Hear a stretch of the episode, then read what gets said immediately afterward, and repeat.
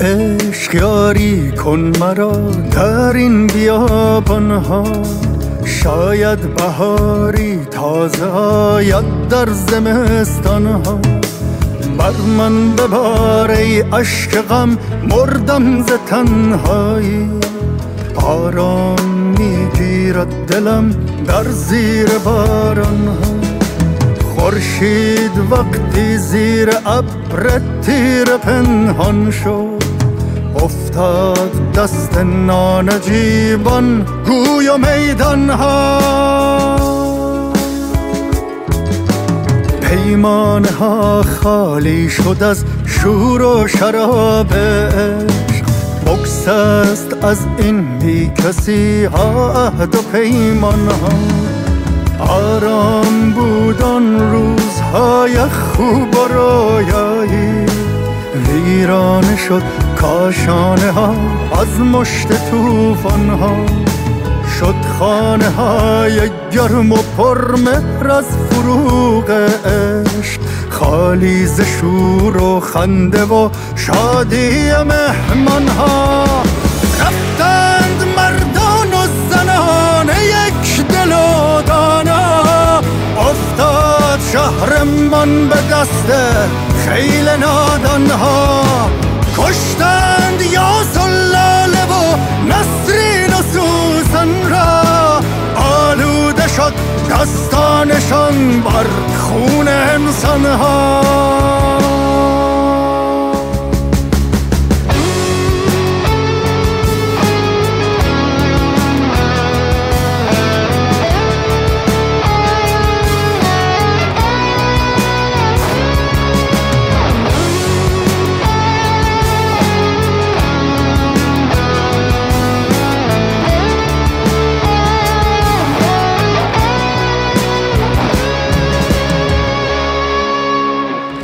آتش زنم بر این عبا اما ها وقتی به پایان رسیده دیگر این تاریخ پالان ها آید به گوشم نعره شیران شهراشوب حتی ز دور از کوچه ها و از خیابان ها آید به زودی نقمه و آواز آزادی پر می شود صحراز سوز و ساز چوپان ها با مهر فروردین رسد بی بهمن تیره.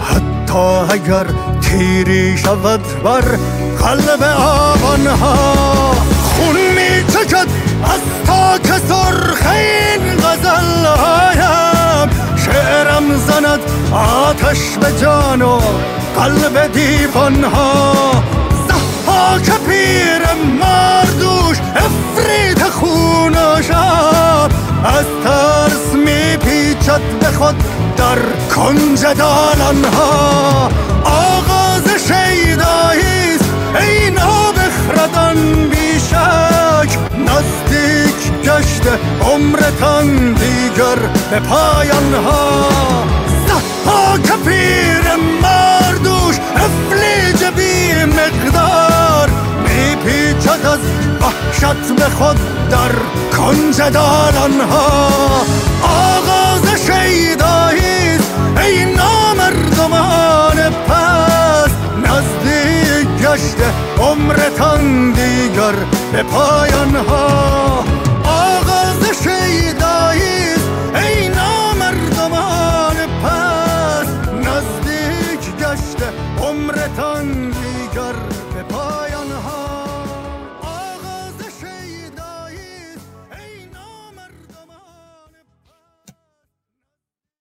به نام خرد ناخدای بشر خرد رهگشای تو در خیر و شر خرد ناخداوند هر با خداست خرد هم خداوند و هم ناخداست. درود بر شما خردمندان. دو بیتی که خوندم از شیدای همدانی عزیز بود. آوازی که شنیدید از امید توتیان عزیز با شعر شیدای همدانی نازنین که در سکوت و سانسور خبری بیش از 673 روز هست که در زندانهای مشهد بعد همدان و اکنون در زندان زاهدان در سکوت و سانسور خبری چون به ریشه زد. صدای شیدای همدانی باشیم. دیروز خوشبختانه توماج صالحی عزیز آزاد شد اما شیدای همدانی عزیز هنوز در سکوت سانسور و بی صدایی در زندان از امید توتیان نازنین سپاسگزارم که این آواز رو خوندند. از شعر شیدای همدانی این همون سورپرایزی بود که در برنامه های پیشین یکی دو بار گفتم منتظر هستیم که این روزها امید توتیان عزیز بعد از مدتی سکوت آوازی و آهنگی برای ما داشته باشن. همین آهنگ شیدایی بود. غم مخور تنها ترین شیدای ایران در قفس.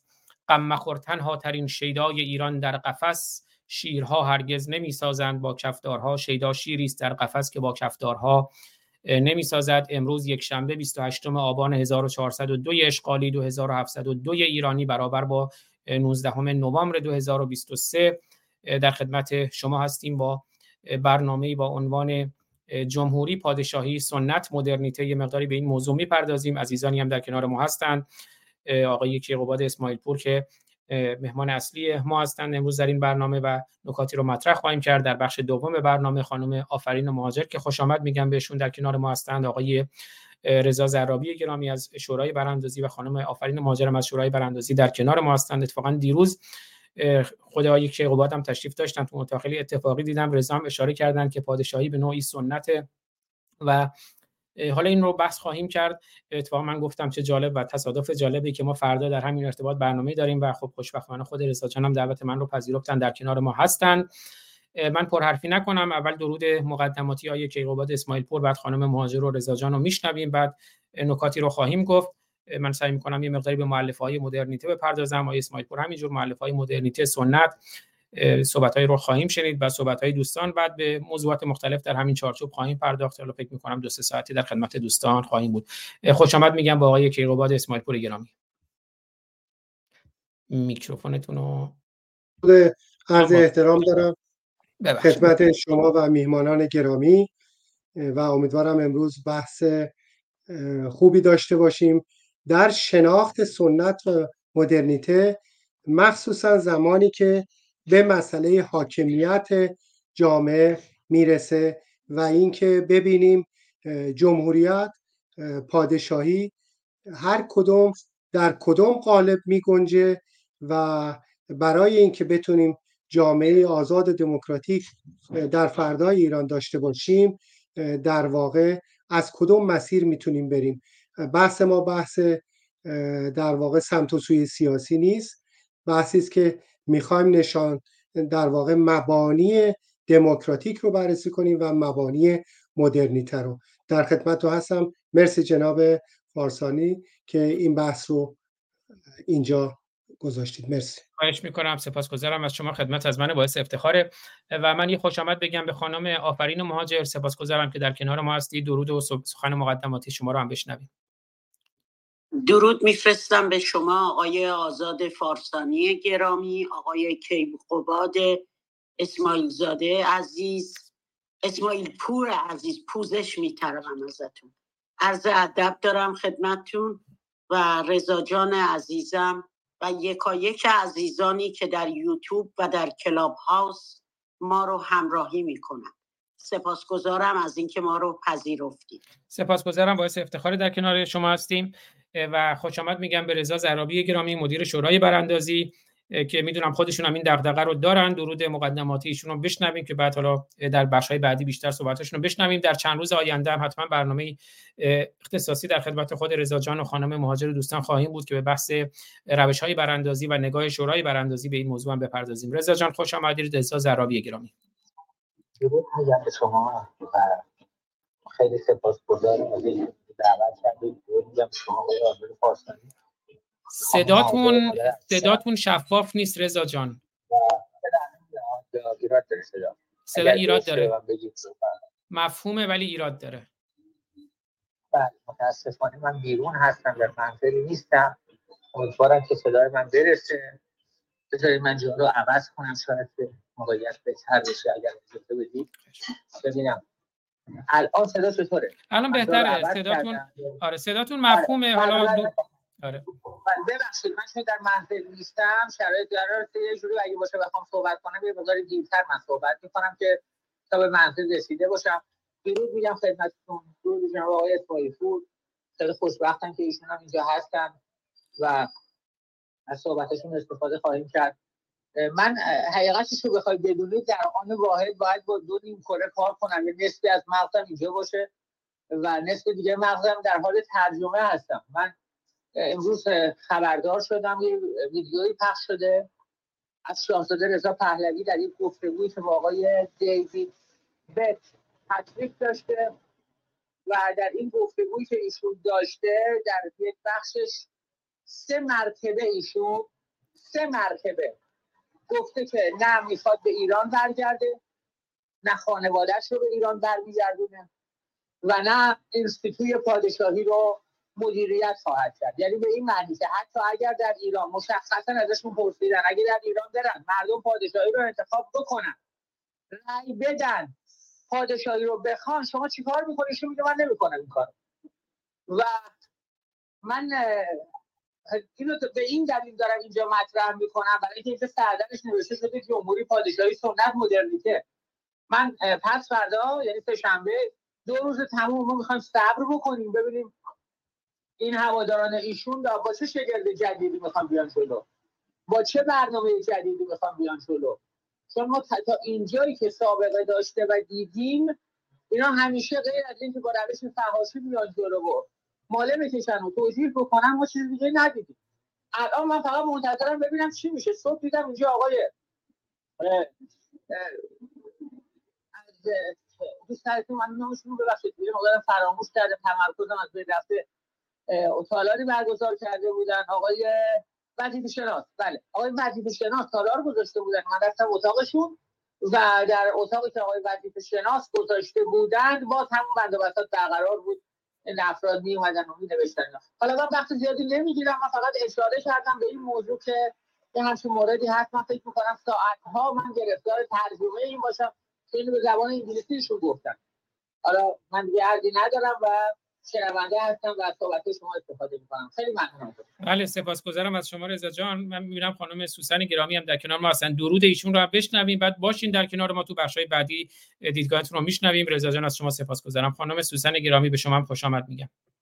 درود بر شما. درود بر همه عزیزان. خانم مهاجر آقای آزاد فارسان آقای کی کایی ببخشید. آقای کیقوباد اسماعیل پور. کیقوباد بله معذرت می‌خوام. ببخشید. عذرخواهی می‌کنم ازتون. جایی برای انتشار نداره. من می‌خواستم بگم بهتون بگم. من از لینکی که برای من فرستادی دارم, انتشار میدم. این خبر به این مهمی رو جای انتشار نداره متاسفانه. خواستم اینو بگم. مرسی. بله سپاسگزارم. و چون دوستان بیس برنامه ما هم در یوتیوب. من فراموش کردم لینک یوتیوب هم بذارم. لینک یوتیوب هم بالا هست چون من می‌خوام یه سری اسلاید و مطالبی رو پخش کنیم. ویدیوهایی ممکنه پخش کنیم در طول برنامه. دوستانی که نمی‌خوان صحبت کنن می‌تونن تشریف هم بیارن یوتیوب برنامه رو ببینن. خب فعلا برمیگردیم به یوتیوب از دوستان سپاسگزارم. آی اسماعیل پور گرامی اگر نکات مقدماتی شما هست بفرمایید. بعد من تو بخشی یه مقداری به مؤلفه های مدرنیته می‌پردازم. بعد شما اگر صلاح بدونید به همونها بپردازین مؤلفه های سنت. ولی فکر می‌کنم یه مقدمه رو اگر برای ما بفرمایید در واقع چون خود شما هم این موضوع رو پیشنهاد دادین اون نگاهی که دارین رو یه مقدمه بفرمایید. بعد حالا من به اون اسلاید ها می‌پردازم. بفرمایید. خواهش می‌کنم. من دوباره تشکر می‌کنم و حضور همه میهمانان عزیز رو خوش آمد میگم. من متاسفانه چون نمی‌تونم هم کلاب هاست و هم صفحه یوتیوب رو داشته باشم ممکنه که دوستان رو ندیده باشم ولی به همه اونها و از جمله تلاش هاشون برای روشنگری و برای اینکه ما بتونیم به مفاهیم دموکراتیک آشنا بشیم ارج می من یک بار دیگه یادآور بشم که این بحث و گفتگوهای ما برای این هست که ما سنجه یا در واقع محک داشته باشیم و در واقع با مربوط به هیچ شخص خاصی نیست. وقتی ما میگیم پادشاهی سیستم پادشاهی و سیستمی است که در کشورهای اروپایی هم بوده به طور تاریخی وجود داشته و می‌خوایم ببینیم که جایگاهش کجاست و سیستم جمهوری جایگاهش کجاست و مسئله توسعه و گذار از سنت به مدرنیته در واقع چه قرابتی پیدا می‌کنه با مسئله پادشاهی و جمهوریت. من ممنونم دوباره. اگر بخوایم ببینیم که این بحث رو به چه شکل پیش میریم من فکر می‌کنم اشاره می‌کنیم به تعریف سنت و بعد اشاره خواهیم داشت به ویژگی های مدرنیته و انسان مدرن که حالا من فکر می‌کنم شما اون اسلاید رو نشون می‌دید و بعد من اون ویژگی ها رو باز بیشتر باز می‌کنم. تا این نقطه اون وقت ویژگی های سنت و مدرنیته مشخص شده.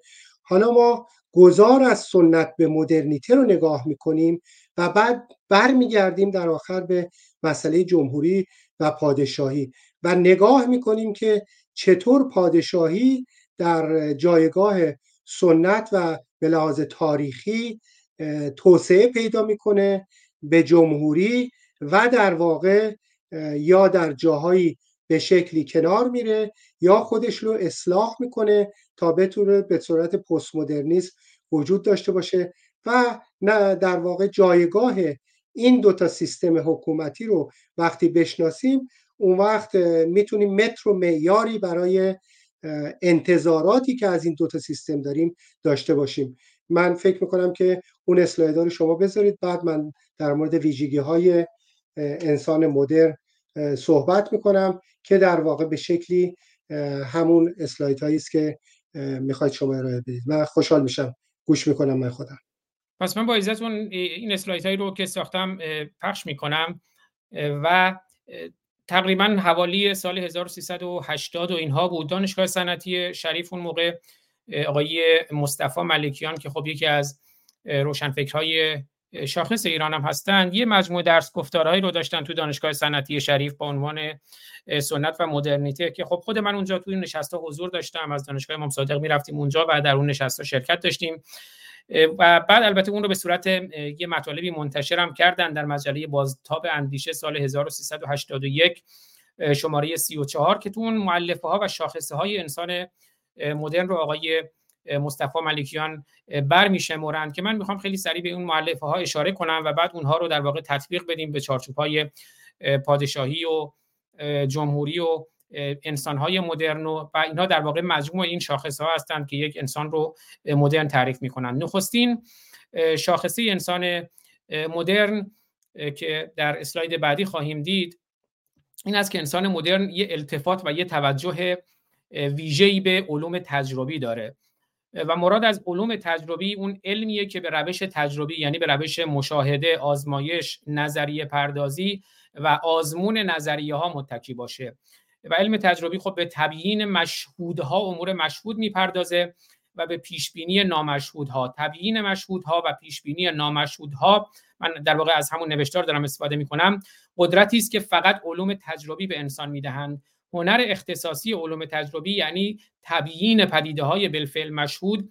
هنر دومی است که میزاید و آن پیشبینی پدیده های بالفعل نامشهوده. یعنی وقتی ما بتونیم تبیین کنیم پدیده های بالفعل مشهود رو بعد می‌تونیم پدیده های بالفعل نامشهود رو نسبت بهشون پیش بینی داشته باشیم. بر اثر این دوتا هنر یه هنر سومی پدید میاد که با اون میشه آینده رو طراحی و برنامه ریزی کرد. بنابراین به طور خلاصه میشه گفت که علوم تجربی قدرت تبیین پدیده های بالفعل مشهود قدرت پیشبینی پدیده های بالفعل نامشهود و قدرت طراحی بر و برنامه ریزی و قدرت ضبط و مهار ایجاد تغییرات مطلوب در جهان خارج رو به انسان عطا می‌کنه. ویژگی بعدی که ما می‌تونیم برای انسان مدرن برشمریم رشد تکنولوژی یا فناوری یا همون رشد علوم عملیه. و خب عرض کردم این علوم عملی چیزی است که حالا معمولا به عنوان تکنولوژی در انگلیسی ازش کار, کار برده میشه یا ترجمه فارسی برای فناوری. خصلت دوم انسان مدرن سومین خصلتی که میشه برای انسان مدرن نام برد صنعته. یعنی انسان مدرن بر اثر تکنولوژی ظهور می‌کنه خصلت سومش صنعت و برای داشتن صنعت ما علاوه برخورد از برخورداری از علوم تجربی نیاز به علوم عملی داریم همون تکنولوژی و فناوری و همینطور آدم باید قصد تغییر جهان رو داشته باشه یعنی صنعتی که گفته میشه یعنی علوم تجربی به علاوه علوم عملی یا فناوری تکنولوژی به علاوه قصد تغییر جهان. و بر این اساس است که مثلا ما کشورهای صنعتی داریم و کشورهای سنتی یا کشورهای غیر صنعتی. خصلت چهارمی که میشه نام برد برای انسان مدرن عبارت است از سطح زندگی بالا یعنی رفاه بالا. و که در واقع این سطح زندگی بالا یا رفاه بالا پدید آمدنش نتیجه اون سه خصلت قبلی هست. در طول تاریخ بشر هیچگاه سطح زندگی انسان به اندازه این 500 سال اخیر و به ویژه به اندازه این 100 سال اخیر نبوده و حتی من می‌تونم بگم باز هم به ویژه به اندازه این 23 سال اخیر در قرن 21 یعنی هرچی هم این تکنولوژی گسترده تر میشه شتاب اون هم فراتر میره. سطح زندگی را عوامل هشتگانه خوردن، آشامیدن، پوشاک، مسکن، خواب، استراحت، غریزه جنسی، تفریح و تفرج می‌سازند. پنجمین خصلتی که ما می‌تونیم برای انسان مدرن نام ببریم اینی که انسان جدید به لحاظ اقتصادی طرفدار رفتار سرمایه داری هست بنابراین کسی که طرفدار اقتصاد برنامه ریزی شده است به این لحاظ نمیشه اون رو یه انسان مدرن نامید چون کسایی که میگن اقتصاد رو باید برنامه ریزی کرد و در واقع یه چارچوب خاصی برای رفتار اقتصادی تعریف می‌کنن به ویژه جریان های چپ و کمونیستی و اینها. اونها رو نمیشه مدرن نامید چون می‌خوان از انسان ها کلون بسازن و انسان ها رو کمون کنن. بنابراین این هم پنجمین خصلت هست و انسان مدرن هرچی بیشتر زندگی می‌کنه خب در واقع اون رفتار سرمایه‌داری رو هم بیشتر از خودش جلوه میده و بریم سراغ ششمین خصلت انسان مدرن. در اسلاید بعدی سکولاریسم. ششمین خصلت خصلت انسان مدرن هست که در واقع سکولاریسم معنی دین زدایی از صحنه زندگیه که حالا خب میشه اون رو در قالب لایسیته هم تعریف کرد که تعریف فرانسوی سکولاریسمه و انسان هرچی بیشتر زندگیش سکولار میشه و از صحنه دین انسان مدرن از صحنه زندگیش دین زدایی می‌کنه از صحنه اجتماعی زندگیش.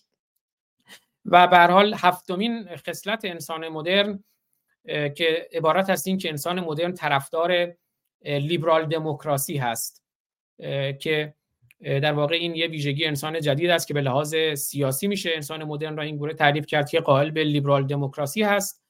و خصلت هشتم انسان مدرن اومانیسم یا انسانگرایی هست. چون می‌دونید به حال تو دوران سنتی باور داشتند که خدا مرکز عالمه و همه چیز بر محور خدا بود. اما در دوران مدرن این اومانیسم یا انسانگرایی است. یعنی انسان میشه محور همه چیز. البته اومانیسم یا انسانگرایی فقط یه معنا نداره اما اینجا معنایی که مورد نظر ماست و اینه که همه چیز باید به نحوی در خدمت انسان قرار بگیره. در واقع انسان باید مخدوم غیر انسان و هر چیزی باید در خدمت انسان باشه. که البته خب این اومانیسم روی اون قرون اولیه‌اش یه مقداری تعریفش خیلی تند بود اما خب هرچی میاد معتدلتر میشه. به این معنا نیست که مثلا ما باید طبیعت رو نابود کنیم در خدمت بشر یا حیوانات رو از بین ببریم برای بشر. اون تعریف مدرنیتی اولیه بود اما اومانیسمی که به هر حال یه مقداری مادریت میشه اینه که احترام به طبیعت احترام به حیوان هم اون هم هست که در این حال درسته که اومانیسم هست اما به معنا نیست که باید طبیعت رو محیط زیست رو نابود کرد. در اومانیسم انسان به لحاظ اوصاف اخلاقی شعن خدایی پیدا کرد. یعنی انسانی که دیگه محور قرار می‌گیره. یعنی باید همه چیز در خدمت انسان باشه و همه چیز باید رضای انسان رو جلب کنه نه رضای خدا رو. و نهمین خصلت انسان مدرن که در اسلاید بعدی می‌بینیم فردگراییه. یعنی در مقابل همون جمعگرایی که خب ویژگی های سنتی و ویژگی های ادیان و ویژگی های پادشاهی ها هست که همه باید بنده باشن یه اربابی اون بالا هست همه باید رعیت باشن. اما در انسان مدرن فردگرایی در مقابل جمعگرایی و تودهگرایی ظهور می‌کنه. فردگرایی به این معناست که نه تنها همه چیز باید در خدمت انسان باشه باید بلکه باید در خدمت فرد انسان هم باشه. یعنی فرد انسان واجد حق میشه. و واجد حق جامعه انسانی نیست بلکه فرد انسانیه و این حقوق یکی از این حقوق هم حق آزادی فرد انسانیه. و در نهایت دهمین خصلتی که ما می‌تونیم برای انسان مدرن نام ببریم عبارت هست از خصلت خردگرایی. حالا عقل گرایی گاهی اوقات گفته میشه که من عقل رو چون یه مفهوم اسلامی داره اقال شطور یعنی زانوبند شطور یعنی بشین سر جات بلند نشو از اون مفهوم خرد استفاده می‌کنم که خرد در معنای ایرانیش به معنی دانش آمیخته با مهر. و خردگرایی استدلالگرایی و تعبد گریزی کامل. یعنی دیگه ما چیزی به نام تعبد نداریم که اگر چیزی رو امام گفته پیامبر گفته شاه گفته ما هم باید بپذیریم. انسان مدرن دیگه این رو نمیپذیره. استدلالگرایی به معنی تعبد گریزی کامله. وقتی گفته میشه انسان متجدد یعنی انسانی که این ده ویژگی در اون جمع شده. یعنی مثلا ما اگر یک کشوری داریم مثل امارات خب صنعت داره.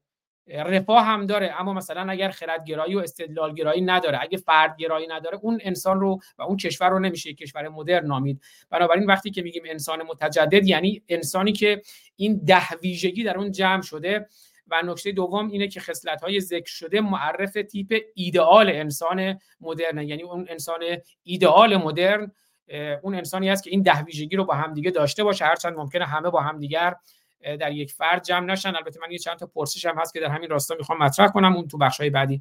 آیه اسماعیل پور گرامی اگر در این چارچوب و در این چارچوبی که من نکاتی رو عرض کردم توضیحاتی شما دارین در خدمتتون هستم. زمانم در اختیار شماست. خواهش می‌کنم. من تشکر می‌کنم که ویژگی های انسان مدرن رو از یک دیدگاه عنوان کردید.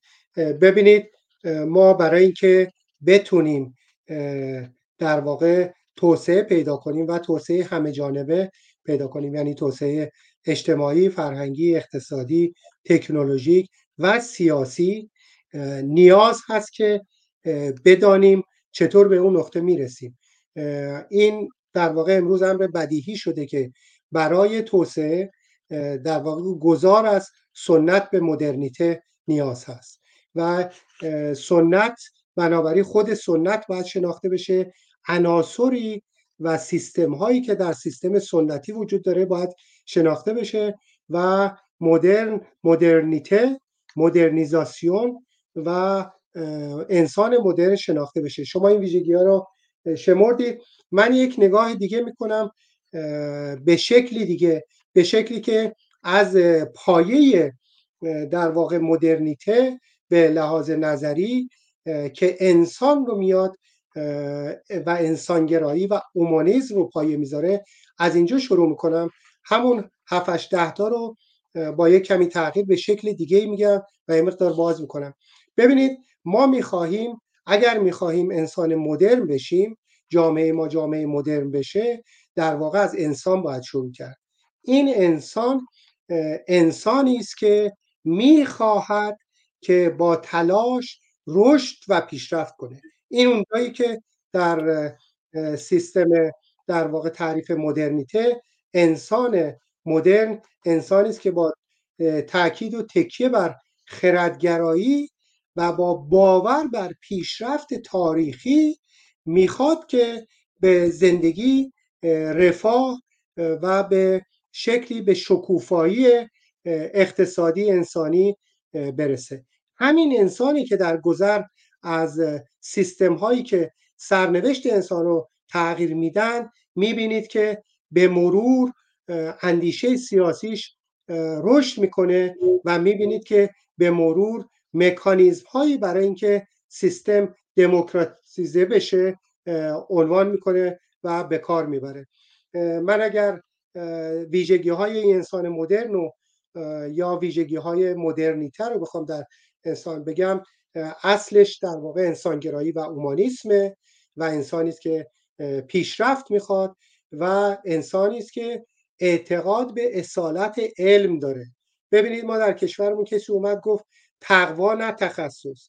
این دقیقا یعنی برگشت به سنت و در واقع ضد انسان مدرن بود.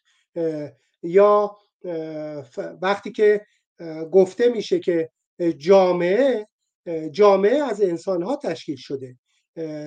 یک کشور برای جایی است که انسان ها در اون زندگی می‌کنن و وقتی که ما اساس رو بر انسان و حقوق انسانی می‌ذاریم نگاهمون به داشتن جامعه مدرن تغییر می‌کنه.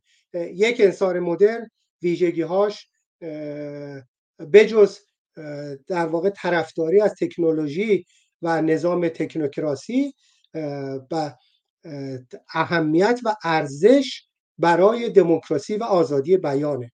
ببینید آزادی بیان پایه تغییر جامعه و توسعه سیاسی جامعه است. آزاد این آزادی از کجا میاد؟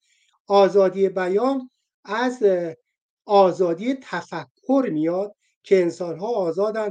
هر تفکری که خواستن در به وجود بیارن فکر کنن و بعد آزادن که این فکر رو به زبان بیارن.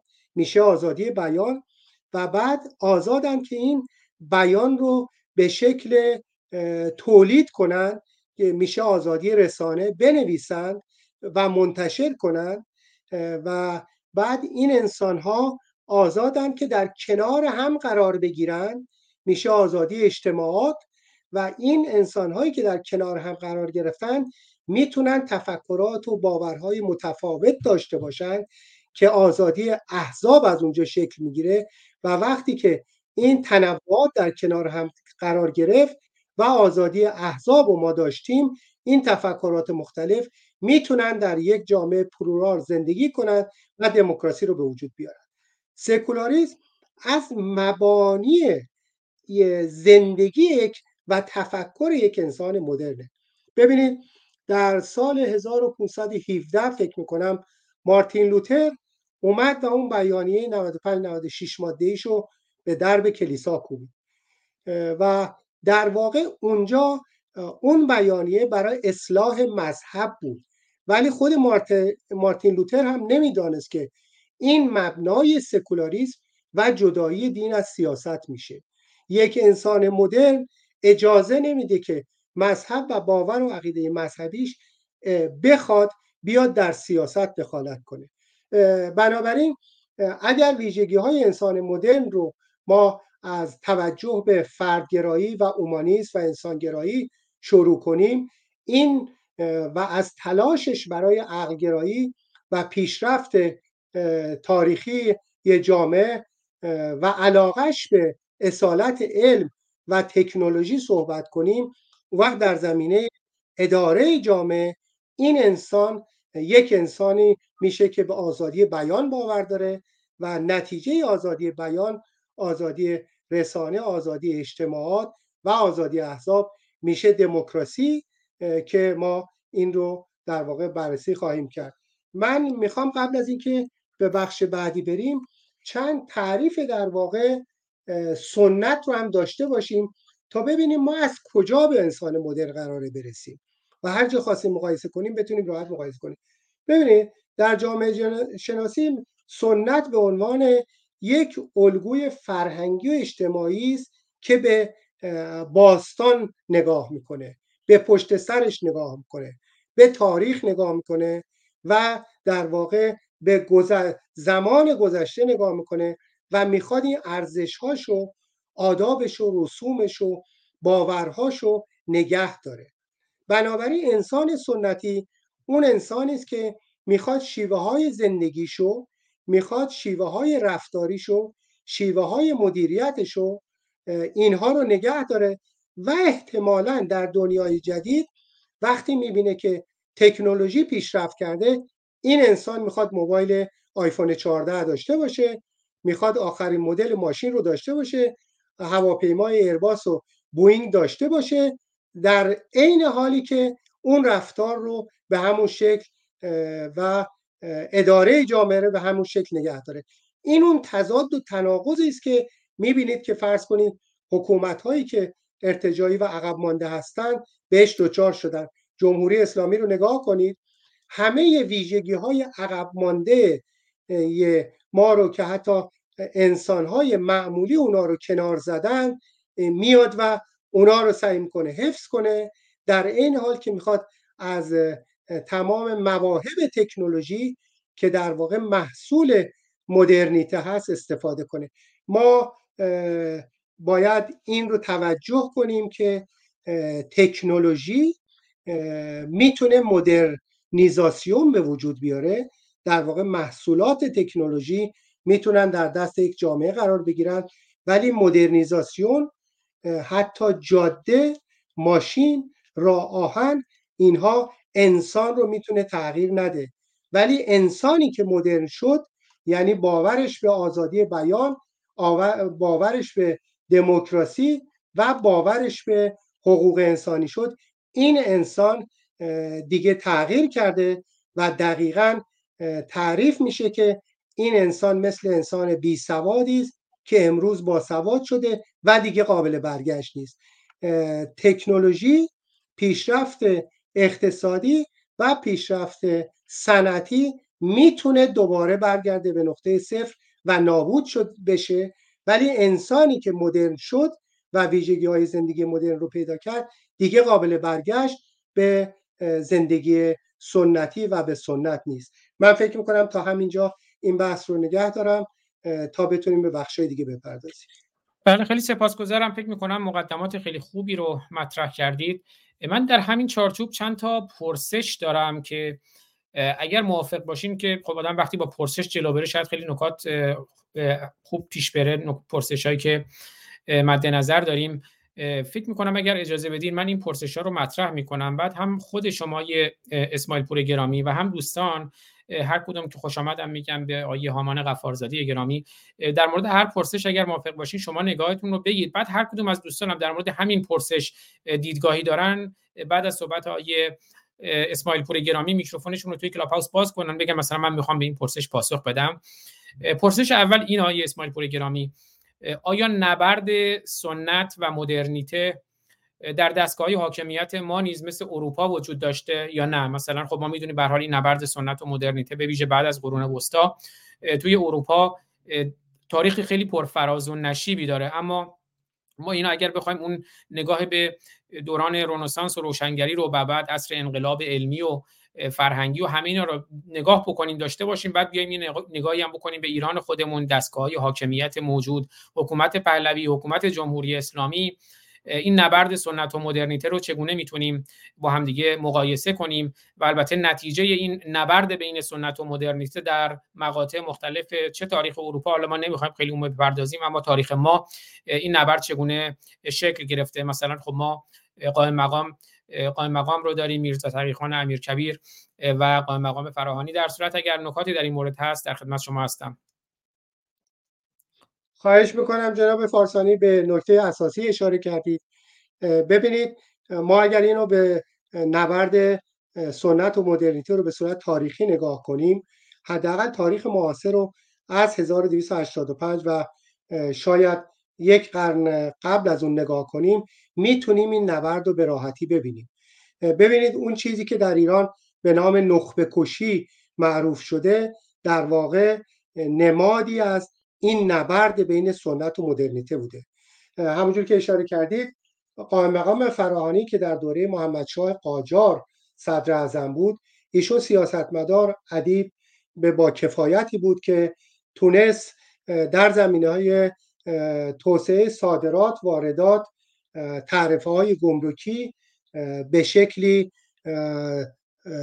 در واقع بهبود وضعیت فاینانس و مالی کشور اقدامات بسیار ارزنده ای داشته باشه و ایشون به خاطر اینکه فرستادگان روس و انگلیس و این دو تا دولتی که در حاکمیت در ایران دخالت می‌کردند اندیشه این فرد رو صدر اعظم رو مانع نیات خودشون دیدن باعث شدن که این قائم مقام فراهانی در باغ نگارستان در تهران به قتل برسه و در واقع ایشون از صحنه مدرن کردن ایران حذف کنند فرد دیگری که در واقع سمبل مدرنیته سمبل در واقع تجدد در ایران هست قایم مقام امیر کبیر هست. ببینید برخی به غلط رضاشاه رو در واقع به وجود آورنده و مبدع در واقع تجدد می‌دونن. در صورت که این به لحاظ تاریخی نشناختن تاریخ اعتبار ندادن به اون کسایی که این امر رو به وجود آوردن. اولین کسی که در تاریخ معاصر در واقع به شکلی تجدد رو مطرح کرد عباس میرزا بود که بعد از جنگ هایی که روسیه علیه ایران به راه انداخت و بخش های زیادی از خاک ما رو در واقع اشغال کرد و تصرف کرد. عباس میرزا از برداشتی که از این جنگ ها داشت و از نتیجه ای که از اینها گرفت این بود که ما در مقابل قدرت تکنولوژی و در واقع اون چیزی که غرب ارائه کرده توان مقابله نداریم. و به دنبال این پاسخ گشت که چرا ما در این شرایط هستیم؟ اون سوال معروفش از اون فرد خارجی این بوده که چطور شد که شما به این رشد رسیدید و ما در این نقطه هستیم. و نتیجه ادامه اینها در واقع کار قائم مقام و امیر کبیر بود. امیر کبیر که در واقع 1227 بوده اقداماتی که ایشون انجام داد مدرسه دارالفنون و تکثیرش در هفت شعبه در هفت شهر انتشار روزنامه این مقدمه در واقع روشنگری بود و اقدامات بسیار ارزنده که در زمینه امور مالی در زمینه در واقع محدود کردن قدرت پادشاه و دستگاه دربار در زمینه ممنوعیت حمل سلاح برای ایجاد امنیت اصلاح وضع چاپارخانه های دولتی و ممنوع کردن شکنجه برای گرفتن اعتراف داشت و بسیاری کارهای دیگه اصلاحات نظامی در ارتش و وزارت خارجه قائم مقام در واقع امیر کبیر پیشتاز و سمبل در واقع حرکت به سمت مدرنیته بوده. خب اینها همه و دیدید که سرنوشت امیر کبیر هم چه شد؟ ایشون هم به قتل رسید. بنابراین اینا در درون سیستم پادشاهی نمودهایی از نبرد بین سنت و مدرنیته است. این داستان ادامه داره تا وقتی که به دوران پهلوی می‌رسیم و در دوران رضاشاه که خدمات ارزنده در زمینه توسعه اقتصادی و صنعتی داشتند در زمینه ایجاد زیرساخت ها مثل جاده و راهن و غیره داشتن. ولی به اون چیزی که توجه نشد در واقع به شرایطی که انسان مدرن ایجاد بشه. در واقع آزادی بیان دموکراسی فردگرایی و این مسائل بود. و به همین دلیل هم ما دیدیم که این پروسه تونست برگشت پیدا کنه و در 57 همه برگرده. این اون ویژگی اساسی است که اگر در توسعه همه جانبه توسعه سیاسی و توسعه انسانی انجام نشه قابل برگشت است. در زمان محمد رضا شاه. باز ما توسعه تکنولوژیک و صنعتی داریم نظام تکنوکرات داریم ولی می‌بینید که به دلیل نداشتن آزادی های سیاسی نبودن آزادی بیان و نبودن پلورالیسم آنچه هم که ساخته شده بود تونست به یک باره وارونه بشه و ما گرفتار یک حکومت توتالیتر مذهبی ضد بشر بشیم من فکر می‌کنم زیاد هم صحبت کردم در این مورد. ولی خوشحال میشم دوستان بشنون نه خواهش می‌کنم. خیلی سپاسگزارم و تو اون تقسیم بندی هم که شما داشتین برای مؤلف های انسان مدرن سپاسگزارم که شاید توی اون دسته‌بندی های ملکیان به اندازه کافی تاکید روی آزادی نشده بود که اون تاکیدی که شما داشتید روی آزادی در ابعاد مختلفش خیلی مهم بود. من یک بار دیگه پرسش رو می‌خونم که بعد دوستان توی کلاب هاوس هر کدوم توی در مورد این پرسش نکاتی دارن خودشون میکروفون باز کنن و نگاهشون رو بگن و خب مجموعا من سه پرسش دیگر هم دارم که خب فکر می‌کنم پرسش های مهمی هستن که با نگاه خود آقای اسماعیل پور گرامی تنظیم شدن. گفتم پرسش اول این بود آیا نبرد سنت و مدرنیته در دستگاه های حاکمیت ما نیز مثل اروپا وجود داشته یا نه و نتیجه این نبرد در مقاطع مختلف چه بوده؟ منظور اشاره به مقام فراهانی و میرزا تقیخان امیرکبیر و افرادی که به حال توی این نبرد بین سنت و مدرنیته در ایران درگیر بودن. من خود دوستان هر کدوم صلاح می‌دونن. حالا من دیگه نمی‌خوام نام ببرم. خودشون اگر مثلا احساس می‌کنن در مورد این پرتش نکاتی دارن میکروفون باز کنن. من درود میفرستم به شما و آقای کیقوباد گرامی و رضا زرابی و بانو سوسن و آقای هامان عزیز. می‌خوام خدمتتون ارز کنم. تا جایی که من نگاه می‌کنم به تاریخ ایران خدماتی که بتونه باعث پیشرفت زن بشه در ایران با عرض پوزش می‌تونم بگم هرگز.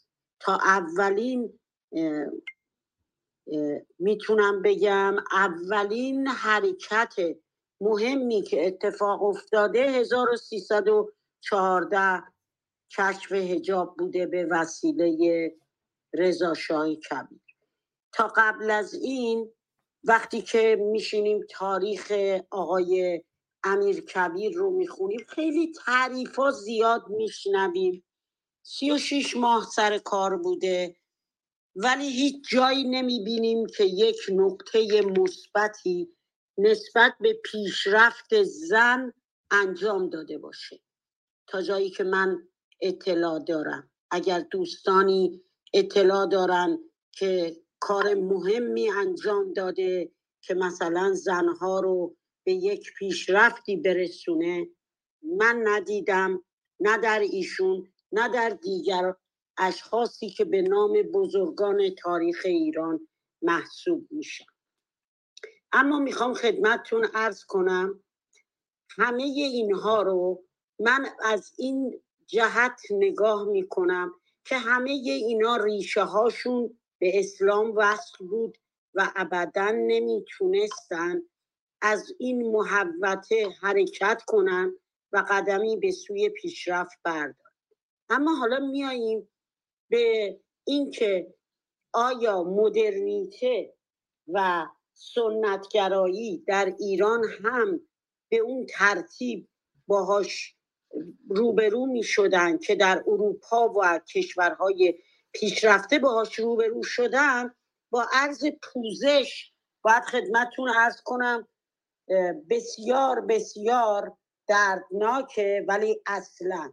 حتی همین امروز شما امروز رو نگاه کنی می‌بینی حکومتی که در ایران حاکمه از عقب افتاده ترین گروهی است که در دنیا می‌تونه وجود داشته باشه. هم عقب افتاده هم ننگین. بعد کسانی که اعتقاد دارن به ولایت فقیه. شما ببین یعنی خودشون به خودشون چه ننگی رو چسبوندن و اصلا هم نمی‌خوان از اونجا حرکت کنن. خب وقتی کسی ولایت فقیه رو قبول داره یعنی عقل کل دست اون ولایت فقیه و من شهروند در این دوره در این دوره زمان که همه دنیا به سمت جلو حرکت می‌کنه من از خودم عقلی ندارم که در مسائل و مواهب زندگیم بخوام تصمیم گیری کنم. کی باید برام تصمیم گیری کنه؟ ولایت فقیه. و کسانی که مقلدن. یعنی چه بدونیم چه ندونیم؟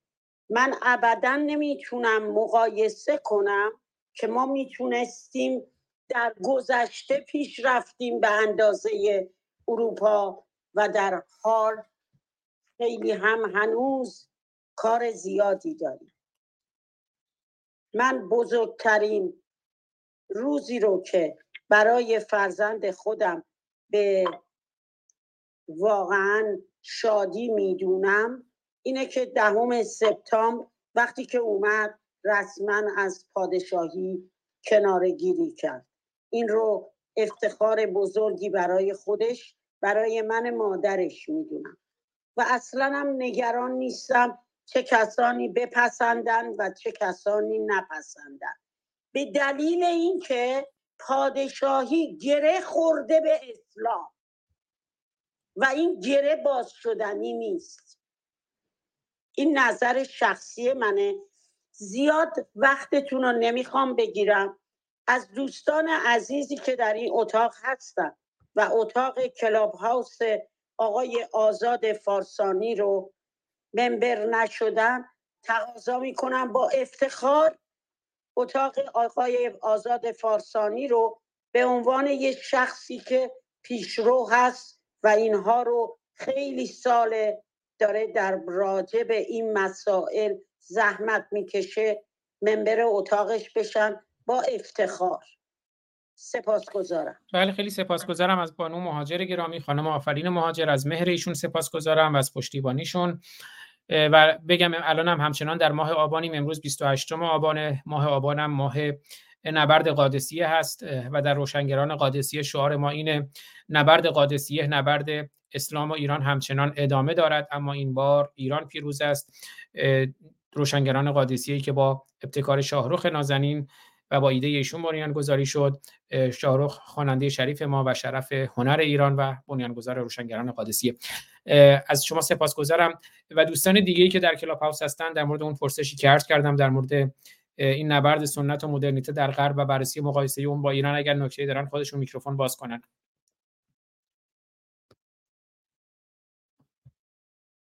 خب دوستان در این مورد این پرسش گویا نکته ندارن. آیا اسماعیل پور شما نکته هست در مورد صحبت های خانم مهاجر یا نکات دیگه یا بریم سراغ پرسش. نه خواهش می‌کنم. من ممنونم. فقط ما این نبرد سنت و مدرنیته در غرب رو یه اشاره بکنیم. ببینید اون بعد از اهنامه وسفالی 1648 که پس از سی سال جنگ های مداوم در اروپا شکل گرفت. در واقع در اروپا به این نتیجه مفهوم دولت و دولت ملت ولی بدون ملت تعریف شد. در واقع اونجا بود که تعریف شد که کشورها چطوری یک حکومتی داشته باشند به حقوق همدیگه احترام بذارن به حقوق... کشورها به حقوق همدیگه نه به حقوق افراد. و بعد این در مسیر خودش در واقع مذهب پاپ و پادشاه حاکمیت این حکومت ها رو داشتند تا مدت ها تا بعد از در واقع رونسانس مسئله حقوق و فرد و حقوق انسانی به اون صورت در ساختار حکومتی وارد نشد. و این همون نقطه گذر در واقع از سنت بود که مفاهیم انسانی رو وارد کرد مفاهیم حقوق بشری رو وارد کرد و مفاهیم دموکراتیک رو وارد کرد. در واقع این رو اگر دوستان مقایسه بکنند این نبرد رو در غرب اونجا هم تلفاتی داشته. اونجا هم فکر می‌کنم اگر اشتباه چارلز اول بود یا پنجم که سرش رو مردم زیر گیوتین گذاشتن. و در واقع اون نبردی بود که بین مردم و پادشاه بود. و در اونجا هم به همین شکل پیش رفت مسئله به اسم پادشاهی مشروطه پس از پادشاهی مطلقه در واقع محصول اون نبرد هست که در هم در اروپا اتفاق افتاد و هم برای ما در انقلاب مشروطیت در واقع به همین شکل و با همین مفهوم ارائه شد. بنابراین نبرد رو می‌بینیم که در اروپا وجود داشته و انعکاسی از اون به خاطر روابطی که به حال ایران با غرب شروع شده بود از دوره صفویه به طور بسیار محدود و در قرن معاصر بیشتر و بیشتر این انعکاس منجر شد به اینکه به شکلی این نبرد در داخل سیستم های حکومتی ایران هم پیش بره و نتیجه اون در واقع ما الان در نقطه ای هستیم که می‌خوایم ببینیم که این نبرد به چه سمتی اگر پیش بره به نفع مردم ایران خواهد. مرسی. بله خیلی سپاسگزارم. من پرسش بعدی رو مطرح می‌کنم و هم خود شما هم دوستان هر کدومی رو درواسی هم نکنن دیگه. میکروفون باز کنن چون می‌خوایم یه بحث خوبی داشته باشیم جدای از این جنجال های روزمره که به این نتیجه برسیم که واقعا چقدر ما وارد مدرنیته شدیم. لزوما به این معنا نیست که پادشاهی یعنی سنت یا جمهوری یعنی مدرنیته.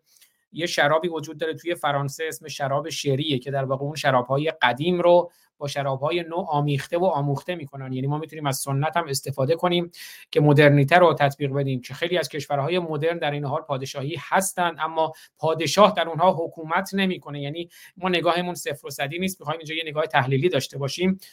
پرسش بعدی رو مطرح می‌کنم. انقلاب مشروطیت و محدود کردن قدرت پادشاه و دستگاه حاکمه در واقع می‌خوایم بدونیم کدوم ویژگی مدرنیته رو نشون میده و چرا انقلاب مشروطیت که به دنبال محدود کردن قدرت پادشاه و دستگاه حاکمه بود در عمل نتونست به مدرن کردن دستگاه پادشاهی منجر بشه. در خدمتتونم آقای کیقوباد اسماعیل پور. خواهش می‌کنم اشاره به انقلاب مشروطیت هست. ببینید ماهیت انقلاب مشروطیت همونجوری که گفتم در واقع گذار از سنت به مدرنیته است. در واقع اعاده حاکمیت مردم و حق تعیین سرنوشت به مردم هست. وقتی از این دیدگاه نگاه می‌کنیم اسمش هم هست مشروطیت در واقع شرط گذاشتن بر قدرت و محدود کردن قدرت. اون ویژگی هایی که در واقع مشروطیت و انقلاب مشروطه به اونها اشاره می‌کنه اگر نگاه کنیم می‌بینیم که ما مجلس پیدا می‌کنیم. این مجلس حداقل تعریفی که درش شده نمایندگان مردم میرن اونجا و این نمایندگان قانون تصویب می‌کنن. مردم خواهان عدالت هستند عدالت خانه می‌خواهند و می‌بینید که به هر حال دستگاه دادگستری شروع میشه که شکل بگیره مردم حاکمیت قانون می‌خوان و حاکمیت قانون نیاز به دستگاه داره. دستگاهی که خودش قانونمند باشه و باور به این داشته باشه. انقلاب مشروطه در واقع محصول خواسته مطالبات مردم برای توجه به فرد به آزادی های اون به رفاه اون توسط حکومت و محدود شدن در واقع حاکم محدود شدن قدرت حکومتی است. ما وقتی نگاه می‌کنیم قانون اساسی مشروطه رو می‌بینیم که این قانون چیز ایدئالی نیست که ما امروز بتونیم بهش تکیه کنیم. نه در این قانون در واقع قدرت روحانیون رو می‌بینیم که اعمال شده. ولی این قانون در 1285 117 سال پیش قانونی مترقی بود. ولی این قانون سکولار نبود تا اونجایی که می‌تونست و در اون زمان بود تونست در واقع محدودیت هایی به وجود بیاره تونست قدرت مذهبیون رو کمتر کنه اقداماتی که رضا شاه بعدا انجام داد در بخش محدود کردن قدرت روحانیون و سکولاریسم قابل توجهه ولی در بخش توسعه انسانی و ایجاد جامعه که انسان مدرن بتونه در واقع بر حقوق خودش مسلط باشه ناکام بود. ببینید توسعه همه جانبه در واقع توسعه اقتصادی اجتماعی فرهنگی تکنولوژیک و توسعه انسانی است که زامن اون توسعه سیاسی است. ما در بخش توسعه سیاسی نه تنها پیشرفتی نداشتیم حتی قانون انجمنهای ایالتی ولایتی محصول 1286 هیچگاه فرصت پیدا نکرد که این قانون در واقع پیاده بشه. خب من باور دارم که اگر حتی همین یک قانون در کنار بقیه مواردی که اجرا شد اجرا می شد ما به هیچ وجه به نقطه ای مثل انقلاب 57 نمی رسیدیم بنابراین ناکام ماندن مدرنیته انقلاب مشروطیت در طول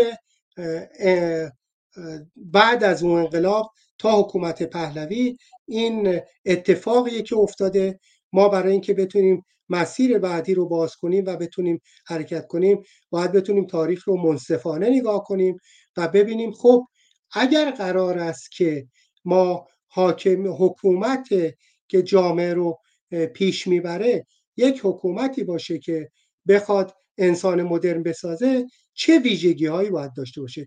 که اون وقت ما برمیگردیم به ویژه های دموکراتیک و تعریف دموکراسی امروز که تعریف دموکراسی امروز فقط حاکمیت اکثریت بر جامعه و بر اقلیت نیست. حاکمیت اکثریت بر جامعه با تضمین حق اقلیت و با توجه به کنوانسیون ها بین المللی و حقوق بشر. و اون وقت وارد مفاهیم دموکراتیک میشیم. اونجاست که ما با باز برمیگردیم به اینکه پادشاهی و جمهوریت کدوم می‌تونه این خواسته ها رو برآورده کنه. و حالا اینو من فکر می‌کنم تو سوال دیگه نگاه کنیم به خاطر اینکه لازمه ببینیم. اگر میگیم که پادشاهی به سنت برمیگرده و پادشاهی ویژگی هاش با جمهوریت متفاوته اگر میگیم که پادشاهی برابری حقوق و تکیه بر انسان رو بهش توجه نداره به خاطر اینکه فردی می‌تونه قدرت بهش انتقال پیدا کنه نه به خاطر کیفیتاش نه به خاطر انتخاب مردم بلکه به خاطر ویژگی های ارث و موروسی و نژادی. اون وقت اونجا مشخص میشه که پس در واقع پادشاهی سیستمی است که متعلق به سیستم سنتی است و جمهوریت سیستمی است که حداقل خواستش این هست که انسان مدرن رو با ویژگی هاش و با تکیه بر آزادی های فردی داشته باشه. امیدوارم که پاسخ سوالتون رو داده باشه بله خیلی سپاسگزارم از شما. من از دوستمون مازیار ایران دوست گرامی هم دعوت کردم که در کنار ما باشن. اگر صلاح بدونن دوستان دیگه هم که نکاتی دارن ریز هند کنن حتما میشنویم. امروز می‌خوام یه مقداری حالت گفتگو داشته باشه. و بنابراین من میرم خدمت دوستان در کلاب هاوس حالا می‌بینم که رضا جان روی تلفن هستن. هامان جان خانم سوسن شما در مورد این پرسش دوم که انقلاب مشروطیت و محدود کردن قدرت پادشاه و دستگاه حاکمه در واقع کدام ویژگی مدرنیته را نشان می‌داد و چرا نتوانست به مدرن کردن دستگاه پادشاهی منجر بشه؟ حالا خانم آفرین مهاجر خیلی خوب اشاره کردن به بحث زنان. و به بحث اسلام اشاره کردن. من همینجوری که که قباد اسماعیل پور صحبت می‌کردن جمله از الکسی دو توکویل نشون دادم. که الکسی دو توکویل میگه من قرآن رو خیلی خوب مطالعه کردم و تا اونجایی که من دریافتم قرآن دلیل اصلی انحطاط بسیار آشکار جهان اسلامه. و خب وقتی این قرآن میاد توی قانون فرقی نمی‌کنه. چه قانون اساسی مشروطه چه قانون اساسی جمهوری اسلامی فرای قانون اساسی قرار می‌گیره همون دلیل اصلی انحطاط مشروطیت انحطاط جمهوری اسلامی انحطاط ایران به باور من انحطاط همون که الکسی دو توکویل میگه. قرآن دلیل اصلی انحطاط بسیار آشکار جهان اسلامه. منم این باور رو دارم و در صورت نمی‌دونم دوستان هر کدومی صلاح می‌دونن هامان جان می‌دونم شما در این موارد خب مطالعه دارید. اگر نکته است بفرمایید خانم سوسن همینطور بفرمایید. من در خدمتتونم. هامان غفارزاده گرامی هستی؟ درود بر شما جناب آزاد فارسانی عزیز. خدمت همه دوستان هم سلام عرض می‌کنم. همونطور که می‌تونی آزاد خیلی که مریض هستم ولی با توجه به دعوت دوستان اومدیم در اتاق شرکت کردیم. و اگه اجازه بدید شنونده باشیم چون واقعا توانایی صحبت ندارم. ولی اگر چشم در بحث رو شرکت می‌کنم. عزیز این سپاسگزارم که در کنار ما هستین. بلای شما هم دور تندرست باشید. بله. رضا جان بزرگوارید رضا جان خانم ولایت شما اگر نکته هست در خدمتتونم. درود بر ببخشید من تو شرایط جایی هم صدا چه از خوب نیست. من شنونده هستم همه رو دارم میشنوم ولی امشب به بدشانسی خوردم. از نظر کیفیت صدا و جایی که هستم شرایطی نیستش ولی در خدمتتون هستم. ببخشید. خدمت از من سپاسگزارم به آهانم خیلی ممنونم. ببخشید. بفرمایید خانم سوسن خیلی ممنون از لطفتون. نه من صحبتی ندارم. فقط همین مشکلم این بود که نمی‌تونستم اونم درست شد. من در من در کنار شما هستم. در جایی که باید اظهار نظر کنم مزاحم میشم. مرسی. ولی در این خصوص اصلا مرسی. پس بله من می‌خوام دوستان هر هر کدوم از دوستان می‌خوان بله. هر کدوم از دوستان نکاتی دارن که حتما رئیس هند کنن و دوستان خودشون هر جا سلام می‌دونن میکروفون باز کنم. پس برای اینکه مقداری یه تنوعی هم داده باشیم من می‌خوام یه اشاره بکنم به یه موضوعی و بعد بریم سراغ دو تا پرسش بعدی. آیه اسماعیل پور گرامی شما می‌دونید که یک مهمترین چهره سنتگرای ایرانی رو احتمالا می‌دونید چه کسیه. میکروفون بله حداقل هم پدرش و هم فرزند یک از دوستان تو کلاب هاوس انگار میکروفون باز کرد. کنم می‌خواستن کمک کنم به ما. کی بود؟ هامان جان شما بودید حالا بزنید نخیر فکر کنم پخش زنده هستن آ پخش زنده. کسی می‌دونه مهمترین چهره قبل از اینکه آقای اسماعیل پور به یکی می‌دونم حتما می‌دونن. کسی می‌دونه معروف ترین چهره سنتگرای ایرانی کیه؟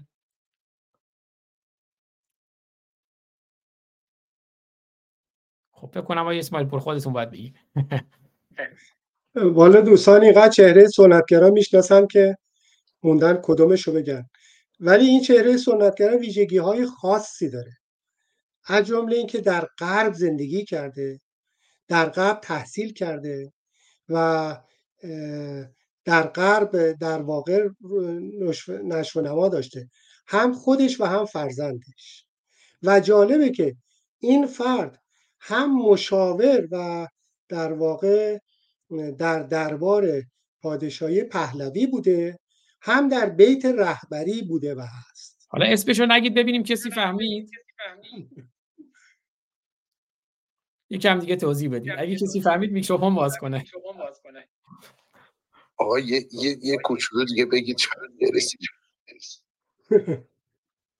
من فکر می‌کنم همین که گفتیم که من فکر می‌کنم یه مستری هم در یونسکو داشته به عنوان نماینده ایران در یکی از بخشای یونسکو در زمان پهلوی و در دفتر شعبان فرح هم ایشون مشاور بوده و در دفتر خامنه ای هم الان سالیان سالی که نقش مشاور. مشاور نبوده رئیس دفتر شعبانو فرح پهلوی بوده. دیگه گفتم حالا اسم بگم حد داده نبوده.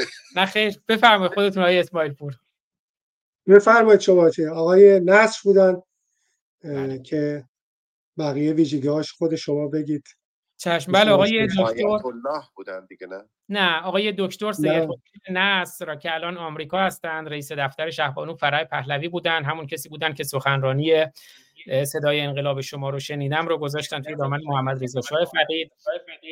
می‌دونم من یکی از من یکی از هر میگرده به من از کلاب هاوس شما بازایی شما بازایی کلاب هاوس من هدفونه رو بس کنید نه من هدفون رو زدم. نه باید چیزی داشته باشه خب، الان درست شد در صورت نه باز برمیگرد. من فعلا میکروفون شما رو برمی حتما. بله از تر... از کلاف هاوس خود شما بود. اگه اذیت می‌کرد ولی اون هدفون حتما وصل باشه. به هر حال عرض کردم سید حسین نصر رئیس دفتر شهبانو فرای پهلوی بودند و اتفاقا رفیق صمیمی مرتضا متحری بودند. استاد به قول معروف حداد عادل که دوستان اشاره کردن کیفکش دکتر سید حسین نصر بود. الان هم در آمریکا هستند و پسرشون ولی نصر از لابی های اصلی جمهوری اسلامی هستند من یادم تو دانشگاه امام صادق که بودم خیلی از پایان نامه های دانشگاه امام صادق رو از آمریکا دکتر سید حسین نصر دفاع می‌کردن استاد راهنماشون بودن.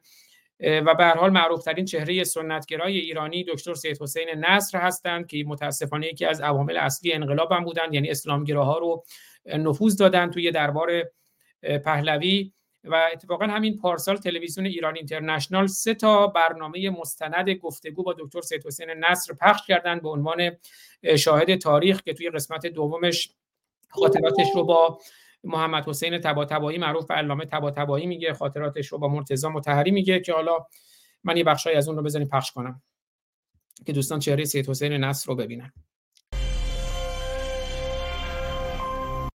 بورسا به کمیسیون داد. بخش مرتضی متحریش رو می‌خوام بیارم. بله حالا اینا رو من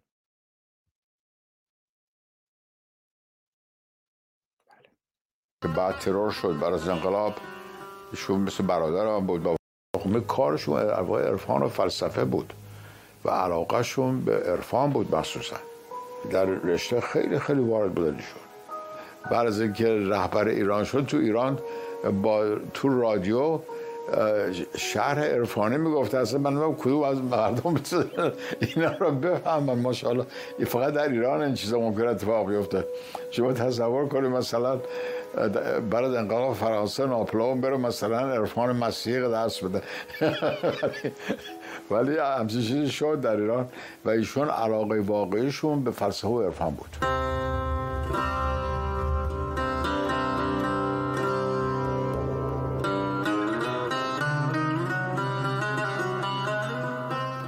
علامه طباطبایی شاگردان جهاد داشتن. یکیش مرحوم مرتضی متحری بود. که بعد ترور شد برای از انقلاب ایشون مثل برادرم بود با هم خیلی خیلی دوست بودیم. سالها پهلو علامه درس میخوندیم. خیلی من حرف دارم از راجع مرحوم متحری و ایشون شاگردان خاص علامه بود.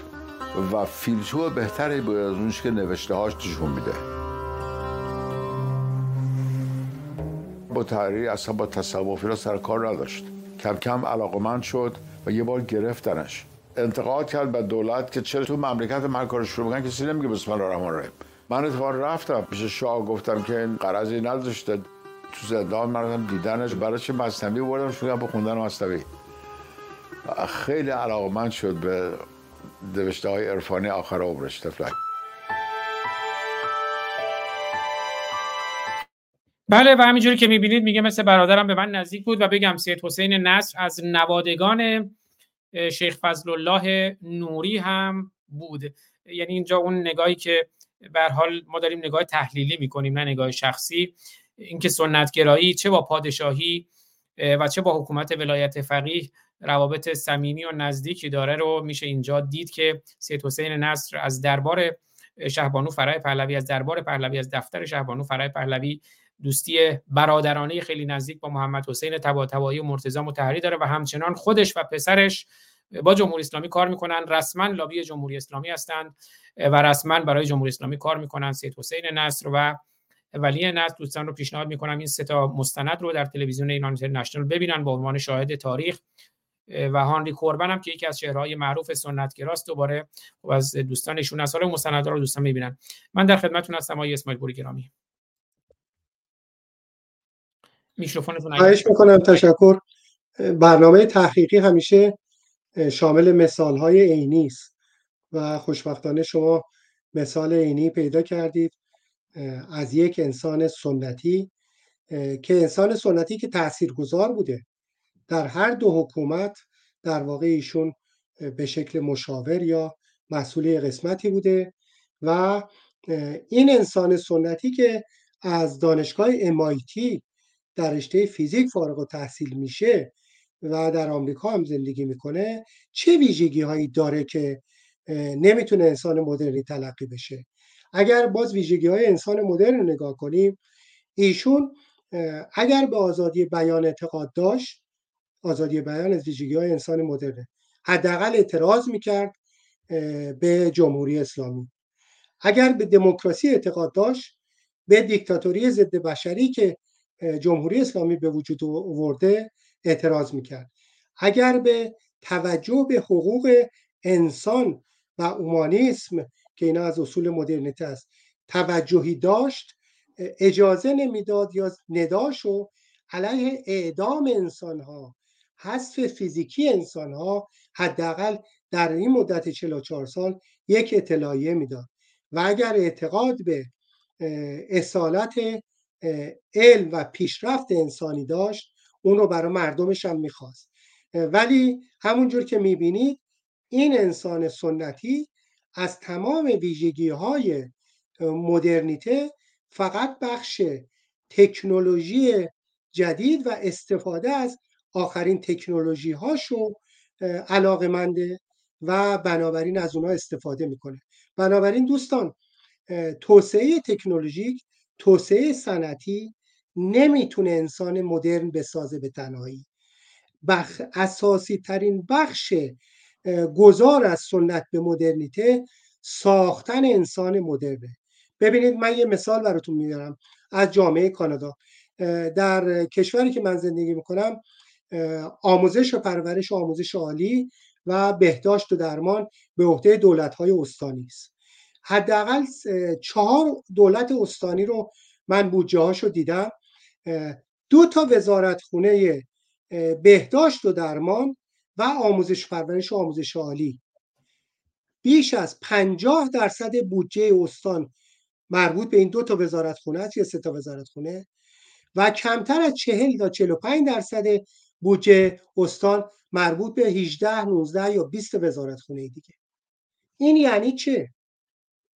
این یعنی اینکه در این کشورها به ساختن انسان آموزش این انسان بهداشت و درمان انسان و سالم بودنش توجه دارند و باور دارند که این انسان وقتی سالم بود و آموزش دید می‌تونه بقیه موارد رو از رشد تکنولوژیک رشد فرهنگی و غیره پیش ببره.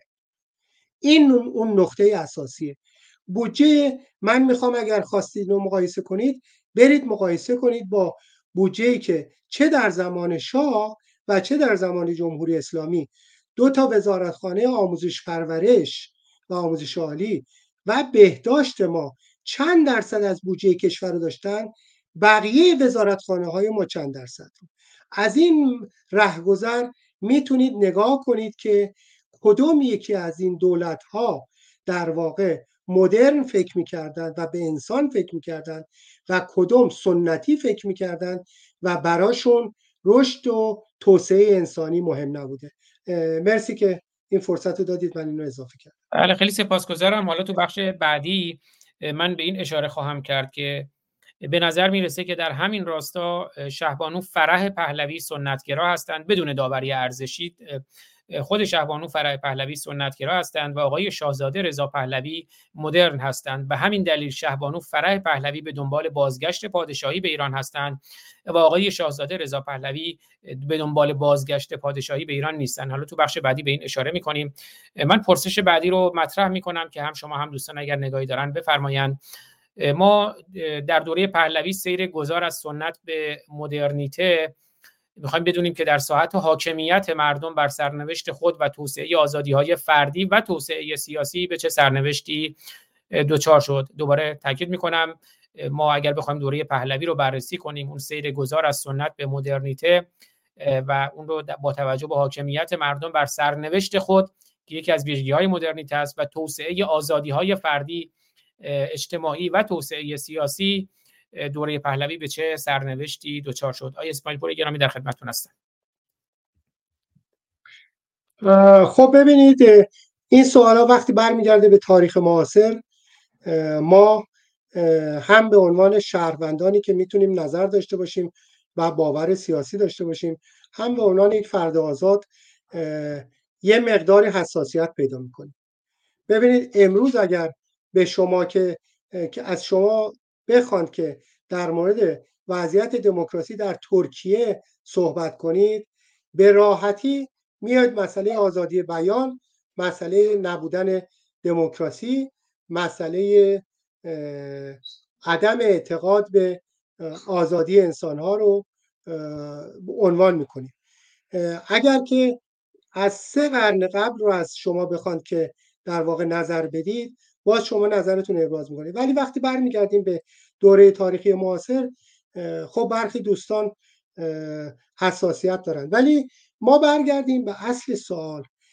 ببینیم چرا فرض کنید که بعد از مشروطیت نتونست این مبانی که ستونهایی که جامعه مدرن و انسان مدرن باید داشته باشن تا یک جامعه بتونه به مدرنیته سیر کنه رو پیاده کنن. اگر نگاه کنید از اولین ویژگی در واقع سیستم مدرن یک جامعه مدرن آزادی بیانه. در زمان بعد از مشروطیت اگر از دوره قاجار بگذریم خب اولین دوره 1305 مجلسی بود که فکر می‌کنم مجلس پنجم که تقیزاده هدایت کرد و به شکلی پادشاهی قاجار رو منقرض کردند و حاکمیت و پادشاهی به رضا شاه داده شد. تاریخ ها رو ممکنه من یکی دو سال این ور بگم منو ببخشید. خب ببینید در همون مجلس احمد شاه از اروپا اعتراضش رو به اینکه این سلسله رو در یک جلسه منقرض کردن اعلام کرد.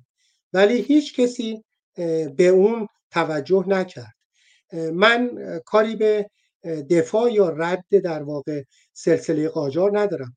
یک مسئله قانونی رو میگم که انتقال قدرت و سلطنت در یک جلسه اون هم به شکلی که گفته میشه با به یک شکلی تهدیدات نظامی توسط نظامی نمایندگان و در یک جلسه انتقال قدرت به یک شخص دیگری است رضا شاه است وقتی اونجا نگاه می‌کنی خود رضا شاه همونجور که می‌دونید طرفدار جمهوری بوده.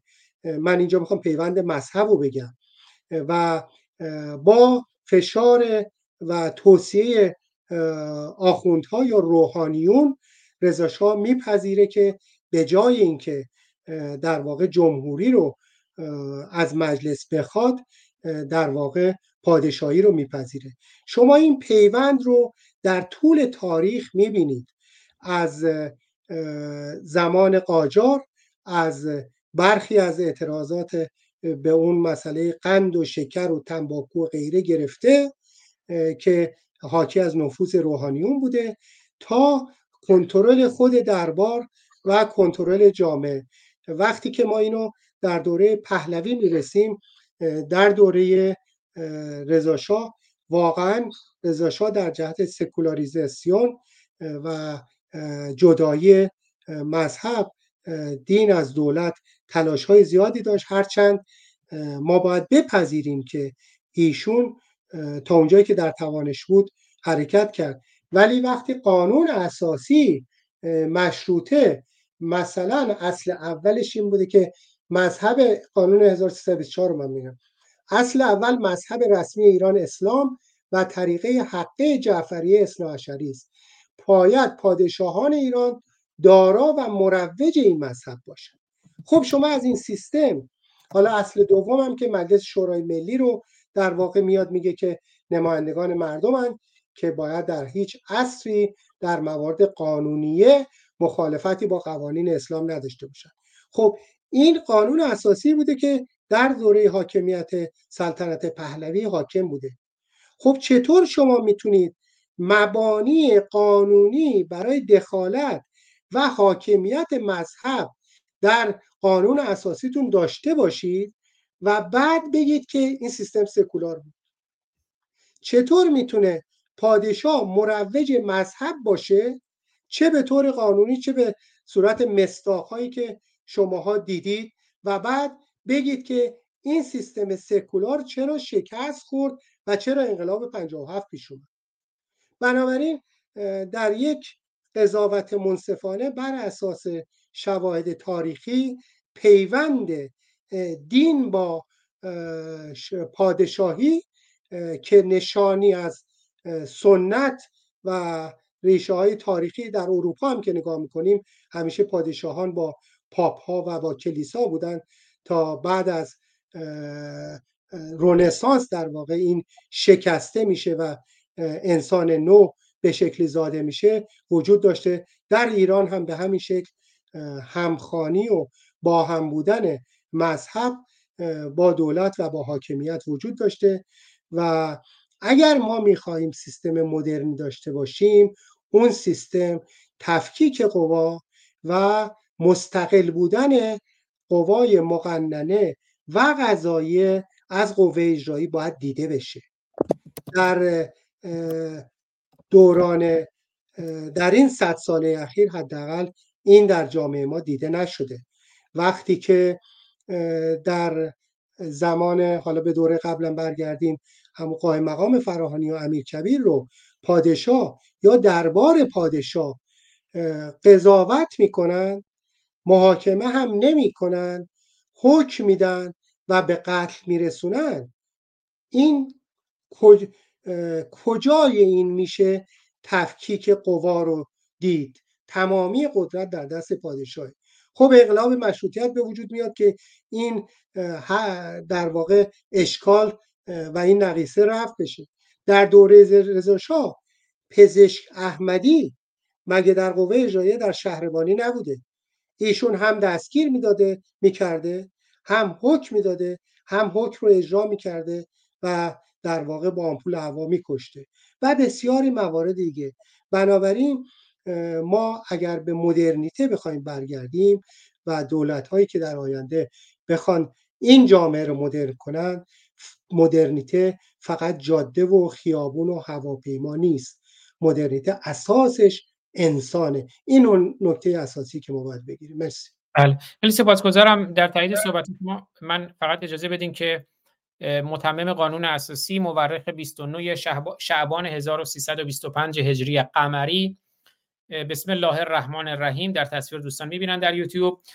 اصولی که برای تکمیل قوانین اساسیه مشروطیت دولت علیه ایران بر قانون اساسی که در تاریخ 14 شهر زلقعدت الحرام 1324 به صحه مرحوم مغفور شاهنشاه سعید مزفر الدین شاه قاجار نور الله مزجعه موشه شده اضافه می شود از قرار زیل است. کلیات اصل اول مذهب رسمی ایران اسلام و طریقه حقه جعفریه اسنا است. باید پادشاه ایران دارا و مروج این مذهب باشد. اصل دوم مجلس مقدس شورای ملی که به توجه و تایید حضرت امام عصر من از عین عین اون رو می‌خونم. مجلس مقدس شورای ملی که به توجه و تایید حضرت امام عصر عجل الله فرجه و بذل مرحمت از اعلی حضرت شاهنشاه اسلام خلد الله سلطانه و مراقبت حجج اسلامیه کسر الله امثالهم و عامه ملت ایران تأسیس شده است. باید در هیچ اصری از اعثار مواد قانونیه آن مخالفتی با قوانین با قواعد مقدسه اسلام و قوانین موضوعه حضرت خیر الانام صلی الله علیه و آله و سلم نداشته باشد و معین است که تشخیص مخالفت قوانین موضوعه با قواعد اسلامیه بر عهده علمای اعلام ادام الله برکات وجودهم بوده و هست. لذا رسما مقرر است در هر عصری از اعثار هیئتی که کمتر از پنج نفر نباشد از مجتهدین و فقهای متدینین که مطلع از مقتضیات زمان هم باشند به این طریق که علمای اعلام و حجج اسلام مرجع تقلید شیعه اسامی 20 نفر از علما که دارای صفات مذکوره باشند معرفی به مجلس شورای ملی بنمایند. پنج نفر از آنها را یا بیشتر به مقتضای عصر اعضای مجلس شورای ملی به اتفاق یا به حکم قرعه تعیین نموده به سمت عضویت بشناسند. تا موادی که در مجلس عنوان می شود به دقت مذاکره و غوررسی نموده. هر یک از آن مواد معنونه که مخالفت با قواعد مقدسی اسلام داشته باشد طرح و رد نمایند که عنوان قانونیت پیدا نکند. و رأی این هیئت علما در این باب مطاع و متبع خواهد بود و این ماده تا زمان ظهور حضرت حجت عصر عجل الله فرجه تغییر پذیر نخواهد بود. این ماده تا زمان ظهور حضرت حجت عصر عجل الله فرجه تغییر پذیر نخواهد بود. حالا این اصل رو داشته باشین میایم قانون اساسی جمهوری اسلامی که اتفاقا جو قانون اساسی جمهوری اسلامی یه مقداری قلزت مذهبش کمتره. اصل دوازده قانون اساسی جمهوری اسلامی ولی همین تغییر ناپذیری رو داره. قانونی که تغییر ناپذیر نباشد دیگه قانون انسانی نیست و قانون مدرن هم نیست. اصل دوازده قانون اساسی جمهوری اسلامی رژیم اشغالگر و جنایتکار جمهوری اسلامی دین رسمی ایران اسلام و مذهب جعفری اثناعشری است و این اصل الالعبد غیر قابل تغییر است. سخنی نمیمونه. اگر دوستان اگر شما نکته نداریم بریم سراغ کلاب هاوس اگر دوستان نکته دارن میکروفون باز کنن. اگر بشنویم من چند لحظه صبر می‌کنم. اگر نه که بعد بریم سراغ شهبانو و رضا. حتما. خوشحال بشین دوستان. بشین ببخشید من می‌تونم صحبت کنم؟ بله بفرمایید خانم سوسن گرامی. متشکر از لطفتون خب این صحبت هایی که شما فرمودین بسیار بسیار روشنگر هست. روشنگر اینه که ما درگیر کسانی بودیم که با عقاید خودشون و اون تضادهای داخلی خود همون دربار مسبب این شدن که ما رو به این چیز در واقع هول دادن و به این سمت مثلا سوق دادن. بعد از این جریانات هم حتی من اون که متوجه شدم کماکان این خانواده متاسفانه دست از اون اعتقاداتشون که بر نداشتن که هیچی به قول عزیزانی حتی آپدیت هم نشدن اونم هیچی و هنوز کماکان ارتباطات خیلی قوی با همون آخوندهایی دارن که ما باشون مشکل داریم. با همون کسانی که کشور ما رو بدین وضعیت انداختن و حاضرم نیستن به هیچ عنوان یک قدم میان فراتر قدم بزنن و حتی اسم دختران خودشون رو هم از روی کتاب قرآن هنوز انتخاب کردن. بعد از چندین سال که اینا در کشور آمریکا یا حالا جاهای دیگه زندگی کردن. و این برای من بسیار تعجب آوره. و سوال من اینه که واقعا جریان این ارتباط نزدیک و قوی این خانواده با مذهب تشیع چی هست که انقدر بر داشتن اون در آینده هم اگر که اگر می‌خواستن برگردن به ایران. هنوز روی این مسئله پافشاری می‌کردن و اسلام رو جدا نمی‌دونستن از حکومت آینده که مردم ایران برای خودشون پیش بینی می‌کردن. و اونا مانع و صد بزرگی بودن از این جهت. من واقعا موندم که این چه ارتباط و پیوندی است که وقتی می‌بینیم که کشور رو به این صورت چیز کرده هم کماکان بر روی این مسئله پافشاری بکنیم و اصرار کنیم که تشیع به همون قدرت و هی مثلا چیز خودش به همون کسبت خودش باید باشه وگرنه بهتره که همین جمهوری اسلامی بمونه. مرسی. بله بسیار عالی. خیلی سپاسگزارم. آیه دوستان دیگه ای اگه نکته دارن میکروفون باز کنن. بله اگر اجازه بدید بفرمایید خواهش می‌کنم. راجع به همین اسلام و اسلام گرایی که می‌دونم که شما به حال بحث همیشه بحثای هستیتون آزاد جان به طور تخصصی رو مذهب و دین و مخصوصا اسلام هستش. خیلی برای من جالبه اون زمان روشن فکرهایی بودند که مثلا مثال گل سرخی میگو آقا من یک کپی هستم ولی فلان رو در اسلام می‌بینم در امام حسین می‌بینم در امام علی می‌بینم فلان می‌کنم و اینا. چطور میشه که حاکمیت حکومت یک کشور که پادشاهی بوده؟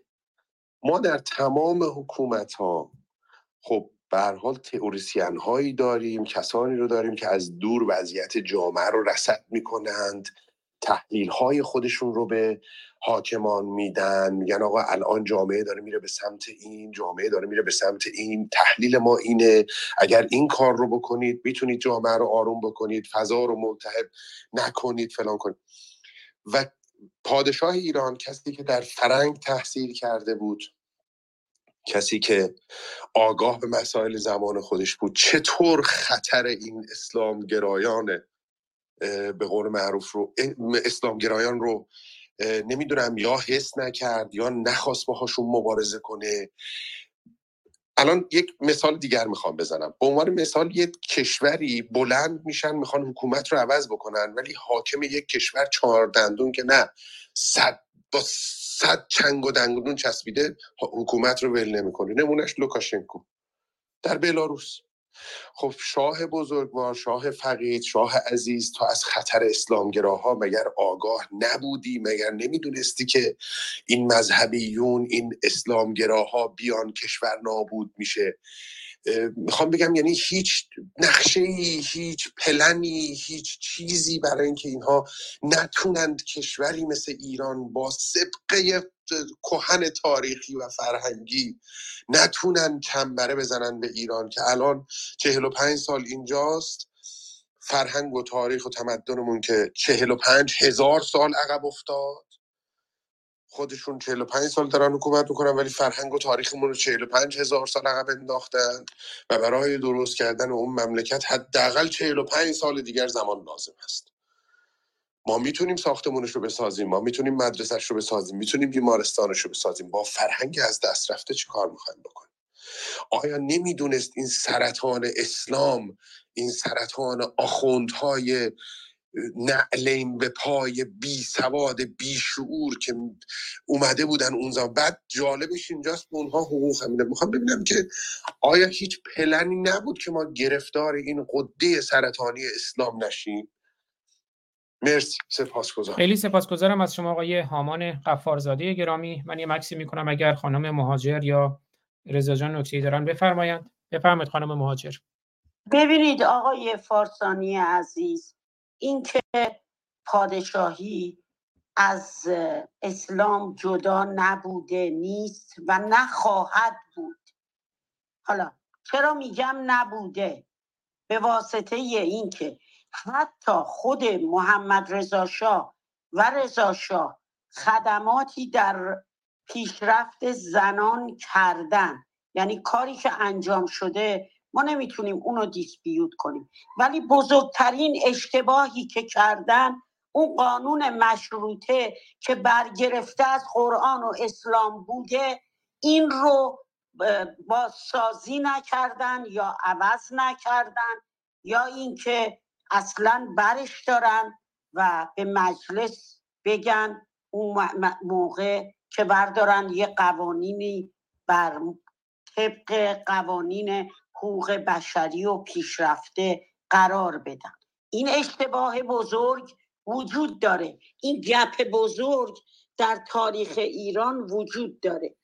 اما میاییم سر اینکه بعدا اومدیم حالا افتادیم تو این دام تو این باطلاق. یعنی یک کشور و یه ملت بزرگ و تاریخی افتاده توی باطلاقی به نام اسلام.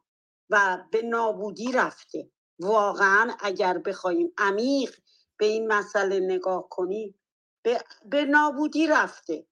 برای اینکه کشیدن بیرونش به سخن گفتن راحته ولی در عمل دیدیم که امکان پذیر سخته. نمیگم نیست میگم سخته. اما خب ما نگاه می‌کنیم به این خانواده. الان اینا وظیفه دارن که اون اشتباهات گذشته رو فرض کن ایشون اسم بچهش رو اومده اسم مذهب اسلام رو قبول کرده و رو بچهش گذاشته. بسیار خوب. من می‌تونم تا دیروزم نادون باشم. ولی هر وقت که به قول ایرانیا ماهی رو عذاب بگیری تازه است. من می‌تونم اشتباه کرده باشم سال 2017 رفته باشم توی یک کتاب نوشته باشم که اگه قراره با اسلام بجنگیم ما بهتره که همین جمهوری اسلامی رو نگهش داریم.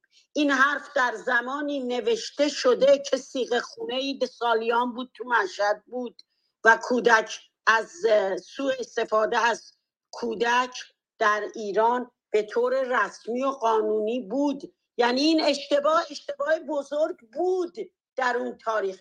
اما می‌تونه یه روزی به خود بیام یه خورده دست از تکبر و غرور بردارم و بگم اشتباه کردم حالا می‌خوام خودم رو آپدیت کنم. اون نوشته و اون گفته اون تاریخ رو برش میدارم و الان به شما میگم در گذشته اشتباه کردم. نه! الانم رو اشتباه هم وایسم. حالا باز میاییم جلوتر جلوتر جلوتر.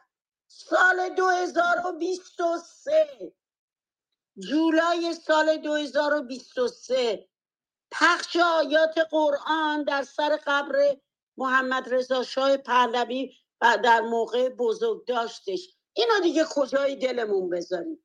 یعنی هنوزم آپدیت نشدیم؟ من دارم افتخار می‌کنم به دهم سپتامبر 2023 که فرزند من رضا زرابی از سامانه پادشاهی خواهی خروج کرد.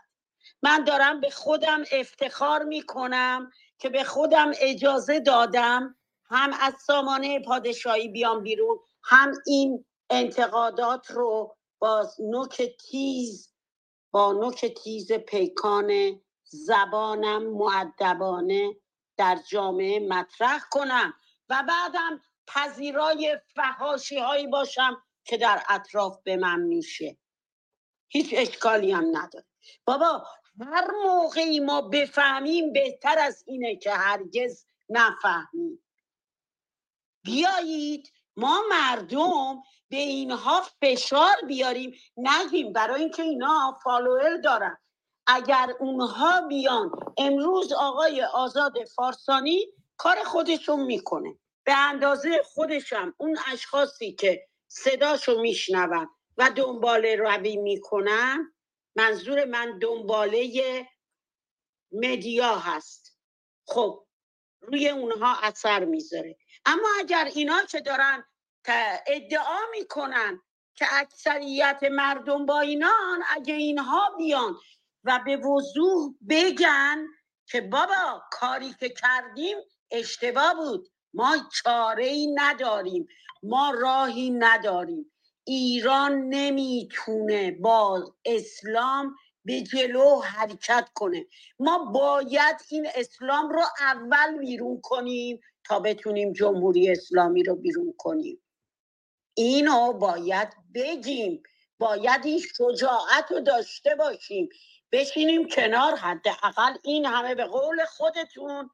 چسان چسان میلیون ها فالوور دارید خب بیایید بگید برای خدمت به اون آب و خاک برای باقی موندن ایران بیایید بگید. بنابراین این خیلی ضرورت داره. اصلا هم نمیشه دربارش کوتاه بیاییم و بگیم حالا اب نداره. هر کس برای خودش میاد و زندگی و راه و ایدئولوژیش رو انتخاب می‌کنه. نه بالای این ایدئولوژی قتل ها در ایران اتفاق میفته هر روز و هر شب. بنابراین هرچه زودتر باید جلوی این موزل رو ما بگیریم بدون تعارف بدون رودرواسی. من سپاسگزارم از فرصتی که به من دادید. خیلی سپاسگزارم از شما خانم مهاجر گرامی. اگر دوستان نکته ای ندارن ما قبل از اینکه اگر دوستان نکته دارن میکروفون باز کنن. رضا جان نکته ای دارین؟ نه من عرضی ندارم. عزیزی سپاسگزارم. قبل از اینکه برگردیم خدمت های اسماعیل پور گرامی من چند تا کامنت رو بخونم. کلیف کاکتوس نوشته I see the left still at this. at, it blaming Pahlavi for the current situation but ignoring their own role and responsibility. میگه می‌بینم که جریان چپ هنوز داره همین بحثا رو می‌کنه و شماتت می‌کنه پهلوی رو به خاطر شرایط جاری اما ایگنور می‌کنه نادیده می‌گیره نقش خودشون و مسئولیت خودشون رو. من مستند توی برنامه پیشین صحبت کردم. من باور دارم که متاسفانه انقلاب اسلامی حاصل تلفیق ازدواج و همبستری جریان چپ بود. با اسلام. چیزی که من میگم اسلامونیسم یعنی ترکیب اسلام و کمونیسم یعنی اون بدترین نوع جریان چپ چپ استالینیستی کمونیستی. و اتفاقا این ازدواج بسترش در دفتر شهبانو فرح پهلوی شکل گرفت و بسترانداز ازدواج جریان چپ و جریان اسلامگرا متاسفانه در دفتر شهبانو فرای پهلوی بود و خود شهبانو فرای پهلوی بسترانداز بود. این نگاه من مستندات تاریخی هم برش وجود داره.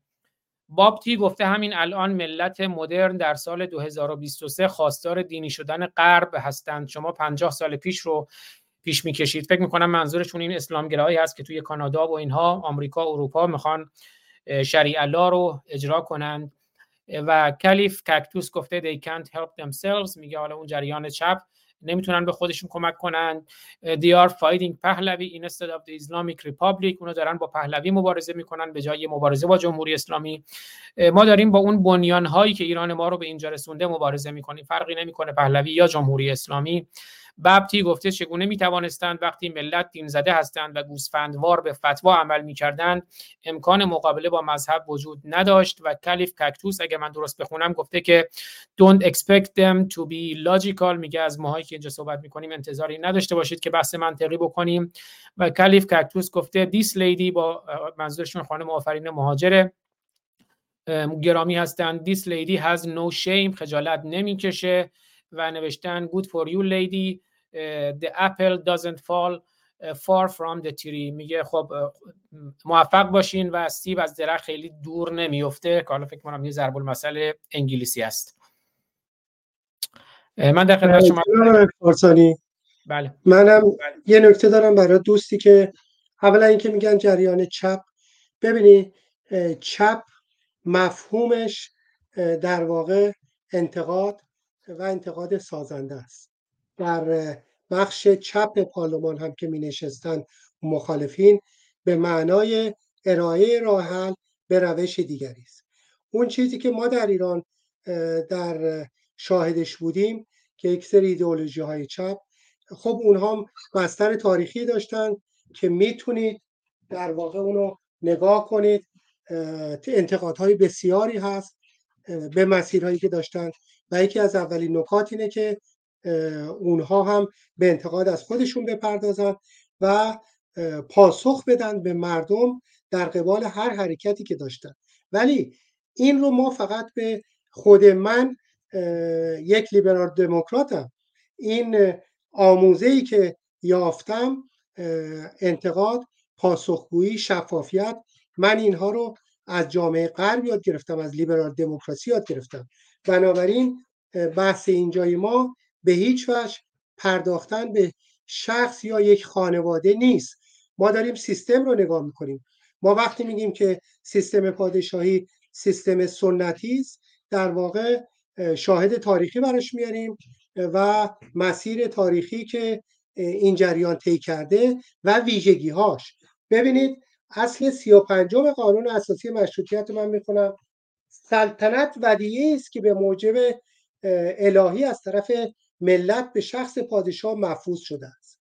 خب این سیستم رو اگر چپ بیاد بگه که سکولار نیست درست گفته. اگر یک لیبرال دموکرات هم بیاد بگه این سیستم یعنی سکولاریسم وجود نداره اون هم درست گفته. بنابراین ما وقتی اشاره می‌کنیم به سیستم بهتر سیستم ها رو بشناسیم. بعد می‌تونیم انتخاب خودمون رو داشته باشیم. در مورد دوست عزیزی که به درستی اشاره کردن که و گفتن که در اون زمان چطور می‌تونستند در واقع به مذهب انتقاد کنند. وقتی که یک با یک ملت دین زده روبرو بودند که با یک فتوا در واقع همه کار می‌کرد. دوست عزیز بسیار آسان حداقل با بهرهگیری از دانشی که عصر روشنگری اروپا. با آموزش با تلویزیون با مدرسه با جامعه می‌تونستند به جای اینکه کتاب تعلیمات دینی بنویسه آقای باهنر و بهشتی و در اون سیستم آموزش داده بشه آموزش دموکراسی داده بشه آموزش جدایی دین از مذهب داده بشه. و یا اینکه حتی اون روشنفکران اون کسانی که از خمینی دفاع کردن رساله اونو می‌تونستن نقد کنن و بیارن و به مردم نشون بدن که افکار این شخص این هست مردم بدانید اگر حتی انتخاب می‌کنه. امروز ما کاری که داریم می‌کنیم در واقع ارائه مبانی دموکراتیک هست و ارائه این که سیستم فرض کن جمهوری خودش رو چطوری تعریف می‌کنه؟ الگوها و اعمال و رفتار اجتماعی رو تعریف می‌کنه که بر اساس برابری بر اساس انتخاب مردم بر اساس حاکمیت به دست نمایندگانی که در انتخابات شفاف باز و آزاد انتخاب شدن. اینا معیارها. ما داریم معیارها رو چیز کنیم اتفاقا من موافقتی با اینکه اصلا به اشخاص بپردازیم ندارم. ما می‌خواهیم در واقع سیستم ها رو شما رو باش آشنا کنیم و بعد وقتی سیستم آشنا شدید مهم نیست که اون نیرویی که میاد میگه منو انتخاب کن چپ باشه یا راست باشه. شما معیار دارید و بر اساس معیار انتخابتون رو خواهید داشت. مرسی از این فرصتی که به من دادید. خیلی سپاسگزارم. بله من هم ترجیحم اینه که خیلی به اشخاص نپردازیم ولی واقعیت اینه که اون چیزی که توی منطق میگن تعریف با مثال گاهی اوقات خب آدم با مثال بهتر می‌تونه براشون ملموس باشه. برای همین مثلا من مثال سید حسین نصر رو زدم مثال شهبانو فرای پهلوی رو زدم. اما به باور من این رو اول بگم یه چیزی فراموش کردم بگم. خود محمد رضا شاه پهلوی میگه توی فکر می‌کنم کتاب خاطراتشه که میگه پدرم می‌خواست اعلام جمهوری کنه رضا شاه پهلوی و آخوندها نذاشتن. که این نکته مهمیه یعنی چون آخوندها و اسلام در واقع اون ساختار رو بهتر باش می‌تونن پیش برن. حالا فرقی نمی‌کنه اون ساختار سلطنتی در چارچوب ولایت فقیه باشه یا در چارچوب پادشاهی اون نهاد سنتی پادشاهی. ولی به باور من خود شاهزاده رضا پهلوی یک نگاه مدرن داره با همه انتقادهایی که بهش داریم به اسلام گراییش به اینکه نقد اسلام رو بر نمیتابه با اینکه خب خودش رو یه مسلمان معتقد شیعه می‌دونه. اما در این حال توی جامعه مدرن زندگی کرده و در مجموع انسان مدرنی هست. و به باور من اون نهاد سنتی پادشاهی هیچ وارثی نداره. حالا اشاره کردن به قانون اساسی متمم قانون اساسی مشروطی که من آوردم روی تصویر که خب یه بندشم اینه که این در واقع توی فرزندان ذکور منتقل میشه. بذاریم بخونم. اصل سی و ششم. اصل 35 ما گفتن سلطنت بدیه است که به محبت الهی از طرف ملت به شخص پادشاه مفوض شده و اصل 36 م سلطنت مشروطه ایران از طرف ملت به وسیله مجلس مؤسسان به شخص اعلی حضرت شاهنشاه رضا شاه پهلوی تفویض شده و در اعقاب ذکور ایشان نسلا بعد نسل برقرار خواهد بود. به حال به باور من این نهاد سنتی دیگه کارکردش رو هم از دست داده و وقتی یه نهادی که کارکرد نداره به هر حال به هر طریقی مزمحل شده نابود شده دیگه برگشت به اون نوعی ارتجاع هست و خود رضا پهلوی هم این رو می‌دونه. بذارین صحبت های خودش آزاد رضا پهلوی در این زمینه بشنویم. نماینده پادشاهی نمی‌خوام باشم. اصلا از کجا معلومه به پادشاهی اعتقاد داشته باشم؟ این دوستان خاله خرسه نفهمم متاسفانه بعضی وقتا تاج رو سرم گذاشتن بطی هم در حال ساختن هستم که فردا باز دوباره همون آش همون کاسه. دوستان من شاید من اتفاقا به جمهوری بخوام نه صدا خوب نیست. اگر یه چون اصل صدا خوب نبود. به حال گفتی اگر میکروفونم بزرگواری کنه چون نمی‌دونم صدای کلاب هاوس شما برمیگرده. میگه این دوستان خاله خرسه نفهمم تاج رو سر من گذاشتن و اینا من شاید اصلا یه روزی بخوام به جمهوری رای بدم و کارتونی که می‌بینید از دوست عزیز ما کوروش سلیمانی که مهر داشتن برای این برنامه ها و برای در واقع نگاه خودشون بود. ولی یه موقعی برای من فرستادم گفتم جالبه کارتون کوروش سلیمانی هست. از رضا پهلوی که در واقع نمی‌خواد تاج رو اما میگن نخیر تو باید اون تاج رو با زنجیر به پاش بستن. خودش میگه اصلا من نمی‌خوام وارث این نهاد باشم. و حمله رضا پهلوی به دوستان خاله خرسه نفهم. حالا یه, یه کارتون دیگه هم از همین و یه شعری از کوروش سلیمانی عزیز باز ببینیم که یه بار دیگه هم دوستانی که صدا خوب نبود بشنون با یه روایت با یه طرح دیگه. نماینده پادشاهی نمی‌خوام باشم. اصلا از کجا معلومه به پادشاهی اعتقاد داشته باشم؟ این دوستان خاله خرسه نفهمم متاسفانه بعضی وقتا تاج رو سرم گذاشتن بطی هم در حال ساختن هستم که فردا باز دوباره همون آش همون کاسه. دوستان من شاید من اتفاقا به جمهوری بخوام رای بدم یه روزی. بله و کوروش سلیمانی نازنین اینجا رضا پهلوی رو کشیده که خب پرچم شیر و خورشید رو پیراهنشه اما اون لباس پادشاهی و اون تاج پادشاهی رو داره میندازه توی سطل زباله و شعری از خود کوروش سلیمانی که از کارتونیست های نشریه توفیق بودن زنده می کرد یاد و نام پهلوی خاطرات دوره‌ای شیرین را. از قضا روزی رضا شاه جوان گفت پیمایم ره دیرین را. گرچه سکولار هستم لاجرم اندکی دارم هوای دین را. گفت شاهزاده نمی‌خواهم دگر سهم خود از دوره پیشین را. بهتران باشد که حالا بس کنم درس شاهنشاهی و تمرین را. ورنه خوانند خال خرسان عزیز که گفت این دوستی خال خرسه ورنه خوانند خال خرسان عزیز نوحه سودواری و تدفین را. یک سبک مغز می‌گذارد این زمان بر سرش تاجی چنین سنگین را. یک سبک, سبک مغز می‌گذارد این زمان بر سرش تاجی چنین سنگین را. عاقبت در سطل آشغال سپرد تاج و تخت و چکمه و پوتین را. خب من برم سراغ پرسش های بعدی که داشتیم که بحثمون رو پوشش داده باشیم که حالا این کارتون ها رو و چند تا طرح رو هم در پایان. ببخشید آقای فارسانی من می‌تونم یه مطلبی بگم. حتما بفرمایید. متشکرم از ما در کشور اطراف خودمون تاجیکستان رو داریم که من لینکش هم گذاشتم و امام علی رحمانوف رو داریم که خودش معتقد به اسلام هست.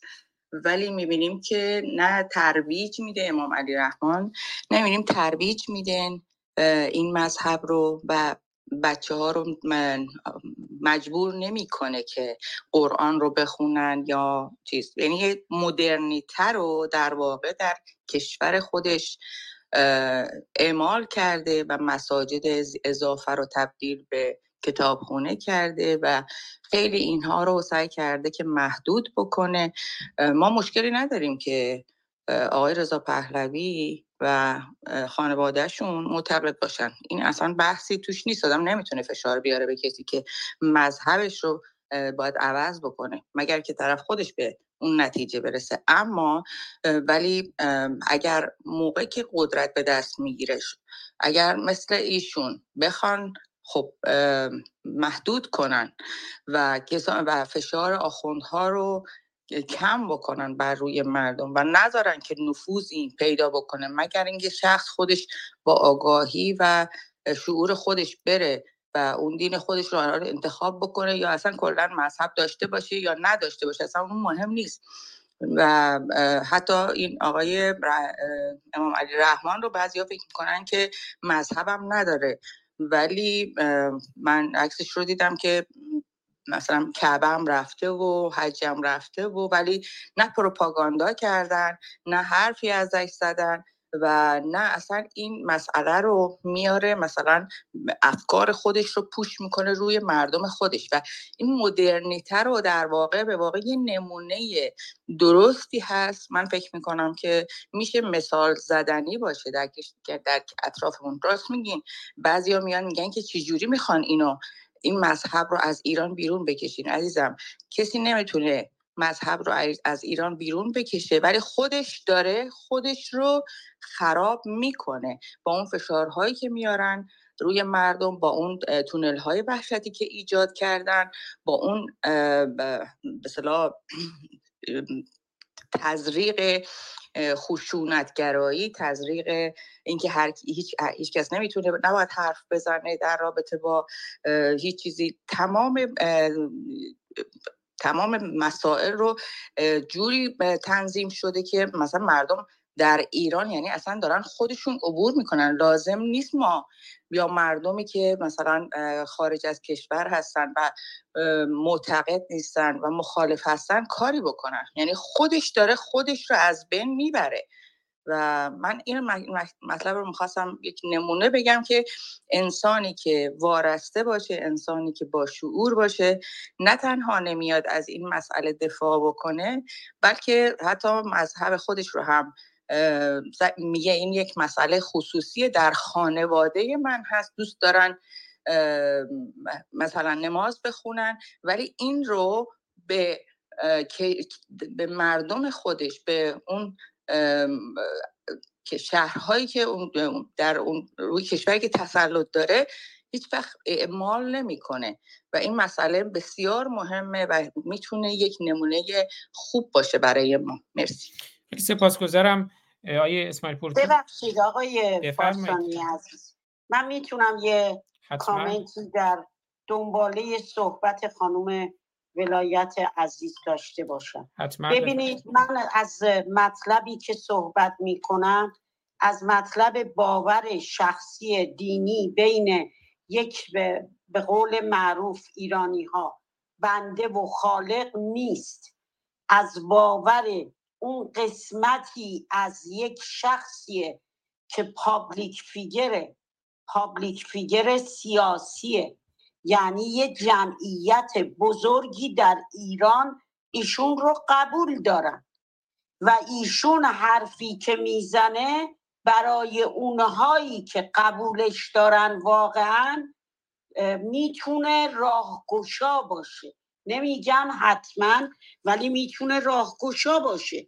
بنابراین حمایت کردن به این صورت واضح که برگردی بگی اگر کسی به اسلام می‌خواد حمله کنه من برمیگردم وقت اجازه میدم که جمهوری اسلامی ادامه حکومتشو بده.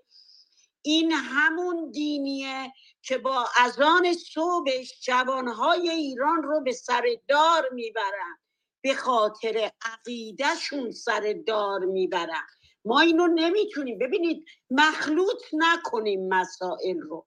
این که کسی باور شخصی و دینی خودش من نمیرم مثلا از آقای فارسانی یا از شما بانو ولایت بپرسم بگم خب شما مثلا بین خودتون و خدایی که قبول داری یا نداری چی میگذره؟ ولی اون این استیتمنت های سیاسی که میدی بسیار مهمه.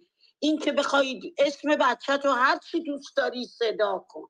اون به خودت ربط داره به خانوادت ربط داره. ولی حمایت از قرآن حمایت از اسلام یعنی همون حمایتی که وقتی می‌خوان حکم قتل یک جوان ایرانی رو در ایران بدن به واسطه این که یک تابلو و قرآن در کانال تلگرامی خودش زده بود. نه هیچ کار بزرگتری نکرده بود. بنابراین اینو با هم جمع نبندیم مخلوطش نکنیم. اگر من دارم صحبت از این می‌کنم که باید update بشم از این منظر دارم صحبت می‌کنم. باید update بشم. به واسطه خون جوانهای ایران. به واسطه خون جوانهایی که زیر علم اسلام حکم قتل صادر کردن براشون. به واسطه خون روح الله زم که هیچ گناهی نکرده بود. با حق بازی بردنش و هشت بار سر دارش کردن. چرا؟ وظیفه دارن. وظیفه انسانی. وظیفه برای خون اون جوانان. برای حمایت از اونها. این نظر من بود فقط به خاطر اینکه اینا رو ما مخلوط نکنیم. این رابطه بین خالق و مخلوق نیست. سپاسگزارم. بله خیلی سپاسگزارم از توضیحات ممنون. ببخشید معذرت می‌خوام آقای فارستانی من ممنونم متشکرم. می‌خواستم از خانم آفرین ماجد تشکر بکنم. خب توضیحشون تر بود تر بود و دقیقا خب خیلی بسیار نزدیک ما داریم فکر می‌کنیم با هم ولی من منظورم اینه که ایشون حتی اگر می‌خواستن در رابطه با همون مذهب تشیع خودشون چیز بکنن ولی نبایستی اصرار می‌کردن که اگر بخواهد اسلام ستیزی شود خب بشود. چه کاری داره بشود؟ این یکی از آزادی هایی هست که همه مردم در همه دنیا باید داشته باشن. ما مسیحیت هم رو هم داریم که نقد می‌کنن بررسی می‌کنن باش بعضی ستیز می‌کنن و مذاهب دیگه هستن. تا چه اشکالی داره؟ اگر قرار شود اسلام ستیزی شود. این چه شرط و شروطی هست که برای ملت ایران می‌ذارن؟ و من این نمونه رو بسار زدم که ایشون با داشتن یه همچین مذهبی تشیعی که دارن آقای امام علی رحمانوف رحمان ولی به مردم خودش فشار نمیاره که اگر در رابطه با اسلام چیز بدی گفتن ببرنش سر دار. مرسی از لطفتون خانم ماجر متشکرم. مرسی. بله خیلی سپاسگزارم از شما. دو بانوی نازنین. آیه اسماعیل پور اگر اجازه بفرمایید صحبت های خانم آوا رو هم آوا ایرانی که به جمع ما اضافه شدن بشنویم. بعد یه پرسش دیگه هم البته از اون پرسش های مد نظرمون مونده که اون رو هم طرح می‌کنیم. خانم آوا ایرانی گرامی خوش آمدید. بفرمایید.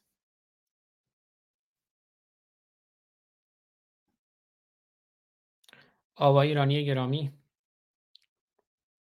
خب احتمالا الان کنار میکروفونشون نیستند. حالا توی آوا جان آوا جان من می‌شناسم آوا جان آوا؟ آوا خانم؟ خب حالا با درود. بله. خدمتتونم. من فقط می‌خواستم بله من فقط می‌خواستم بگم که درسته که خاندان پهلوی اسلام و حالا یه مقداری دستشو باز گذاشتن یا حتی کمکش کردن. یا مذهبی بودن. ولی شاید یه جورایی هم ناگزیر بودن. یعنی اگه خودمون رو جای اونا می‌ذاریم می‌بینیم که شاید یه جورایی هم ناگزیر بودن.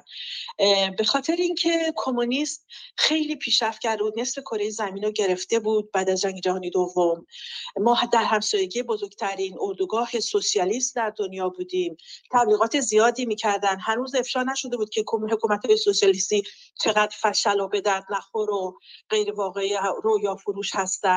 دائم رویا فروشی می‌کردن.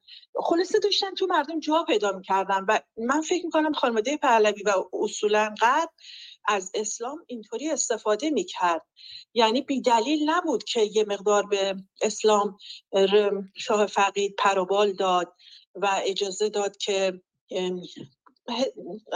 تو مردم باشه یا آگاهی رسانی با اون اندازه که لازم بود نکرد. من فکر کنم عمدن این کار نکرد و سیاستش این بود که ما به دامان سوسیالیسم نیافتیم. اگر هم یه جورایی نگاه کنیم می‌بینیم این کار خیلی هم عاقلانه بوده. شاید ما مگه بودیم همین کارم کردیم چون اگر گرفتار حکومت کمونیستی می‌شدیم خیلی فاجعه بارتر از حتی این حکومت اسلامیه یعنی ما فکر حکومت اسلامی خیلی بده ولی اگه یه مدتی رو کمونیست رو تجربه کرده بودیم یا مثلا شده بودیم شبیه کره شمالی اون وقت دیدیم که نه. مثلا حالا این آخونده بازی آب شسته تر از کمونیستن. به این دلیل به نظر من خانواده پهلوی با اسلام مدارا کردن. بله.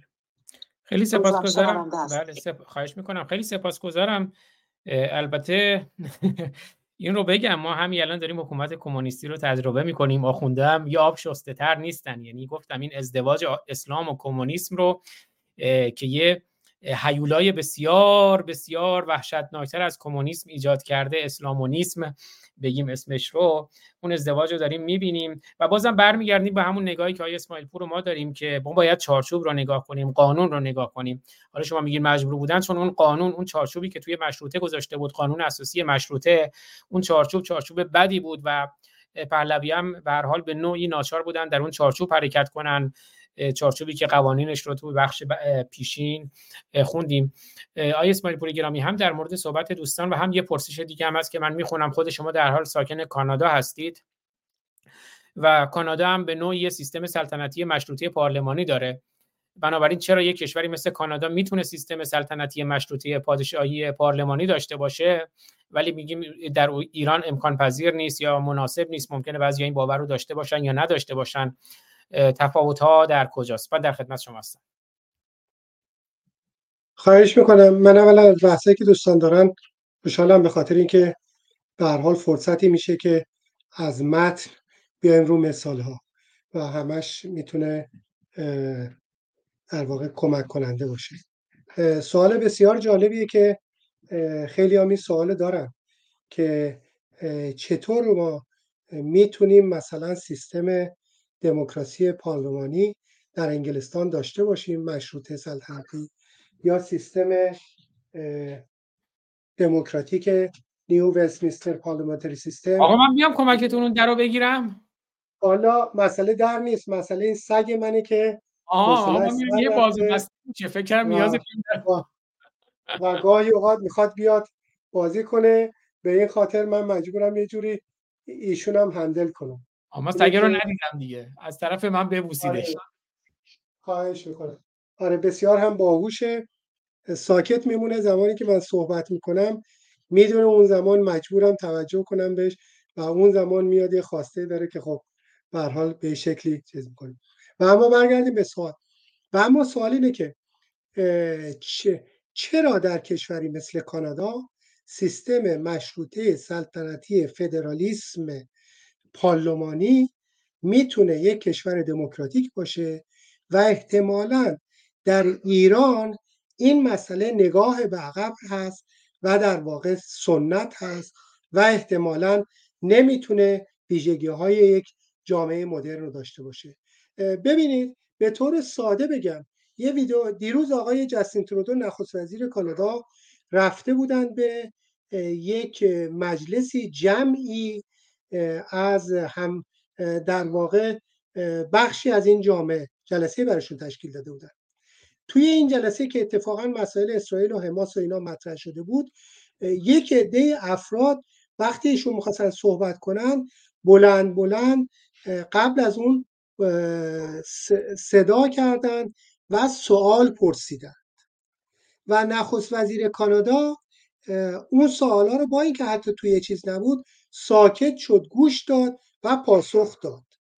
و بعد هم به مسئله که اعتراض داشتند اجازه داده شد به اونها که اعتراضشون رو بیان کنند و در واقع این حق رو داشتن که خواستشون رو عنوان کنند حالا آیا شما به من بگید آیا همچین شرایطی برای سیستم پادشاهی و پادشاهی که فرض کنید در ایران اصلا فارغ از شخص آقای رضا پهلوی یا هر کسی دیگه آیا سیستم پادشاهی که دوستان پادشاهی خواه در نظر دارن همچین امکانی وجود داره که در جایی حاضر بشن همه افراد معمولی بتونن سوال کنن و نظرشون رو بگن و در جلوی مطبوعاتی حاضر بشن که این مطبوعات دستچین نشده باشن؟ ما همچی چیزی ندیدیم.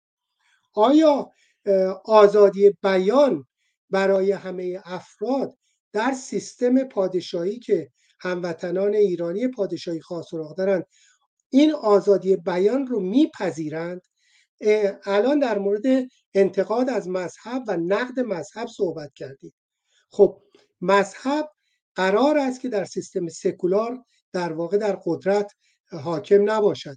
ولی آیا پذیرفته هست که مذهب نقد بشه. اگر آزادی بیان هست و اگر مذهب خودش رو می‌تونه با آزادی مذهب هر کسی مذهبی داشته باشه و تبلیغ خودش رو داشته باشه نه با بودجه دولتی بنابراین نقد اون هم جز آزادی بیانه. بنابراین این دیگه پذیرفته نیست که فرض کن آقای رضا پهلوی یا هر کسی دیگه بگه که شما مذهب میتون آدم ها می‌تونن آزادی مذهب داشته باشن داشتن مذهب ولی افراد دیگه نمی‌تونن اون رو به نقد بکشن. اینها تفاوت است که در یه جامعه دموکراتیک مثل کانادا که چارچوب های دموکراتیک رو در یک سیستم مدرن پذیرفته آزادی بیان دموکراسی آزادی انتخاب رو پذیرفته و بعد میاد و میگه که سیستم حاکمیت مثلا سیستم حاکمیت مشروطه سلطنتی فدرالیسمه. در جامعه ما باید ببینیم که اون افرادی که معتقد هستند به سیستم پادشاهی آیا ویژگی های مدرن رو حاضرن برای اون بپذیرند در کانادا به دلیل اون سنت هایی که از ریشه انگلیسی و فرانسوی اومده سیستم سنتی پادشاهی بوده. اومدن این سیستم رو مدرنش کردن. ظرفیتش رو داشتن. ببینید یه مثال ساده. یک وقتی که مجلس دوباره در کانادا بعد از انتخابات تشکیل میشه برای افتتاح این مجلس مراسمی هست به اسم State Opening of Parliament و رسمی هست به اسم در زدن پارلمان. در واقع نماینده این مجلس تشکیل میشه. نماینده پادشاه میاد که در واقع این مجلس رو افتتاح کنه. وقتی که میاد در پارلمان رسم هست که بسته است. میبندن روش. و پادشاه یا نماینده اون دو بار در می‌زنه. بار اول که در می‌زنه در رو باز نمی‌کنند. این رسم ها سنته در سنت پادشاهی و سنت انگلیسی و که تو کانادا هم همین هست. و بار دوم باز در می‌زنه اون وقت در رو باز می‌کنن این به این معنی است که در واقع مجلس نمایندگان مجلس مردم در واقع به پادشاه اجازه میده که وارد بشه. خب شما همین رو نگاه کنید.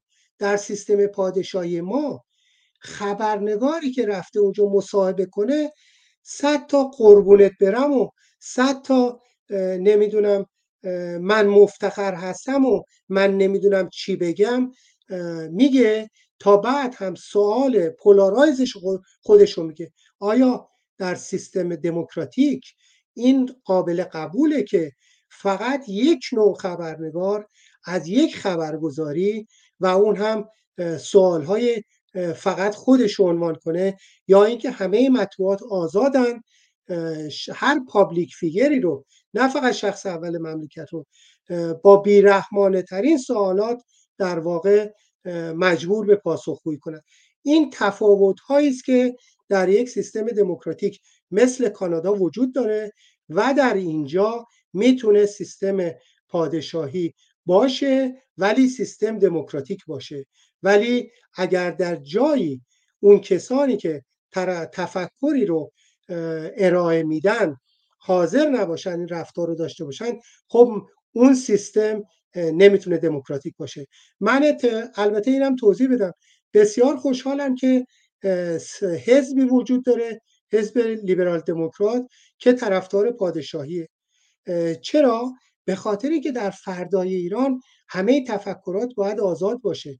این حزب حتی اگر پادشاهی نباشه که بخواد کاندید کنه رهبر اون حزب اگر در انتخابات پیروز شد در واقع رهبریت کشور رو برای مدت مشخص طی دوره گذرا مثلا چهار ساله هدایت می‌کنه و برنامه های خودشون رو برای توسعه کشور و پاسخ به مردم ارائه میدن.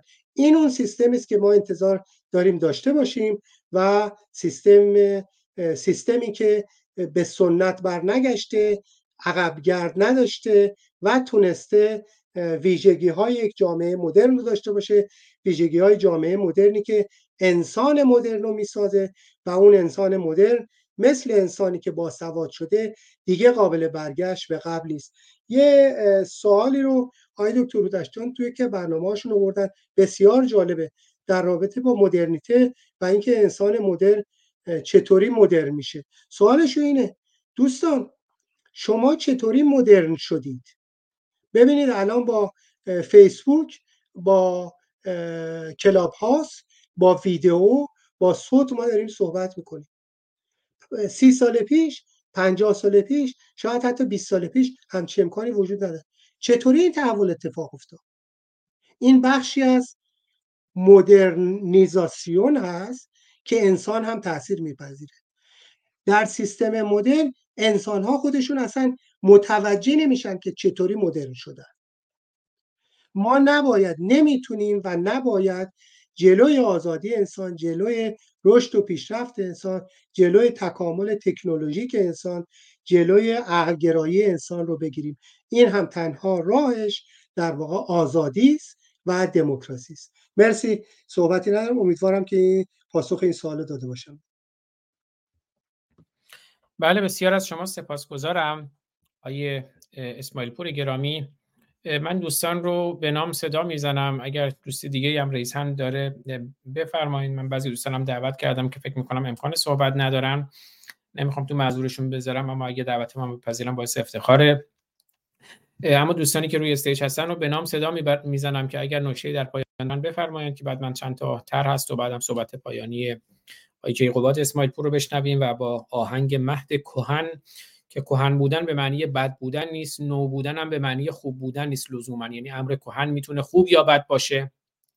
امر نو و مدرن هم می‌تونه خوب یا بد باشه. ما داریم اینجا بررسی می‌کنیم به لحاظ کارکرد به لحاظ محتوا. حالا بعد می‌خوام حالا با آهنگ مهد کهن شاهرخ هم برنامه رو پایان بدیم که ما مهد کهنمون رو دوست داریم اما می‌خوایم این شراب کهن رو آموخته کنیم و آمیخته کنیم. با دستاوردهای نو که کارایی اونها رو و سود اونها رو برای انسان برای جامعه انسانی برای ایران بیشتر کنیم و اون ایرادهای احتمالی رو از اون بزداییم. اما بازم تاکید می‌کنم لزوما قدیمی بودن به معنی خوب بودن نیست یا به معنی بد بودن نیست و لزوما هم نو بودن نه به معنی خوب بودن نه به معنی بد بودنه. همون جمله‌ای که نیوتون داره میگه من اگر افقهای دوردست رو دیدم به این خاطر بوده که بر دوش قولها سوارم.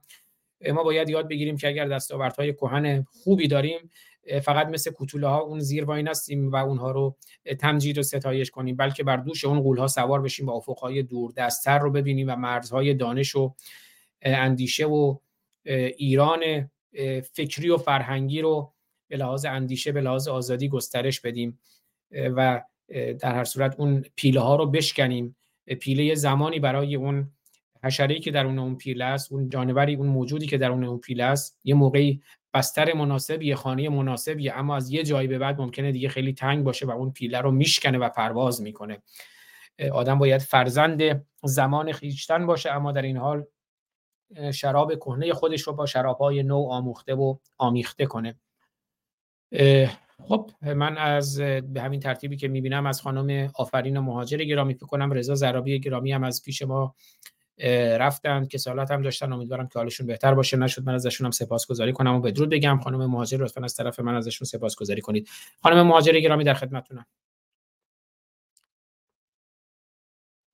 شما سوالتون رو بفرمایید بعد من جواب نه خواهش می‌کنم. پرسش دیگری نیست. گفتم اگر خود شما چون به سمت پایان برنامه میریم اگر هر جنبندی نکته مد نظرتون است بفرمایید. من بسیار از شما سپاسگزارم. از آقای کیک قباد عزیز بسیار سپاسگزارم از اطلاعاتی که در اختیار این اتاق قرار دادن و استفاده کردیم از صحبتهاشون از صحبتهای خودتون و دوستانی که در این اتاق شرکت کردن.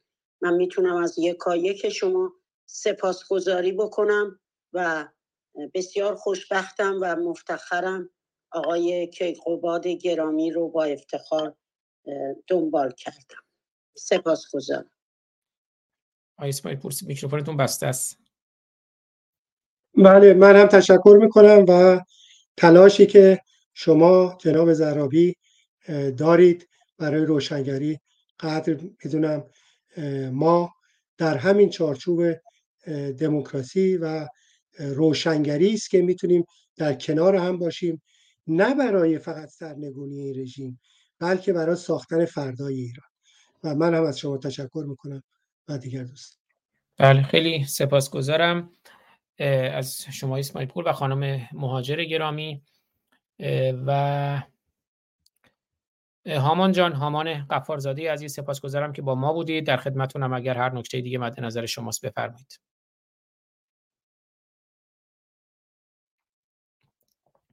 فکر کنم هامان گرامی نیستن و بگم این دو این بحث ها رو حالا اگر احساس کنیم که نیاز هست با دوستان دیگه و از جمله با خدای اسماعیل پور در کنار دوستان دیگه ادامه میدیم حالا با هم هم فکر می‌کنیم که بتونیم بحثایی باشه که به لحاظ های نظری برای فردا و امروز و فردای ایران یه کار موثری باشه. اگر احساس کنیم این بحثا رو ادامه خواهیم داد. هامان جان تشریف دارید؟ هامان قفارزاده عزیز. خب فکر کنم هامان جان هم فعلا کنار میکروفونشون نیستند. خانم سوسن ولایت گرامی اگر نکته از شما بفرمایید.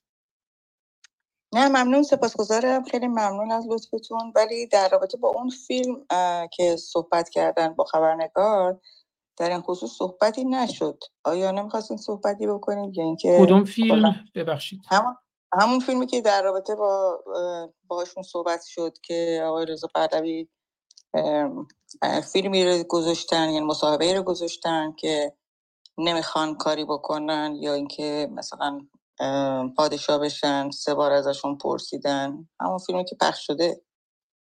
اون اون کلیپی که من پخش کردم که گفتین دوستی دوستی, بله. دوستی خاله خرسه و اینها.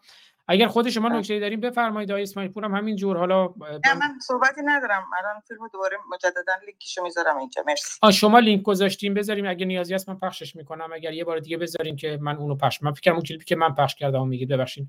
بذارین من پخشش می‌کنم. اگر لینکو بذارین توی چت روم. نمی‌دونم دقیقا کدوم منظورتونه پخش می‌کنم. خب هامان جان شما تشریف دارید؟ خب آوا ایرانی گرامی اگر شما نکته مد نظرتون است بفرمایید. من فقط تشکر می‌کنم از اطلاعات خوبی که بهم به دادید. ممنون. خواهش می‌کنم من از شما سپاس گذارم خانم سوسن گرامی اون لینک رو می‌ذارین که من دقیقا نمی‌دونم کدوم مد نظر شماست که من پخش کنم دوستانم ببینن.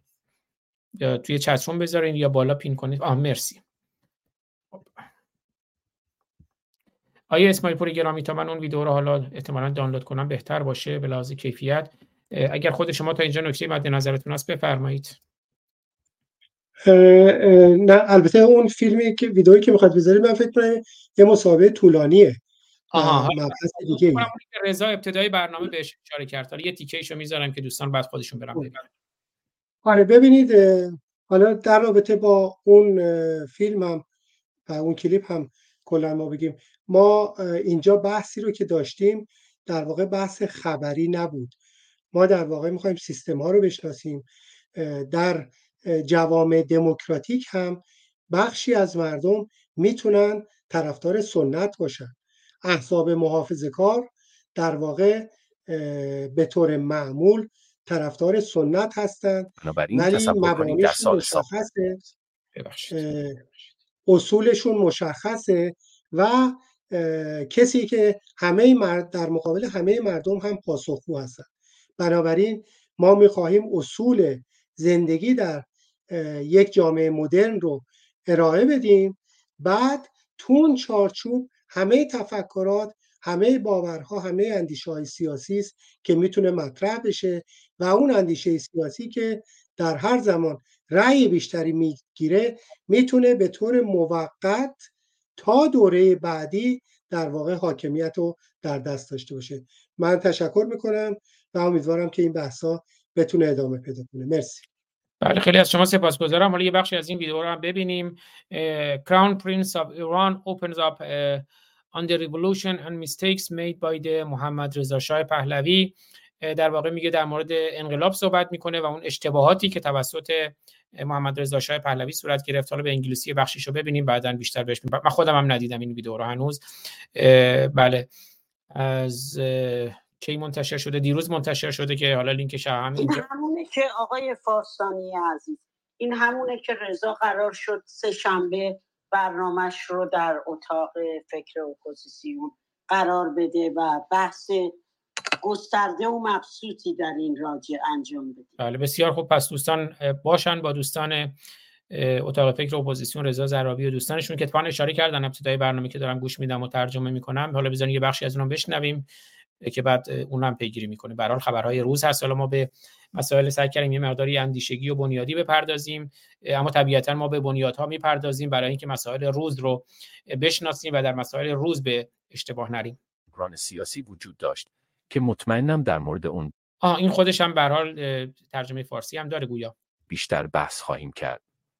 اما نکته اصلی این است که وقتی امروز به ایران نگاه می کنید و از آنجایی که سوالات در نظرسنجی نشون می‌دهد که چرا اکنون مردم می‌گویند هی ما از این دوره حکومتداری بسنده کردیم.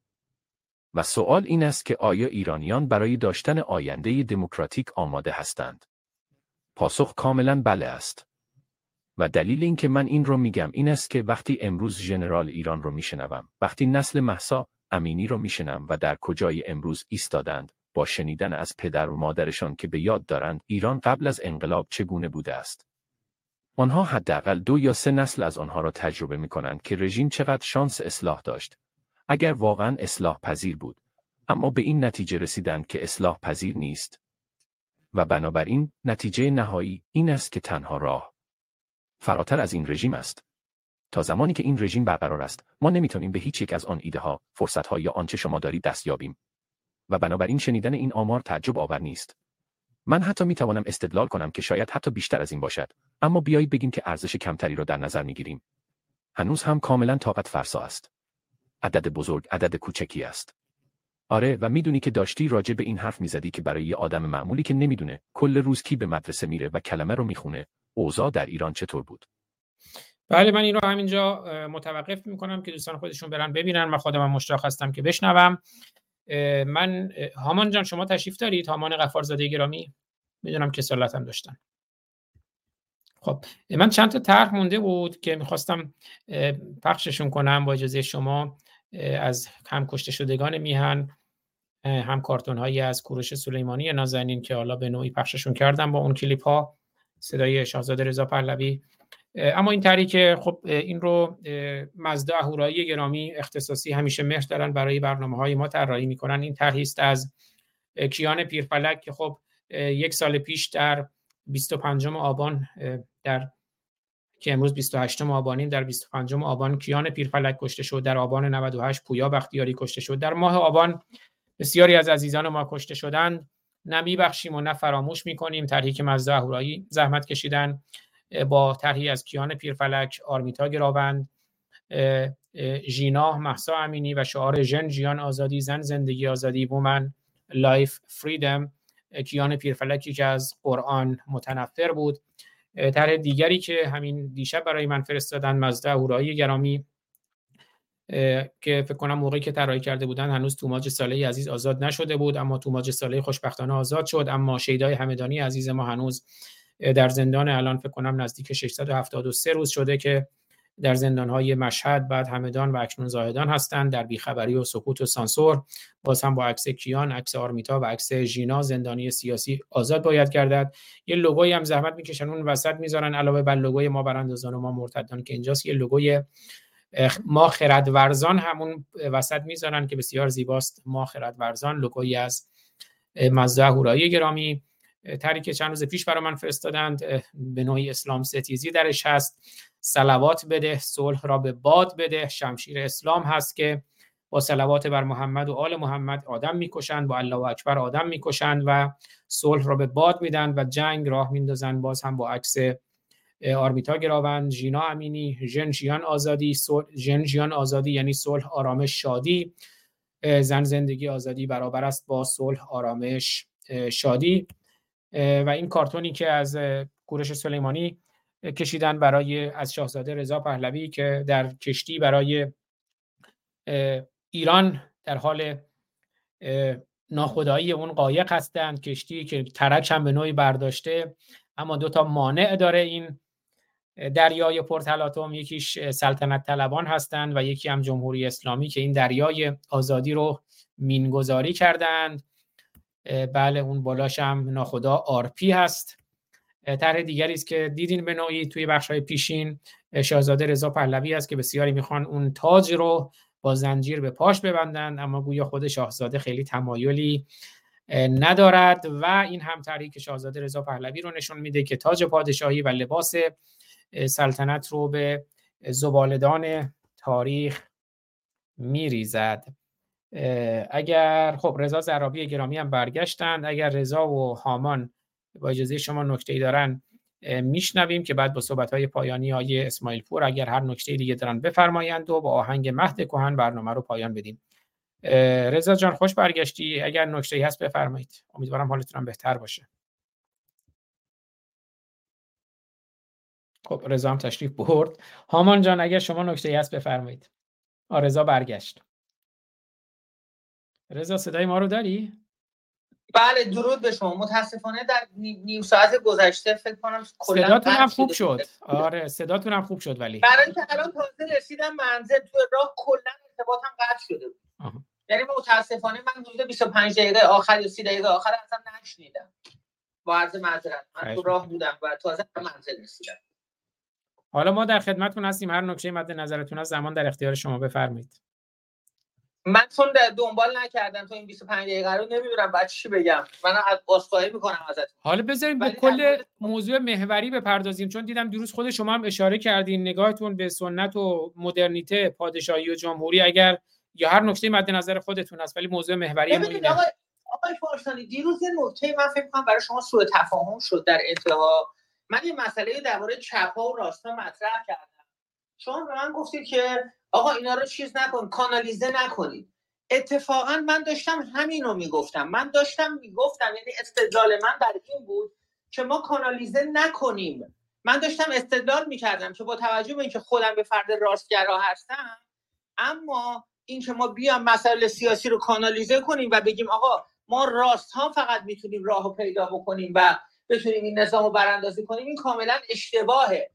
من استدلال رو برای این گذاشتم. گفتم از طرف راست ها حرکت انقلابی انجام نشده. یعنی نتونستن به مقصد برسن. شما معمولا می‌بینید راست ها حقیقتش رو بخواید نگاه کنید در برنامه ریزی های اقتصادی.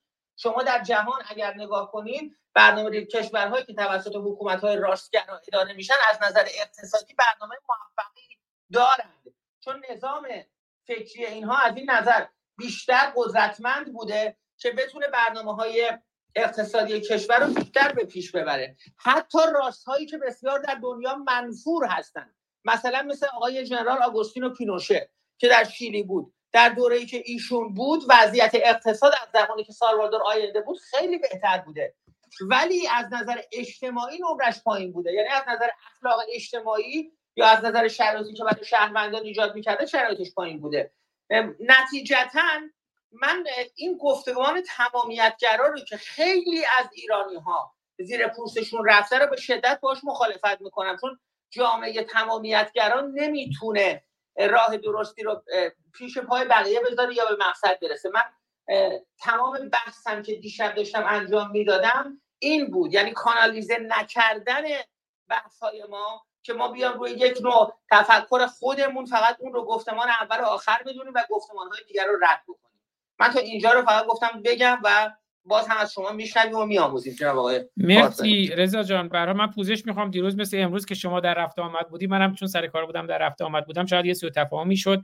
و بعد از شما توضیح دادی من متوجه شدم و در صورت کن فرمایش شما درسته. من نکته کلی این بود که واقعا دنیای امروز رو نه چپ چپ صرف اداره می‌کنه نه راست راست صرف. معمولا توی آمریکا و اروپا ترکیبی از نگاه ها و دیدگاه هاست. من خیلی خوشحالم که خانم رکسان گنجی هم در کنار ما هستن چون آقای کیقوباد اسماعیل پوری گرامی اشاره کردن به آموزش و پرورش و اینکه اون سیستمی که به حال نفوذ کردن توی آموزش و پرورش در حکومت پهلوی آخوندها. ولی می‌دونم دکتر منوچهر گنجی آخرین وزیر آموزش و پرورش دوران پهلوی پدر گرامی خانم گنجی خب خیلی تلاش کردند که جلوی اون نفوذ اسلامگره ها رو با آموزش و پرورش بگیرند.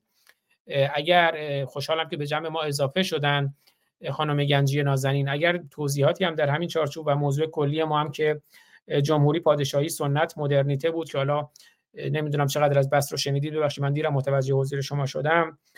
چارچوب کلی ما این بود که واقعا مؤلفه های مدرنیته رو گفتیم مؤلفه های انسان مدرن رو گفتیم و یه مقداری اون رو تطبیق دادیم به پادشاهی و جمهوری و لزوما نگاهمون این نبود که پادشاهی یعنی سنت یا جمهوری یعنی مدرنیته. اما در صورت امیدوارم اون برنامه رو ببینید که حالا نمی‌خوام خیلی دوباره برگردیم به گذشته اما دوست دارم نگاه و تحلیل خود شما هم در این مورد بدونم. خانم رکسان گنجی گرامی خوش آمدید. درود به همه دوستان. خوشحالم که در کنارتون متاسفم امروز نشده. نه دیروز نه امروز که دائم باهاتون باشم. ولی خب اتفاقاتی که دیروز افتاد و مصاحبه شاهزاده برام خیلی جالب بود و حالا اونو یه جورایی نمی‌دونم باید دفال نیک گرفت دفال نیک نگرفت نمی‌دونم. حالا باید ببینیم نتیجهش چی میشه. ولی خب باید درودی گفت شاهزاده که بالاخره تصمیمش رو گرفت. برای که این تصمیم نگرفتن شاهزاده خیلی به ضرر کل مبارزه به نظر من تموم داشت می‌شد. و حالا مگه که ببینیم تصمیم واقعا جدیه یا تصمیم چجوریه چجوری اثر می‌ذاره رو مبارزه و اینا. در مورد آموزش پرورش من خیلی قصه می‌خورم. درست میگین آقای فارسنی ممنونم که با این موضوع پرداختی. پدر من موقعی که وزیر البته بعد از پدر من زنده یاد آمدی تهرانی چند ماه بیشتر وزیر نبود. چون پدرم زمان شریف مامی استعفا کرد.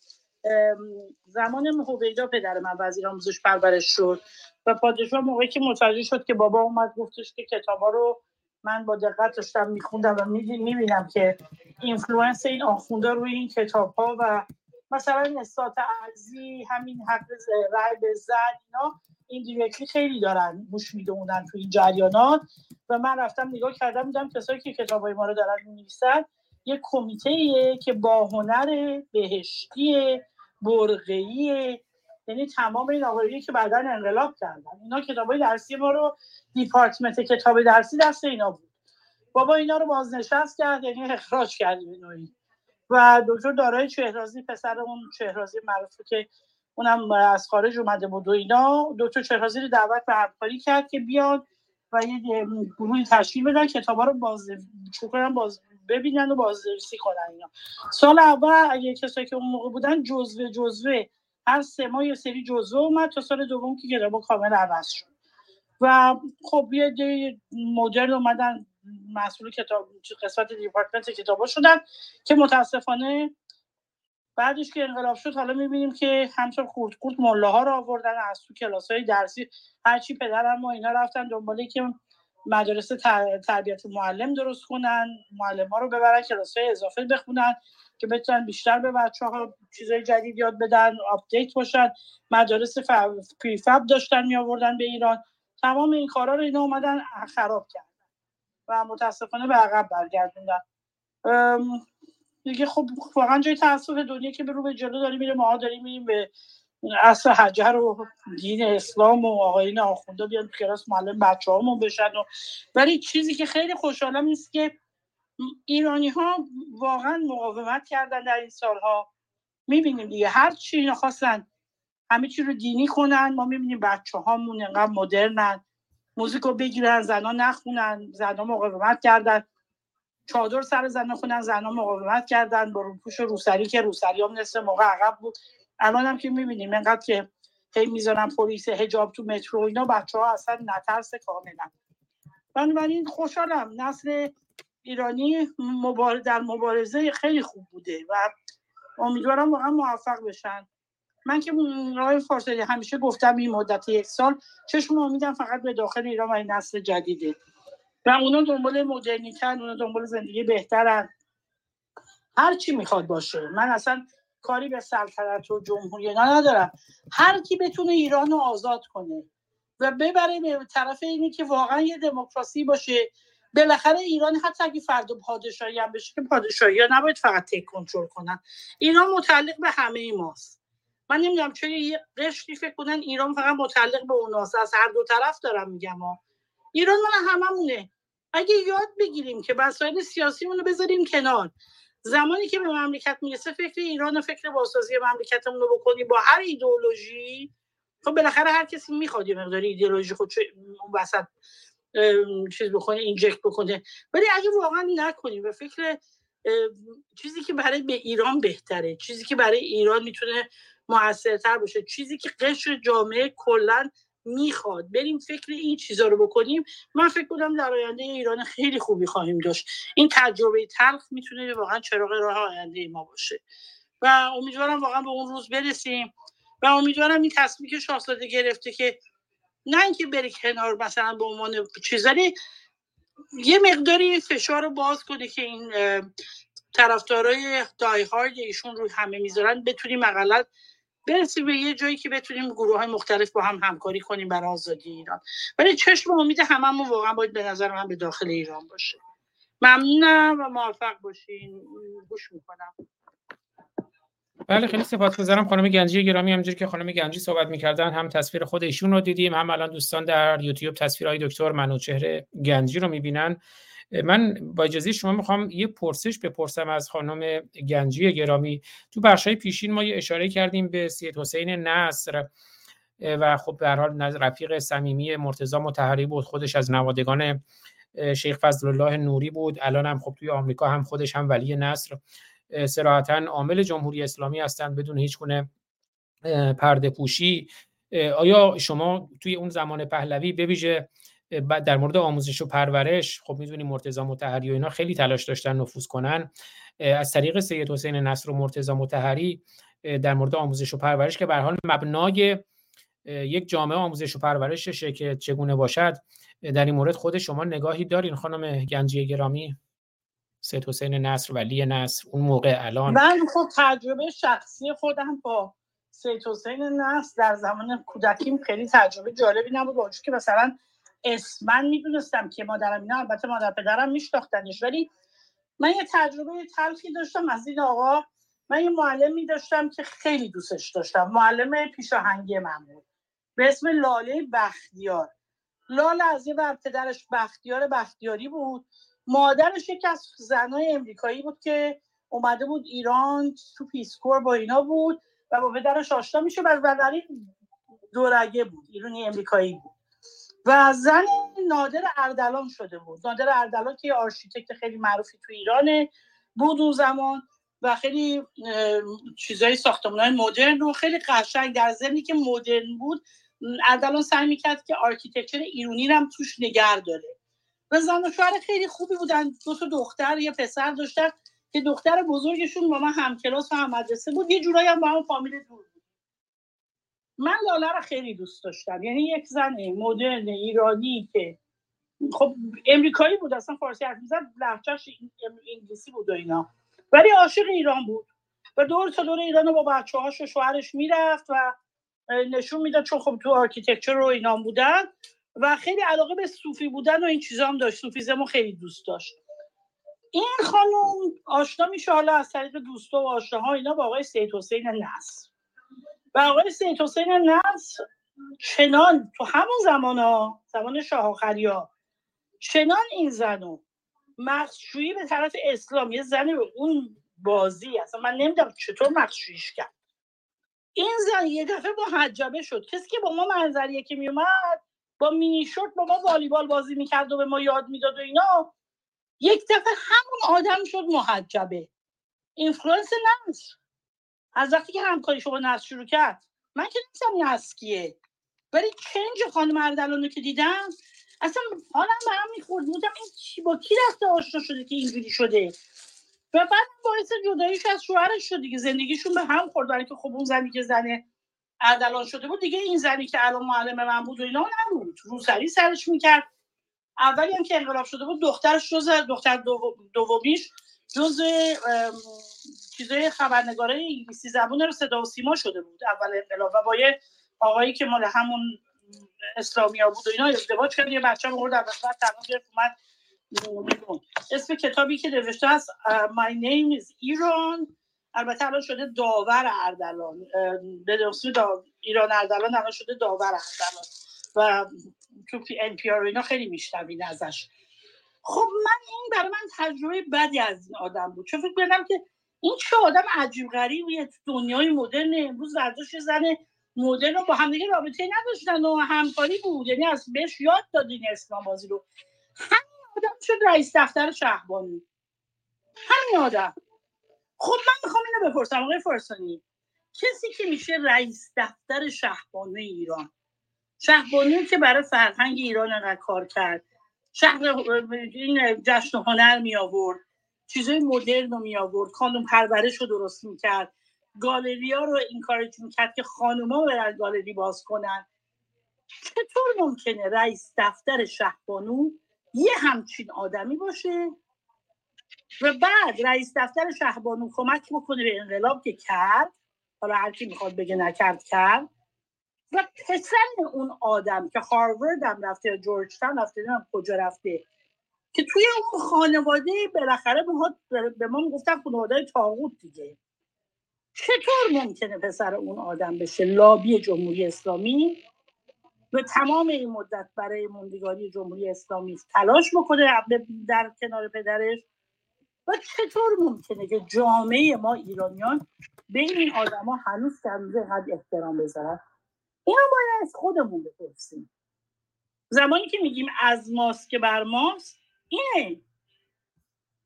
اینا خانواده هایی بودن که زمان محمد رضا شاه بودن. اون مدرنیته رو دیدن اون پیشرفت رو دیدن. پارکش بودن. البته این آقا که باعث شد که خانم مصرف بکنه بره برگرده به اصل حجر و روسری و این چیزا. یادم نمیاد حالا بگم خیلی سریع. خانم حکمت نمی‌دونم می‌دونین یا خانمی بود خیلی خانم یهودی بسیار خانمی بود یه مدرسه داشت مثل مدرسه حکمت. من اول حکمت شروع کردم بعد می‌رفتم مدرسه میرهادی بعد رفتم ایران زمین. خانم حکمت اینجا تو لس آنجلس یه کنفرانس زنان گذاشته بود. او خیلی سال پیش سی خورده سال پیش. خدا بیامرزتش الان دیگه نیست در بین ما. و من رفته بودم ویکند که تو اون کنفرانس کمک کنم چون شاگرد مدرسه حکمت بودم. خانم اردلان که از در اومد تو من پریدم با چوبوسش کردم و اینا.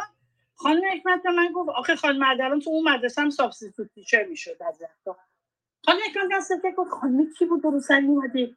گفتم با خانم حکمت این لاله اردلان چی داری میگی؟ معلم مدرسه شده گفتم بالا اون آخر صدیه اینجوری شده و اینا. نه بابا. بعد رفت چرا بهش گفتش که لاله تویی؟ خانم اردلان گفت بله خانم حکمت اینا گفت آخه لاله قربونت برم. این چه شکل شمایلی خودتو درست کردی؟ آخه تو چرا؟ تو چرا اینجوری شدی؟ برو برو تو دستشه این روسری از سرت باز براش جالب بود که اصلا عجیب بود. شک شده بود خانم حکمت که چطور لاله اینجوری شده. خب بعد چجوری ممکنه رئیس دفتر شهبانو یه همچی آدمی با همچی مغز عقبی باشه؟ و متاسفم. و جامعه ما همین الان اولیه نصر رو که می‌بینن من تو واشنگتن دیدم دیگه. ولی نصر حتی آقای نصر رو که می‌بینن چقدر احترام می‌ذارن. متاسفانه شهبانو هم هنوز با اینا سلام علیک دارن و میرن من نمی‌دونم دیگه. حالا رفت آمد نه ولی می‌دونم سلام علیک دارن تو جای مختلف می‌بینن هم دیگه. برای ختم والد علیرضا میشون اومده بوده با ولی نصر. خب ما وقتی اینا رو بهشون رو میگیم خب معلومه همین میشه دیگه آقای فارسانی. به ماها ایراد می‌گیرن به اینا هیچ ایراد نمی‌گیرن. ما یک کلمه اگه critique کنیم پهلوی رو ما پهلوی ستیز میشیم.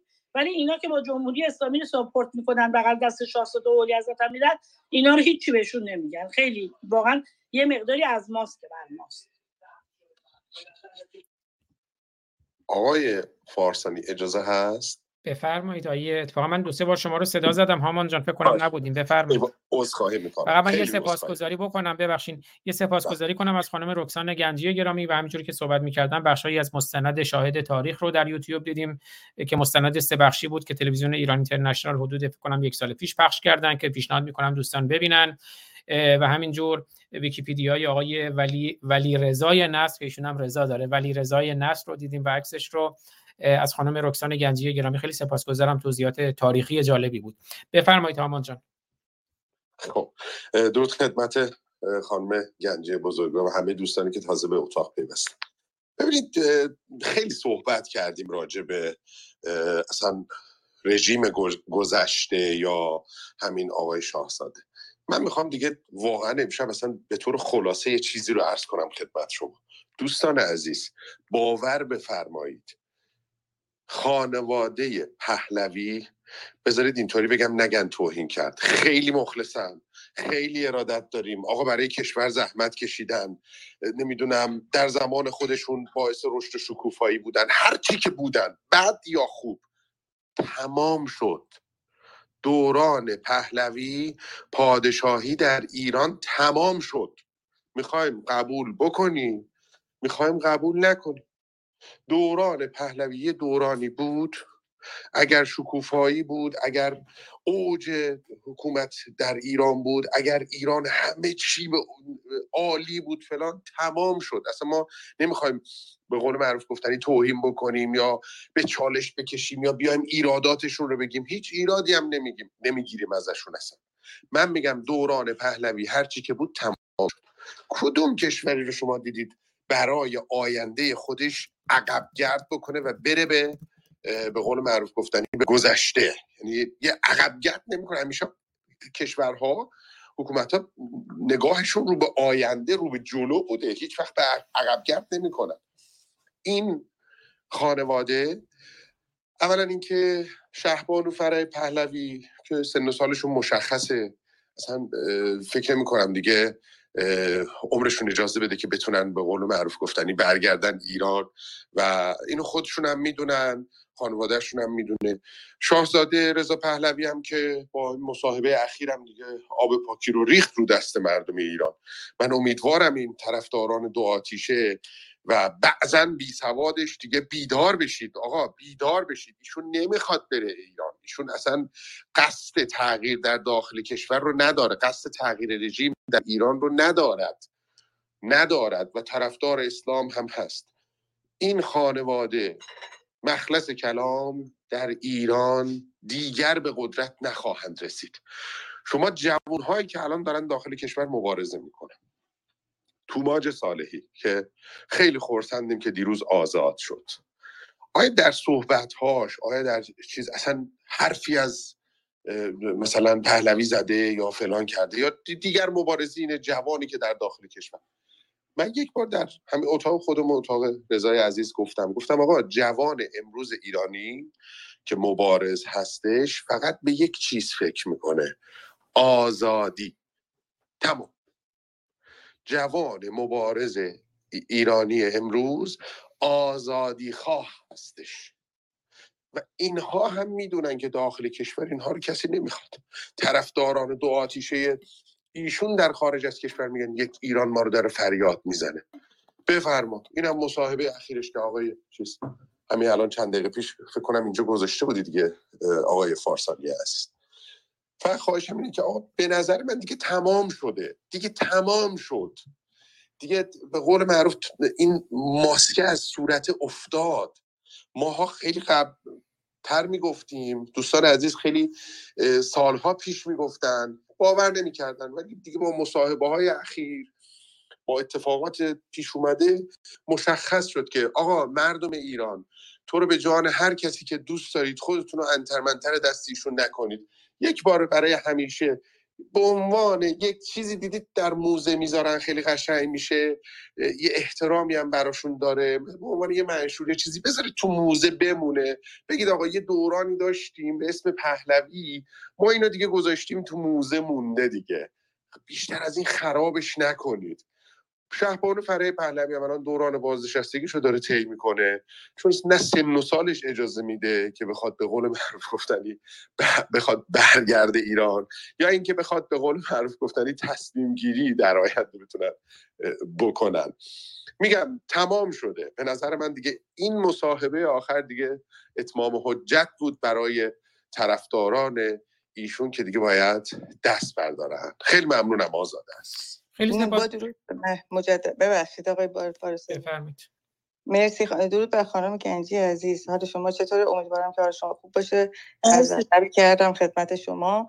و ببخشید آقای فارسانی من و آقای همان من می‌خواستم اینو ادامه صحبت شما بگم که الان ادهی میان تفسیر می‌کنن. همونطور که ادهی مطالب قرآن رو تفسیر می‌کنن و, و یه جور دیگه می‌خوان مثلا به مردم بفهمونن که نه منظورشون این نبوده منظورشون اون بوده. حالا امیدوارم که یه همچه اتفاقی نیفته یه مقداری ذهنشون باز بشه و اون ای که به قول آقای هامان میان از گذشته حرف می‌زنن من یه نکته رو می‌خواستم خدمت شما بگم. همه کسانی که میشنوین. یعنی دنیا نیستاده بود که فقط دوره شاه بخواد کاری بکنه فقط برای مردمش. تمام کشورها در حال پیشرفت بودن و یک نکته مهم میرم که من دیروز و پریروز از آقای پوری شنیدم که من دوستی داشتم که لیبیایی بود محمد قذافی و میگو دانشجو میفرستاد. اون موقع که من رسیدم هنوز سرنگون نکرد نشده بود قذافی. میگو هشت هزار دلار برای اون میفرستاد. میفرستادن برای دانشجوها که بیان اینجا درس بخونن. میگو این هشت هزار دلار میگو من به زور مثلا هزار دلار دو هزار دلار در می آوردم کار می‌کردم. و این و اینا خونه های آنچنانی می‌گرفتن و بعد از اینکه ساقط شد دیگه اون مبالغی که برای اینا فرستاده می‌شد قطع شد. یعنی فقط ایشون نبوده که با وظیفه خودش رو اجرا می‌کردن و دانشجو به خارج از کشور میفرستادن. و بعدم میان مردم رو میگن شما ناسپاسید و نفهمیدید و شعور نداشتید و یعنی توهین می‌کنن. همه جای دنیا این کار رو انجام میده. از جمله کشور سوئد که حتی برای کسانی که از کشورهای دیگه وارد میشن و پناهندش هستن به اینا بورسیه میده. میرن در جاهای دیگه درسشون رو می‌خونن. حالا آیا برگردن یا برنگردن؟ حالا به این صرف ما بیایم. و یک مثلا عبادتگاه درست کنیم جلوی قصر پادشاه سوئد و هی دلوراس بشیم این سجده, سجده کنیم به ایشون که ایشون داره مثلا به دانشجوها بورسیه میدن. این یه چیز یک مثال مل فارق بود که یک عده میان ایشون رو با آنگلا مرکر مطابقت می‌کنن. میگن که ببینید چقدر مردم آلمان آنگلا مرکل را دوست داشتن. منم در جواب گفتم آنگلا مرکل وقتی که رفت چه چیزی اضافه تر برد. حالا بخششون نمی‌خوام دیگه ادامه بدم و چه چیزی رو اضافه تر بردن. آیا خونهشون بزرگتر شده بود؟ آیا حساب بانکیشون پرتر شده بود؟ ماشین زیر پاشون لوکستر شده بود؟ یا جواهرات رو بیشتر به خودشون آویزون کردن؟ خیلی محترمانه وظیفه شهروند بودن خودش رو اجرا کردش و خیلی هم مردم دوستش داشتن. حالا با هر چیزی که اینا می‌خوان بیان خودشون رو حالا تطهیر بکنن نمیشه. نیان هی بگین که نمی‌دونم ما مردم ناسپاس بودیم. عزیزم موقعیت برای اینا بود پول نفت بود. می‌تونستن بهترین موقعیت ها رو برای مردم ایران ایجاد بکنن. ولی متاسفانه همونطور که به ایتالیا و نمی‌دونم این ور اون ور اون کمک می‌کردن. بعد جمهوری اسلامی هم دقیقا جای پای اونا گذاشت و بدتر شد. یعنی به نظر من جمهوری کودک کش اسلامی همون ورژن جدید دوره پادشاهی هست که زنجیر پاره کرده. من این مطلب رو هم خواستم اضافه کنم. مرسی. البته سوزن اینجوری نه من می‌خواستم ببخشید آقای پارسانی به همانجا بگم ببین شاهزاده رضا پهلوی خیلی راه رو اشتباه رفت. ولی من شک ندارم که شاهزاده آدم وطن پرسته من می‌شناسم ایشون از نزدیک. من شک ندارم می‌خواست کمک کنه. الان نمی‌خواد ایران آزاد شه. خودش هم گفت دیروزم چندین دفعه گفت. ایشون دنبال اصلاحات ممکنه مدتی دور بریاش خیلی با این ترتیب. من خودم اون موقع هم فریاد می‌زنم ولی در اونی که ایشون واقعا می‌خواد ایران آزاد بشه اصلاح طلب هم واقعا نیست طرفدار که رژیمم بمونه واقعا نیست. ولی راه اشتباه رفتی راه خیلی اشتباه رفت و به ضرر همه ما تموم شد. اینو نمیشه نادیده گرفت. ولی که ما بگیم ایشون دنبال اصلاحات نه من من فکر واقعا باور نمی‌تونم بکنم که ایشون بخواد این رژیم به هیچ وجه بمونه که اصلا اصلاح بشه. ایشون بهتر از من شما این رژیم اصلاح بشه نیست. ولی خب اشتباهاتی که کرد به ضرر همه ما به ضرر مومت به ضرر همه شد. چون چشم امید خیلی به ایشون بود و متاسفانه چشممون رو بستیم خیلی سال سکوت کردیم نشستیم هی گفتیم بهتر میشه. این دفعه ایشون می‌دونه چیکار می‌کنه اون دفعه می‌دونه چیکار می‌کنه. حتی امروز دیدم یه هنوز میگن لابد یه حکمتی هست ایشون می‌دونه داره چیکار می‌کنه. بابا چه حکمتی؟ داره میگه نمی‌خوام. هیچ حکمتی دوش نیست دیگه. دیده دیگه نتیجهشو دیده. خودش هم خسته شده. من من من نمی‌تونم بگم که واقعا ایشون اصلاح طلبه من اینو تو اتاق نمی‌تونم باشم اینو بشنوم هیچی نگم. نظر شما البته احترام می‌ذارم ولی نظر من اینجوری نیست است منم با خانم گنجی موافقم. تو بخشای پیشینم گفتیم آقای شاهزاده رضا پهلوی انسان مدرنیه انسان میهن دوستیه به دنبال آزادی ایران انسان آزادی خواهیه. خود من شخصا بسیار منتقد نگاه های اسلامیشون هستم بسیار منتقد عملکردشون هستم. می‌تونم بگم عدم عملکرد یا عملکرد اشتباهشون. اما ایشون رو خائن معرفی کردن یا آدم جمهوری اسلامی معرفی کردن من هم منصفانه نمی‌دونم. من سخن دیگه ای ندارم. اگر دوستان نکته کوتاهی هست بفرمایید که یه پرسشی هم هست در یوتیوب با یه اسماعیل پور گرامی ضمن صحبت های پایانیشون اون پرسش رو هم مطرح کنن پاسخش رو. اگر دوستان خودشون نکته مد نظرشون بله. هست در پایان میکروفون باز کنن. درود میگم به شما. ببخشید اگر امکان داشته باشه من حتما. بفرمایید خدمتتون هستم. آقای آزاد عزیز یک بار دیگه من درود بگم به شما. چون تازه من تونستم یه جایی برسم که بتونم حرف بزنم بتونم صحبت کنم. منزل هستم. نه تا الان نمی‌شد که صحبت کنم بیرون بودم. ببینید ما یه نکته مهمی رو بگم. من امروز تمام من کنم. ببخشید. امروز تمام وقت من گرفته شد و همچنان هم ادامه داره.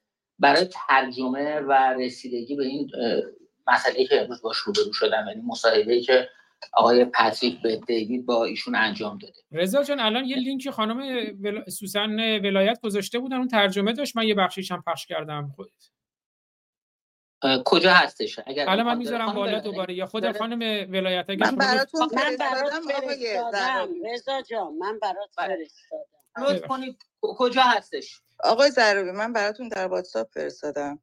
گفتم در واتساپ. بله. سپاس گفتم بفرمایید.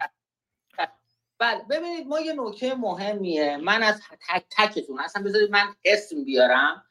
آقای کیقوباد اسماعیلی. آقای آزاد فارسانی خانم آفرین مهاجر خانم سوسن ولایت آقای هامان قفارزاده و خانم رکسان گنجی. من تک تک ازتون تمنا می‌کنم ازتون خواهش می‌کنم. این مسئله رو این مصاحبه که ایشون امروز انجام داده که به نظر من یک نقطه عطفی هست. این رو دست کم نگیرید و ازش اصلا رد نشید. چرا؟ من امروز این مصاحبه رو دیدم. من به عنوان یه آدمی که سالهای سال فعالیت سیاسی کردم این آقای دیوید بت پاتریک رو من هرگز نمیشناختم. اصلا آشنایی باش نداشتم. اولین بار بوده من مصاحبهش رو دیدم. شاه ایران محمد رضا پهلوی.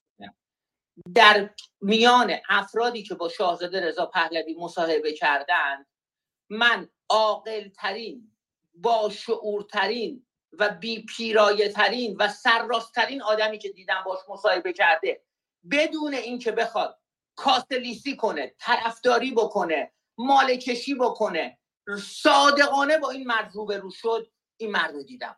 یعنی واقعا از صمیم قلب لذت بردم. وقتی دیدم چرا؟ به خاطر اینکه در برابر یک سیاستمدار نشسته این سیاستمدار رو مسئول می‌کنه به پاسخگویی و نمی‌گذاره که فرار بکنه. یعنی ایشون به مدت چهل سال هر کسی که رفته باش مصاحبه کرده تمام اینا رو نفت و بوجشون پیچونده و بدتر از همه جامعه ای بوده طرفدارای ایشون بوده افرادی که به وسیله فروختن نام پهلوی پول در میارن همیاری می‌گیرن تلویزیونشون میچرخه کاسبیشون میچرخه ازش نمی‌دونم کاسه و بشخاب میفروشن پرچم میفروشن. این افراد نمی‌ذارند که حقیقت عیان بشه. چون اگر حقیقت بیان بشه دکان آنها ضربه می‌خوره. نمی‌تونن پول در بیارن.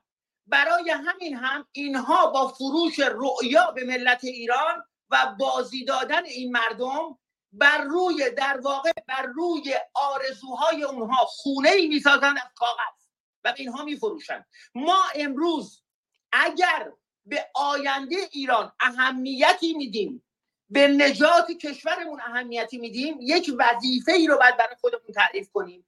یک بار و برای همیشه. اجازه ندهید. تکرار می‌کنم اجازه ندهید به مالکشان که مجددا این رو ماله بکشن بشینن تفسیر بکنن ساعت ها پای منبر برن مردم رو بشونن پای منبر و بگن نه ایشون معنیش این نبود شعن نزولش این بوده. آیات مکی و مدنی برای شما بیارن بگن آها شعن نزولش ایشون منظورش این بوده.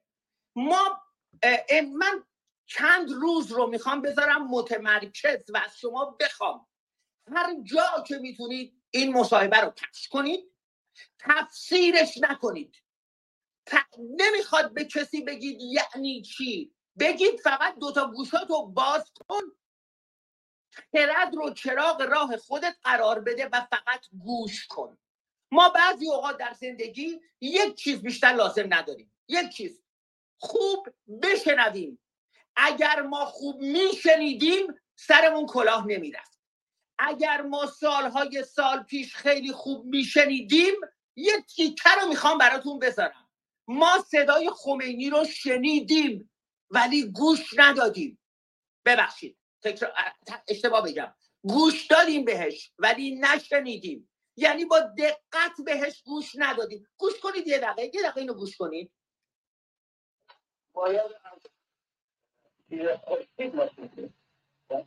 اجازه دیگه بار دیگه بذارم.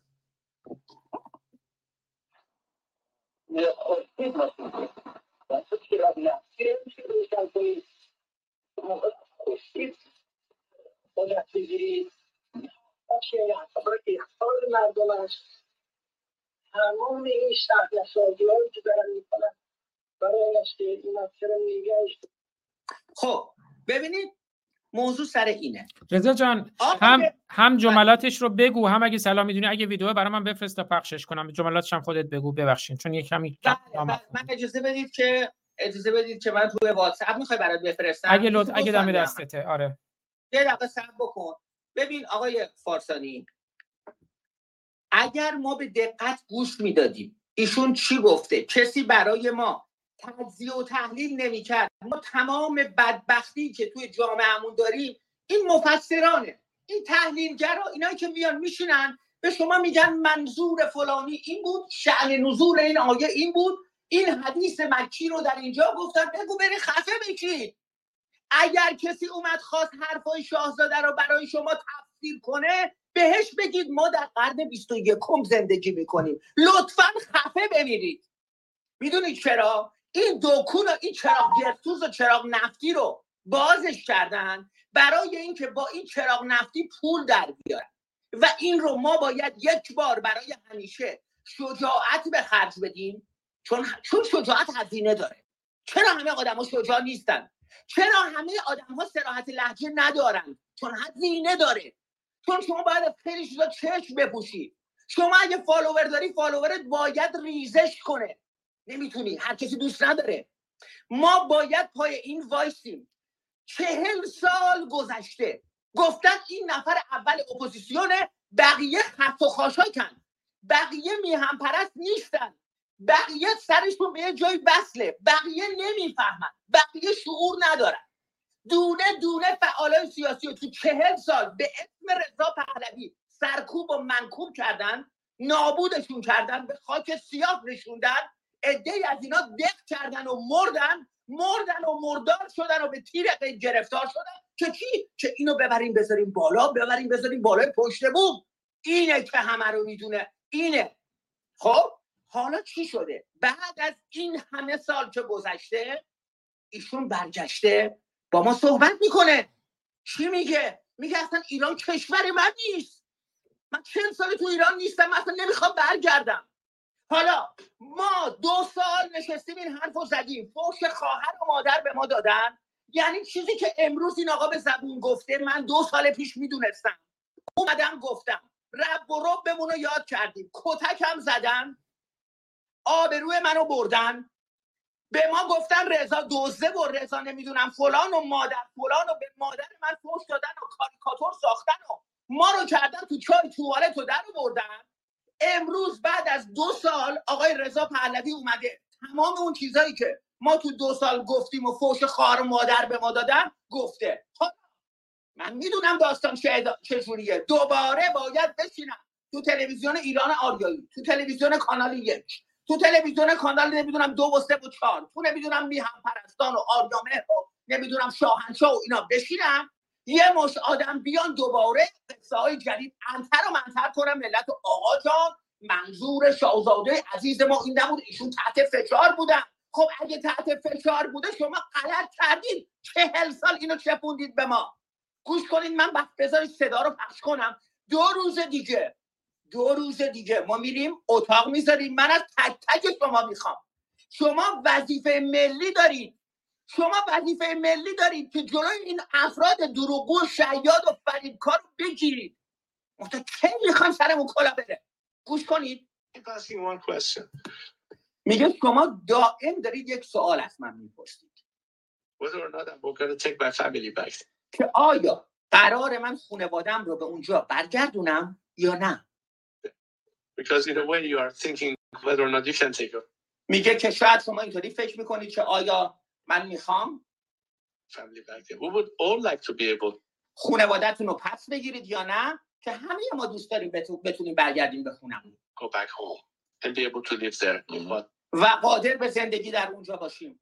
So, and I see in a real success that we can keep flowing and going back and و من به معنای واقعی دارم میبینم که ما می‌تونیم به جریان و رفت و برگشت ادامه بدیم.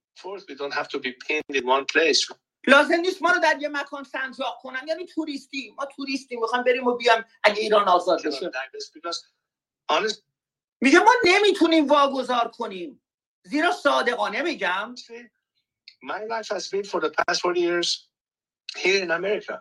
میگه زندگی من صادقانه بگم. در 40 سال گذشته در آمریکا شکل گرفته. میگه بچه های من اینجا زندگی می‌کنن دوستان اینجا هستن. همه کسایی که می‌شناسم اینجا هستن.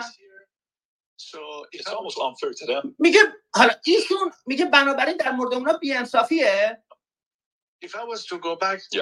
میگه اگه قرار بود به عقب برگردم به چی می‌خواستم برم برگردم؟ یعنی میگه مثلا من چجوری باید با کجا بخوام برگردم به ایران؟ به کی برم؟ ادامهش میگه از جنبه انسانی من به این موضوع برمیگردم. درسته so as a human being. اینکه انسانم.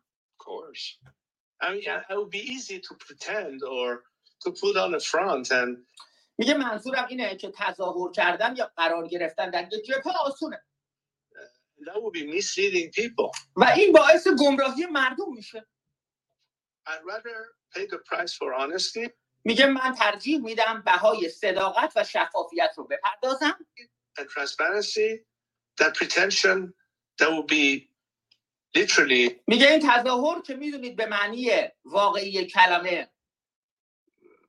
You know, not telling the truth. حقیقت رو نگفتنه. حالا این آقا میگه من به شما احترام فوق العاده می‌ذارم تموم من امشب اینو آماده می‌کنم. می‌گذارم روی صفحه و نمی‌دونم آقای آرش دست میدن اینجا تالار من نیستش آقای آرش. برای شما خواستید بیاد بالا. من نمی‌دونم آقای فارسانی خودشون می‌دونن. اگر آرش چون چون واقعا من خیلی وقت می‌خوام برنامه رو پایان بدم تو برنامه بعدی در خدمت آرش گرامی خواهیم بله شما دو روز دیگه لطفا تشریف بیارید. من از همتون دعوت می‌کنم. در تالار ما سه شنبه هم آقای فارسانی هم عزیزان دیگه که هستن هم خانم گنجی و هامان که خب به حال میاد همیشه و خانم سوسن. و به هر صورت من صحبت کوتاه می‌کنم و بعد از چهل سال ایشون اومده گفته و از روش رد نشید. ممنونم ازتون. بله خیلی سپاسگزارم. رضا جان من فکر می‌کنم من خودم واقعا هیچ تعجب نکردم از این صحبت ها اتفاقا تو بخشای پیشین صحبت ها هم گفتیم. گفتیم که آقای رضا پهلوی انسان مدرن نمی‌خواد پادشاه بشه. من بارها توی برنامه گفتم گفتم این دوستان پادشاهی خواه سر مزاری گریه می‌کنن که مرده توش نیست. و دو تا کارتون نشون دادیم که در واقع خود رضا پهلوی دلش از این سلطنت طلبا خونه چون این طرف میگه من نمی‌خوام پادشاه بگم اونا میگن تو غلط کردی تو باید شاه بشی. به حال داستانی هست که عجیبه و من تعجب نکردم. ایشون به حال بله ایران رو دوست داره. دوستم داره ایران آزاد بشه برای آزادی ایران هم تلاش می‌کنه اما نمی‌خواد شاه بشه نمی‌خواد رئیس جمهور بشه. در حد توان خودش هم تلاش می‌کنه. ما هم انتظار بیش از حد توانش هم نباید ازش داشته باشیم. نمی‌خواد خودش صراحتا گفت من نمی‌خوام رهبر سیاسی باشم. بچه‌هاش اینجان خانوادهش اینجان دامادش آمریکاییه. اینا یه واقعیت که ما باید بپذیریم. اگر ما نگاهمون نگاه منجی گرایانه باشه که همون نگاه سنتی هست که ما میگیم سنت هم اینجوری نیست که حالا ضرورتا بد باشه اما اون نگاهی که حالا در موردش صحبت کردیم بر نگردم به گذشته. اگر اون نگاه رو داشته باشیم منجیگرایانه مذهبی سنتی این مسائل هم پیش بیاد. رضا جان فکر می‌کنم نکاتی که گفتن نکات نکات خیلی دقیقی بود و خود رضا پهلوی من اصلا تعجب نکردم. اگر دوستان اجازه بفرمایند دیگه برگردیم خدمت آیه اگر ضروری هست نکته دوستان دارن ضروری است بفرمایید. اگر نه برگردیم خدمت آیه اسماعیل پور که هم به یه پرسش پاسخ بدن هم نکات پایانی خودشون و جنبندی پایانیشون رو بفرمایند که بعد با آهنگ مهد کهن شاهرخ نازنین برنامه رو پایان بدهیم. خب من نمی‌بینم دوستان میکروفون باز کنن. از آرش گرامی هم پوزش می‌خوام چون واقعش خود منم باید تا یه نیم ساعت دیگه برم سر کار. فرصتی نیست. بنابراین پوزش می‌خوام. از همه دوستانی هم که در کنار ما بودن سپاسگزارم. در برنامه آینده در خدمت بقیه دوستان هم خواهیم بود. آیه اسماعیل پور گرامی خیلی سپاسگزارم که حوصله به خرج دادین و در خدمتتون هستم. یه پرسشی هم یکی از دوستان پرسیده بودن اگر اونم ضمن جنبندیتون بفرمایید ممنون میشم تا حالا من اون پرسشم بیارم روی صفحه. اون ویدیو هم که رضا گفت من تا یادم نرفته پخش کنم. اون فقط رو کاور ویدیو نوشته که من بخونمش رو کاور ویدیو نوشته نظر امام آفتابه ها درباره انرژی خورشیدی و ربطش به چراغ نفتی. به سپاس از رضا. باید از آقا میگه که باید از چیز خورشید ما چیز بود خب چراغ نفتی هم که روشن کنید. شما از خورشید خدا بگیرید هستش یه حتی برای اخفال مردم است تمام این صحنه سازی هایی که دارن می‌کنن برای این است که این اکثر نگاهش رضا جان چی میگه؟ میگه از خورشید نفت بگیریم. چی میگه؟ من نفهمیدم خیلی. این در واقع داره محمد رضا شاه پهلوی رو مسخره می‌کنه. چون محمد رضا شاه پهلوی پادشاه فقید گفته بوده که ما از انرژی خورشیدی می‌خوایم انرژی ما از خورشید می‌خوایم انرژی بگیریم. نیرو همین صحبت سولار سیستمی که الان صحبتش هست ایشون 50 سال پیش صحبتشو کرده بوده. خمینی که اصلا از این چیزا کلا سر در نمی آورده داره مسخره می‌کنه شاهو. میگه تو با چراغ چراغ نفتی رو نمی‌تونی روشن بکنی. یا چجوری می‌خوای انرژی از خورشید انرژی بگیری؟ و این جالب اینه. کسی این حرفو می‌زنه که خودش سماور برقی رو با کبریت می‌خواسته روشن کنه. فکر کنم عکسش رو دیده باشید قبلا.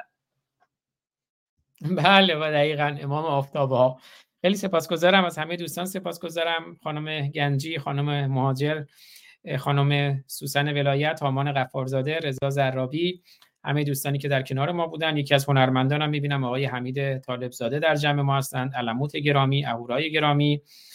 همه دوستانی که هستن دیگه توی کلاب هاوس. یوتیوب فیسبوک توییتر و تلگرام در کنار ما بودن. سپاسگزارم. اون پرسشی که عرض کردم این پرسش بود که مهدی منوشهری گرامی در یوتیوب پرسیدن. جناب آقای اسماعیل پور پرسش بنده اینه چگونه می شود جلوی ادغام دین باوران با مدرنیته رو گرفت؟ چون تاریخ ثابت کرده هر جا ادیان بوده به مدرنیته کامل نرسیده چه راهکاری برای ادامه برای عدم دخالت دین در مدرنیته هست. در خدمت آقای اسماعیل بله، من یه درودم بگم با آقای آقای آقای طالبی رو من ازشون قدردانی می‌کنم. یه آهنگ بسیار بسیار بسیار زیبایی خوندن به نام همه چی آرومه. من یادم یه شب من مهمانی بودم. این آهنگ ایشون رو ما گذاشته بودیم همه چی آرومه. اصلا این شده واسه من یه خاطره ثبت شده که فکر کنم 100 سال من بشه یادم نره. آهنگ ایشون رو گذاشته بودیم انقدر خوشحال بودیم می‌گفتیم میخندیدیم همه چی آرومه همه چی آرومه. همینو من گذاشتم به عنوان آهنگ مورد علاقم انتخابش کردم. فردا صبحش منو گرفتن رفتم زندان. و این هیچ یادم نمیره. همه چی آرومه واقعا یا آهنگی که در خاطر من مونده و هر موقع بهش فکر می‌کنم یکی از جاودانه ترین آهنگای زندگی منه. چون تا زندانم که رفته بودم تو هم همینو با خودم میخوندم. همه چی آرومه. قربان شما. حالا اتفاقا تو توضیح دادن های طالب زاده در مورد آهنگ همه چی آرومه ولی من الان آهنگ شیاد ایشون رو آماده کردم که هم آهنگ شیاد آقای طالبزاده گرامی رو بشنویم. حمید جان عزیز خیلی آهنگ جالبی آهنگ شیاد و هم آهنگ مهد کهن شاهرخ نازنین رو. آقای اسماعیل پور گرامی ببخشید در خدمتتونم. خواهش می‌کنم. من اولا از همه دوستان تشکر می‌کنم. من چون صفحه کلاپاس رو بستم دوستان نمی‌تونم ببینم. من عذرخواهی می‌کنم. اصحای ادبی نشده باشه. و جناب زرابی هم کارشون در اومد. و من فکر می‌کنم که دو تا برنامه تحلیلی داشته باشم فقط خواهش همینه همینجور هم که تا حالا هم بوده برنامه ها بیشتر به اشخاص پرداخته نشه. و یک برنامه هم این تحلیل این که آقای رضا پهلوی در واقع به شکلی رسما اعلام کردند که من ندیدم اون ویدیو رو که نمی‌خواهند سلطنت رو. در واقع خب این تحول مهمی است. این سوال مطرح میشه که خب از این به بعد نیروهای اپوزیسیون چیکار می‌خوان بکنن؟ این سوالی است که به نظر من از دیگران باید داشت و سوال مهمی است و فرض کنید که تاریخ رو صفر صفر می‌کنیم حالا همه بیان بگن که الان برنامهشون چیه؟ و این نقطه آغاز بسیار خوبی می‌تونه باشه. و اما خانم گنجی صحبت کردن از پدر گرامیشون و خاطره خوبی معرفی کردن. از یک فردی که سنتی تمام ایار است در غرب تحصیل کرده بود و نقشی در رژیم خامنه ای خمینی و همچنین در دفتر شهبان و فرداش عنوان شد آقای حسن نصر. من لازم می‌بینم در مقابل از فرد دیگری که خانومی که در رژی در نظام پادشاهی خدمت بزرگی به تحول جامعه و گذار از سنت به مدرنیته داشت داشته باشم. اون هم خانم لیلی امیر ارجمند و واقعا می‌بینید که در همه سیستم ها در همه زمان ها می‌تونن انسان هایی باشن که تغییر ایجاد کنن. آقای نصر می‌تونه در سیستم در آمریکا زندگی کنه در یک سیستم دموکراتیک در اوج تکنولوژی ولی سنتی باشه.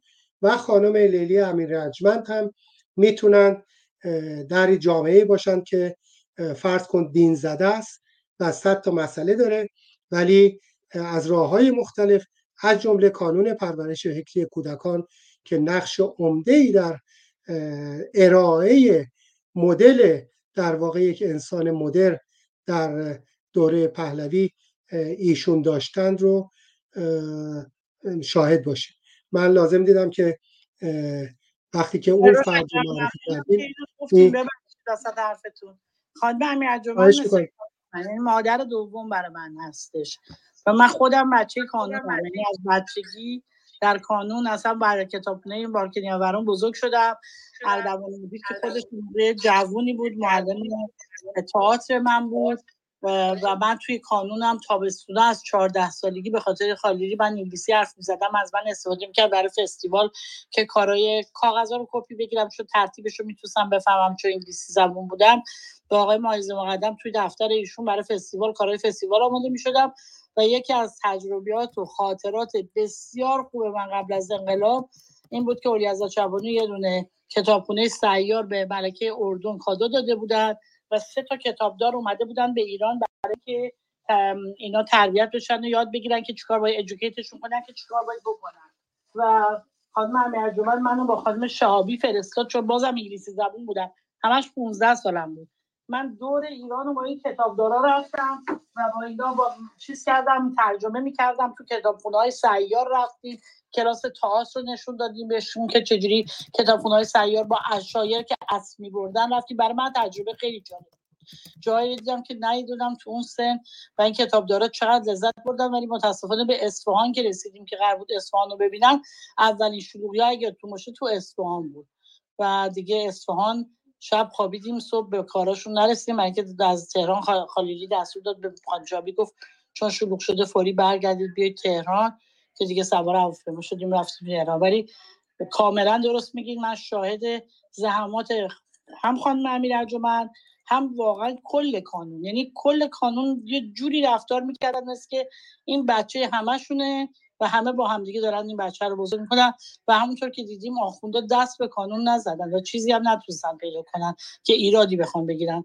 و ما خیلی از افراد مثل علی پورتاش مثل خب خود اردوان مثل خیلی های دیگر و علی فخردی اینا بچههایی بودن که تو کانون همه بزرگ شده بودن و واقعا یادش بخیر.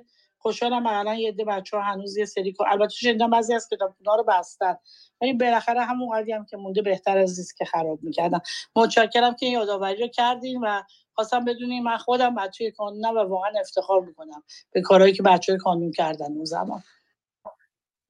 خب مرسی. این هم شاهدش. من این به این خاطر یادآوری کردم که وقتی بحث سنت و مدرنیته رو داریم یک مثال به عنوان سنتی فرد سنتی آقای سید حسین نصر رو عنوان کنید و ببینید در نظر داشته باشید. و یک مثال از یک فرد مدرن که به سمت مدرنیته دعوت می‌کنه با ویژگی های اون زنی به نام لیلی امیر این یک بخش. و اما سوالی جناب منوچهری کردن که بسیار قابل توجهه و برای آینده ما می‌تونه به درد بخوره. ما چه کار می‌تونیم بکنیم که در پروسه گذار از سنت به مدرنیته در واقع دین باوران دوباره نتونن بیان و اخلال ایجاد کنن. به خاطر و نگذارن در واقع ما به مدرنیته برسیم. جناب منوچهری مرسی از سوالتون. اولا جوامع مجبورند که از گذار کنن از سنت به مدرنیته. این پدیده است که در جامعه شناسی در واقع به جامعه شناسان به اون باور دارن که تقریبا هیچ جامعه ای نیست که بتونه این گذار رو انجام نده. شاید فقط تنها جامعه که روی کره زمین بشه گفت همون جامعه هست که در قبایل بومی در آمازون که از طریق ماهواره کشف کردن که اینا هیچ وقت با بشریت بیرون از قبیلهشون تماس نداشتن. و به خاطر اینکه اینا حفظ بشن درخواست شده که اونا حفاظت بشن و هیچ کسی باشون تماس نگیره به خاطر که یک نمونه انسانی که با بقیه انسان ها تماس نداشته در روی کره زمین حفظ میشه. بنابراین یکی از ویژگی های مدرنیته به شکلی اجبارش هست و گزارش هست. خب چه کار میشه کرد که این گذار به ویژگی های نظری مدرنیته بتونه دست پیدا کنه. یعنی اون انسان.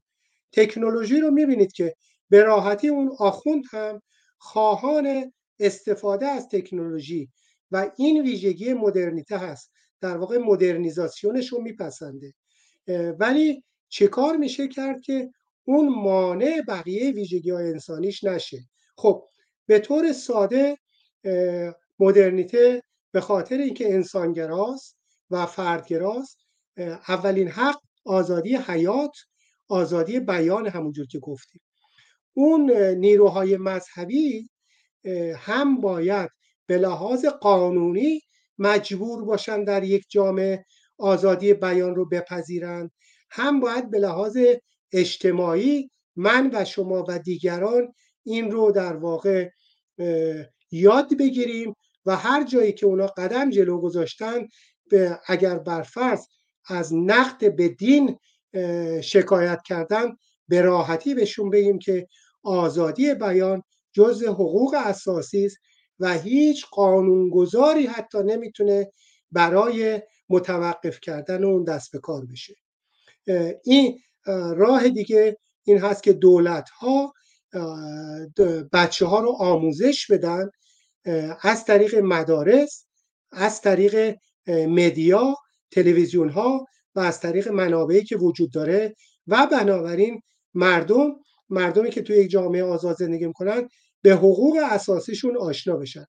با آشنایی افراد با حقوق اساسیشون اون وقت دیگه هیچ نیروی مذهبی نمی‌تونه بیاد برای اونها باید و نباید تعریف کنه.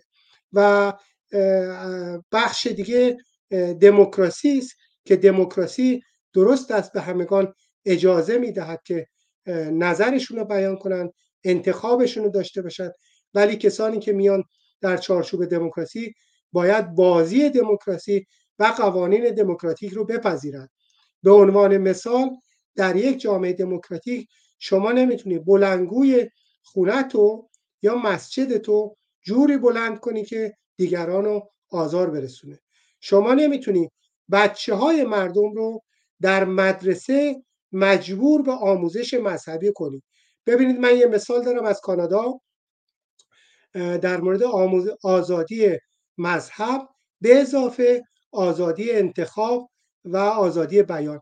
در مدارس اینجا صبحها یک سرودی میخوندن که این سرود مسیحی بود. اسمش الان من یادم نیست تو کتابم کتاب حقوق شهروندی آوردم. برخی از خانواده ها اومدن به مدارس اعتراض کردند و شکایت نوشتن که خواندن سرود مذهبی مسیحی که در مدارس رواج داره ما باهاش موافق نیستیم به خاطر اینکه این خلاف در واقع از اصول سکولاریسمه و بچه ما نمی‌خواهیم سرود از مذهب خاصی رو در واقع بخونه و یاد بگیره. دادگاه بریتیش کلمبیا بود فکر می‌کنم. به این موضوع رسیدگی کرد و بعد اگر من پیدا کنم متنش رو دقیقا برای شما بخونم.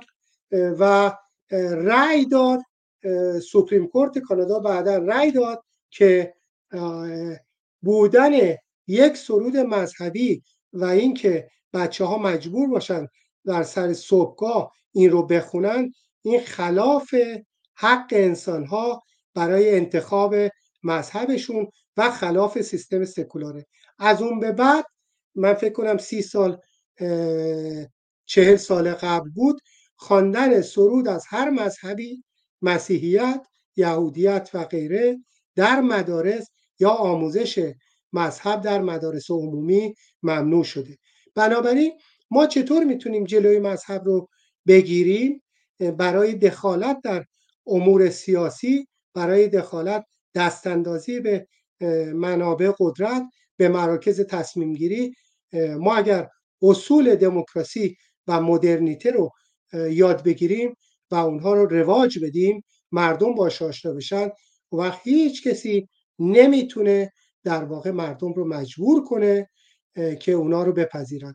شما می‌بینید در جامعه ای که امروز مردم ایران در دست یک حکومت توتالیتر ضد بشر هستند قانون میگذرانند که هجاب اجباری باشه. ولی مردم نمیپذیرند. در واقع پذیرش اجتماعی نداره. چرا؟ به خاطر اینکه اون جامعه شیرزنان اون جامعه مردان اون جامعه به این باور رسیدن که هجاب اجباری غیر انسانی است. بنابراین جلوش میستن ما اگر جامعه رو به این باور برسونیم که امور مذهبی نباید در امور سیاسی دخالت کنه اون وقت و قانونگذاران هم قوانین که لازم هست رو تدوین کنن اون وقت میشه جلوی در واقع نفوذ و دخالت مذهب یا دینواوران در قدرت سیاسی رو گرفت. امیدوارم که پاسخ در واقع به اندازه کافی روشن باشه. مرسی. ادامه پارسانی. من از کار می‌کنم یک کامنتی کوچولو بگم. بفرمایید. مرسی مرسی. خیلی سریع میگم. من اصخایی می‌کنم و خیلی ممنون از جناب آقای اسفانزاده به خاطر صحبت های من که جالب بود بسیار عالی بود. و یک کامنت داشتم برای خانم رکسانا رکسانا عزیز که گفتن در کانون پرورش فکری ایشون 14 ساله بودن. که انگلیسی صحبت می‌کردن قرار در برگرفتن و من خواستم به عنوان کسی که در شیراز زندگی می‌کردم و در خانواده زندگی می‌کردم که خب در صورت دور بر ما همچین چیزی نبود. و در همه شهرخان نبود و یه عده بیشتر از یه عده خاصی بهره من می خانواده هایی که در کارمند بودن و مشاغل دولتی داشتن و شما خودتون حساب بکنید چند نفر مشاغل دولتی داشتن. خیلی تبلیغ می‌کردن برای اینکه مردم بیان به سراغ همچین چیزایی. برای خب تقابل آخوند با این فرهنگ بسیار بسیار سخت می‌شد. که خانواده ها رو راضی بکنن که یک همچین کانون هایی رو بذارن. ما یک کانون پرورشی داشتیم در باغ ملی بود از ما خیلی دور بود و خب مثلا چیزی هم نبود که بشه فرض مثال سرویس رفت و برگشتی وجود داشته باشه. مثلا اگر که می‌خواستن شهر شیراز رو مثلا بخوان ببرن شاید ماهی یک دفعه هم ما اینجوری نبود که بتونیم بریم. من البته کلاس دوم سوم دبستان بودم که انقلاب شد. به اینجا نرسم. خانواده خودم قبلا هم همچین چیزی رو نداشتن. فقط خیلی خیلی به صورت خیلی محدود از کتابخونه های خیلی کوچیک استفاده می‌شد و متاسفانه این مسئله گسترش نداشت. حالا در شهر که انقدر که چیز بود دیگه در روستاها که دیگه اصلا من فکر نمی کنم که حضوری داشته بود این کانون پرورش فکری. من ممنون. ببخشید. حالا اگه خانم گنجی توضیح داشتن میشنویم ولی خانم گنجی منم یه چیزی بگم. من چون خودم بچه استان چهارمحال و بختیاری هستم فارسان و من متولد ده اسفند 57 م یعنی 20 روز بعد انقلاب. ولی خب من موقعی که کودک بودم بچه بودم بعد از انقلاب اون کانون پرورش فکری که زمان شاه ساخته شده بود توی فارسان ما خب من اونجا رفتم از کتابخونهاش استفاده می کردم اونجا تایپ آموزش گرفتم.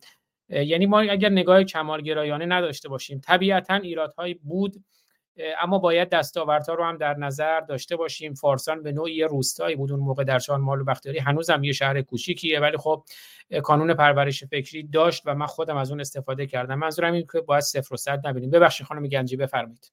البته خب یادتون هم باشه کانون پرورش کودکان 1965 دایر شده. انقلاب هم 1978 انقلاب شده. یعنی تو مدت کوتاه شما نمی‌تونید طبقات داشته باشید تو البته تو شیراز بوده الان شما خودت بزن. توی سوسن جون بزن کانون پرورش توی شیراز. عکس کتابخونم هست. درسته ممکنه همه جای شیراز. تهران طبیعتا خب کپیتال بود بیشتر بود. اصفهان خیلی بود. ما رفته بودیم اصفهان ببینیم نه اصفهان سه چهار تا چهار پنج تا کتابخونه بود. تو مدت کم داشت همینطور بیشتر می‌شد. ولی دارم بهتون میگم حتی اشایر کتابدار با اسب می‌رفت. یه هفته کتاب رو می‌گرفتن یه هفته ده روز بعد می‌دونستن مسیر اینا کجا کجا دارن برای برای اگه, اگه اجازه بدین آره اگه اجازه بله. بدین آره خانم گنجی شما صحبتتون رو پایان بدین. دیگه حالا سر یه موضوع کلی به حال بحث دو نفره در درصد باید اضافه می‌شد. من قبول دارم ولی خب همه جا نبود. ولی شیراز و اینا شهرهای بزرگ شروع کرده بودن که باشه. حتی میگم تا اشایر رو جای مختلف هم رفته بودن. حالا صد درصد اگه انقلاب نمی‌شد خیلی بزرگ می‌شد خانم. مطمئنا. بله خیلی سپاسگزارم از توضیح شما. توضیح منطقی و واقع بینانه است. ما باید واقع بینانه و منطقی مسائل نگاه کنیم. خیلی هم موضوعات حل میشه. از همه عزیزانی که در کنار ما بودند یک ایران یک جهان سپاسگزارم. ما در کنار همدیگر هستیم. برای ایران برای میهن برای هم میهن و تردیدی در این وجود نداره. سر سوزنی تردید وجود نداره که رضا شاه پهلوی محمد رضا شاه پهلوی شاهزاده رضا پهلوی میهن دوست هستند. و تردیدی در این وجود نداره که خمینی خامنه ای روحانی نمی‌دونم رئیسی خاتمی اینا اسلام دوستند نه دوست. صحبت دیگری اگر آیه اسماعیل پور بدرودی است بفرمایید که من با آهنگ شیاد حمید طالب زاده و بعد با آهنگ مهد کهن شاهرخ برنامه رو پایان بدم. از شما خیلی سپاسگزارم من تشکر می‌کنم از شما جناب فارسانی و همه دوستانی که در این بحث شرکت داشتن همونجور که یکی از دوستان جناب هامان گفتند رو به آینده باشیم این از درس های مدرنیته است. و برای رو به آینده بودن از تاریخ هم درس بگیریم در دیدن تاریخ منصف باشیم و در واقع الگومون انسان های مدرن باشن. من یه بار دیگه تشکر می‌کنم. ممنون از این بحث که داشتید. مرسی. بله نکته خیلی خوبی رو در پایان فرمودید و همینجور هامان گرامی از همه عزیزان از خانم آفرین مهاجر خانم سوسن هامان رضا جان خانم گنجی همه عزیزانی که در کنار ما بودند در کلاب هاوس در یوتیوب در فیسبوک در تلگرام و در توییتر سپاسگزارم از حمید طالب زاده از مازیار از فرهناز حالا من چندی از دوستان رو از آریا از داریوش از آرش گرامی که می‌خواستن صحبت کنن فرصتی نشد از اهورا از کیوان از فابیان شان از خانم ندا خشایار کیوان سینا امید همه عزیزان یک ایران یک جهان سپاسگزارم. امید آزادی میهن و به امید آزادی هم میهن. دوستتون دارم میبوسمتون. بادکنک گاهی به ما میده. بله بادکنک هم به ما داد. این پاینده ایران. سپاس هم بله. پاینده ایران این هم تقدیم به شما برنامه بعدی ما فردا خواهد بود که ضبط می‌کنیم و بعد پخش می‌کنیم. برنامه باور کنید با کوروش سلیمانی که طرحهاش رو هم دیدین. پشت سر منم اون طرح مسجدش رو دیدین. فردا برنامه باور کنید رو با کوروش سلیمانی داریم و روز سهشنبه برنامه خواهیم داشت با خانم دکتر بابک و زئوس گرامی با موضوع خطر اسلامگرایی برای امروز و فردای جهان خطری که حالا اسلامگرایی به ویژه وقتی تلفیقی پیدا می‌کنه با جریان کمونیستی استالینیستی خطرهای زیادی داره. با خانم دکتر بابک روز سهشنبه ساعت 5 عصر به همراه زئوس گرامی این موضوع رو هم پی خواهیم گرفت. میشنویم آهنگ شیاد رو از حمید طالبزاده گرامی که خب تو برنامه پیشینی که اینجا بودیم در خدمت خودشون هم شنیدیم. الان هم هستن در جمع ما و بعد هم با آهنگ شاهرخ آهنگ مهد کهن برنامه رو پایان میدیم که امیدوارم حال شاهرخ نازنین هم هر چه زودتر خوب بشه. یه مقداری در حال پیگیر پی، پیکار پیگیر با بیماریشون هستند. تا درودی دیگر بدرود پاینده ایران.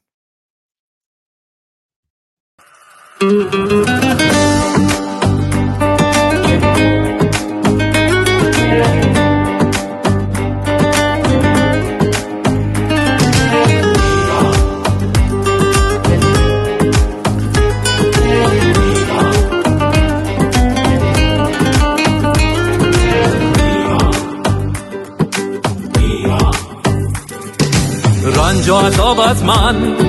شنگی و شاب از تو خون جگر از من. موی خصاب از تو های شیاد می‌خوای بمونی تو اما سب که بره می‌دهم جزای تو. اما سب که بره می‌دهم جزای تو.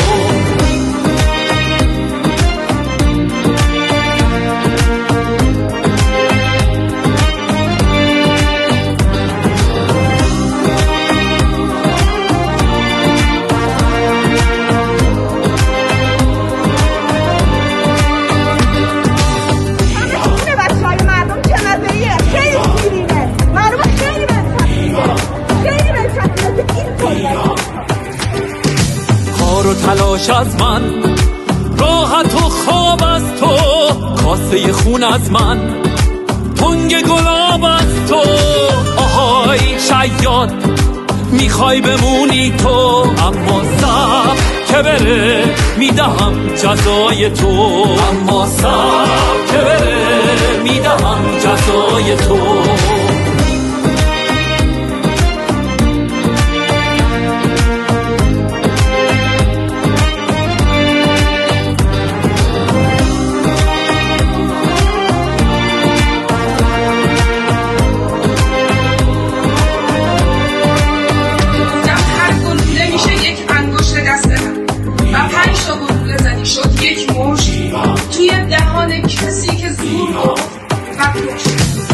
سوز و گداز از من.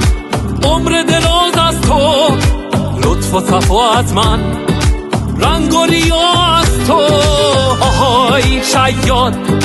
می‌خوای بمونی تو اما سب که بره می‌دهم جزای تو. اما سب که بره می‌دهم جزای تو.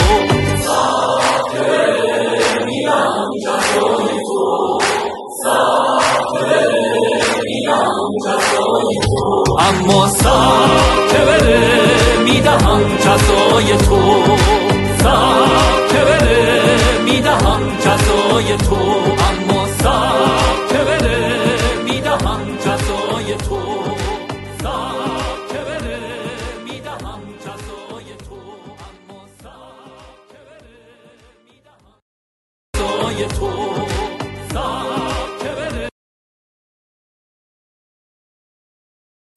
ببخشید. بله بازخانی آهنگ شیاد ساخته زندیات فریدون فروغی. عکس خود حمید طالبزادی عزیز رو می‌بینیم. عکس مربوط به سال 1377 که حالا اون عکسی که کنارشون هست رو من بذار از خود حمید عزیز بپرسم که اینجا خلاصه. حمید جان این عکس عزیزی که کنار شماست درود به شما حمید طالبزاده عزیز. من این عکس رو دیدم گفتم از خود شما بپرسم این عکسی که کنارتون هست کیه. خوش آمدید. درود به شما و درود به همه عزیزانی که منو میشنون هر کجای دنیا که هستن. من نمی‌دونم کدوم عکس شما میگین جناب آزاد عزیز. اون عکسی که پایان ویدیو هست آره. بله اون عکس خود زنده یاد فریدون فروغی هست که در جزیره کیش اون عکس رو ما گرفتیم با هم. یه شب در یکی از اجراهای من ایشون تشریف داشتن. و لطف و محبتی که من داشتن خیلی برای من ارزشمند بود. به من گفتن همین اکثر کسایی که دیدم آهنگای منو می‌خونن ادای من رو در میارن صدای من رو در میارن. ولی تو جز به اون معدود کسایی بودی که آهنگ منو با صدای خودت خوندی. و اینو دیگه من به یادگار گرفتم از اون زنده یاد. و ایشون هم یکی از هنرمندان بزرگ ما بود که قربانی جنایت های جمهوری اسلامی شد و در اوج و در بهترین سالهای زندگیش خونه نشین شد و دیگه بند خدا از دنیا رفت. امیدوارم که قدر اون هنرمندایی که واقعا طرف مردم بودن و الان در قید حیات هستن رو بیشتر بدونیم چون ما متاسفانه مردمانی هستیم که تا می‌بینیم یه نفر مثلا داره تور کنسرت خداحافظی می‌ذاره همه میریم کنسرتاشو ساپورت می‌کنیم. ولی اون موقع که هست یادم میگه میگه بابا ولش کن. حالا این هست دیگه. حالا میریم. بعدا میریم میبینیمش. ولی اون هنرمندی که مثلا میگم سرطان می‌گیره به ما میگن آقا این دیگه آخرین کنسرتشه. هممون صف می‌کشیم هممون میریم. ولی خب اونایی که هستن رو اون قدی که باید قدر بدونیم نمی‌دونیم. این در مورد هنر فقط نیست مثلا ببینید یه آقایی مثل آقای عادل فروزپور با اون همه بیننده برنامهش رو تعطیل می‌کنن. ولی متاسفانه ما این همه قشر فوتبال دوست جمع نمیشن. یه ده هزار نفر بلندشن برن دم صدا سیما. اعتراض کنن به این قضیه. این این یه چیزیه که در همه رشته ها هست. ببخشید من زیاد پر حرفی کردم. بهتره که دیگه زیاد وقتتون نگیرم در پایان اتاق.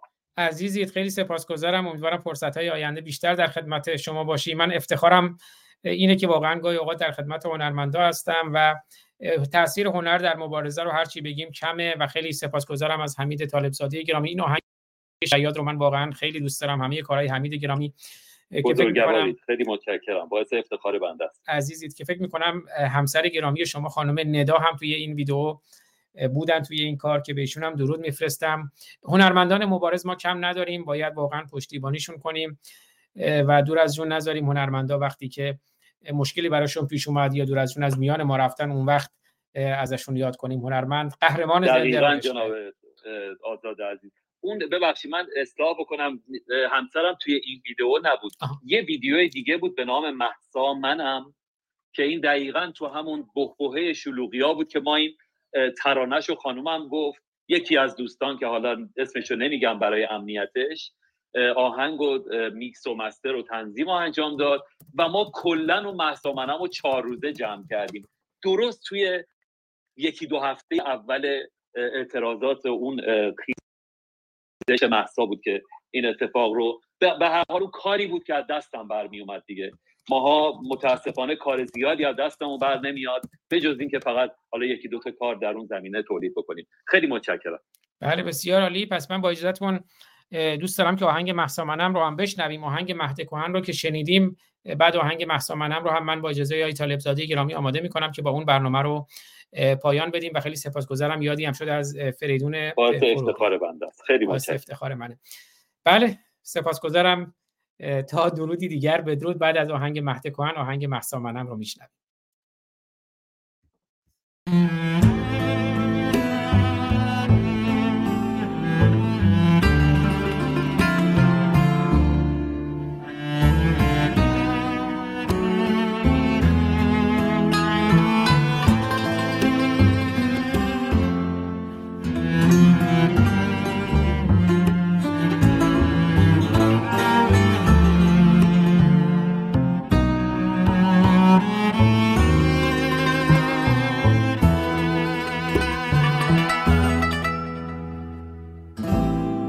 ببینین خاک مصیبت زده اسمش وطنه.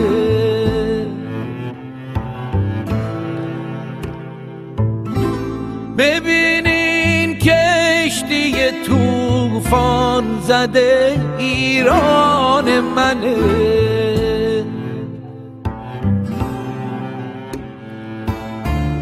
خاک اجدادی من مظهر مهد کهنه. سرزمین پدریست. سرزمین پدری دست یه مشت راه زنه. سرزمین پدری دست یه مشت راه زنه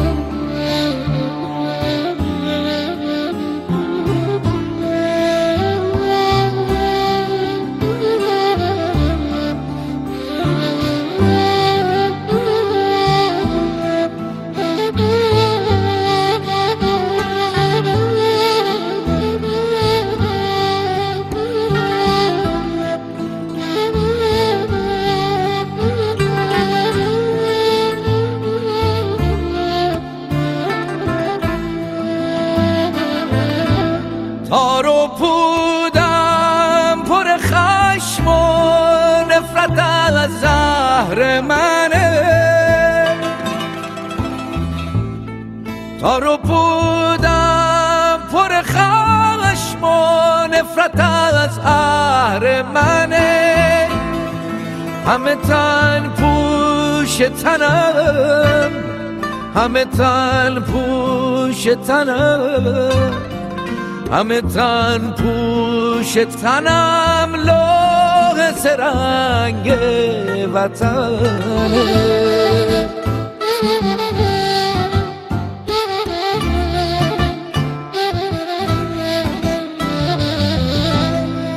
سازش امروز روانیست هدف آزادیست سازش امروز روانیست هدف آزادیست این فقط در گروه این فقط در گروه ملت بود çekenin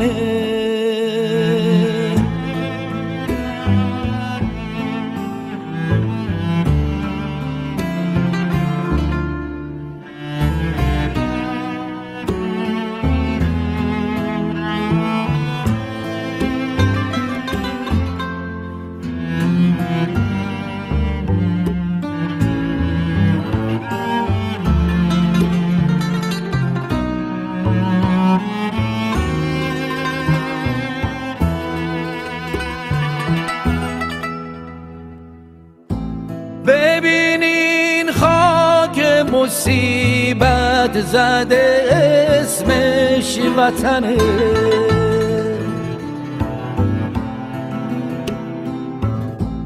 ببینین خاک مصیبت زده اسمش وطنه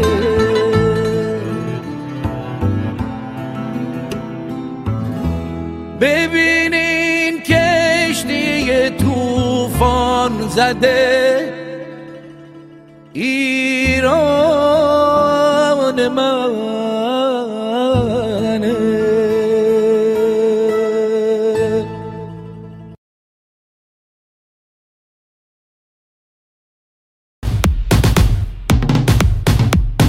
خار تویی زار تویی حاکم بیچاره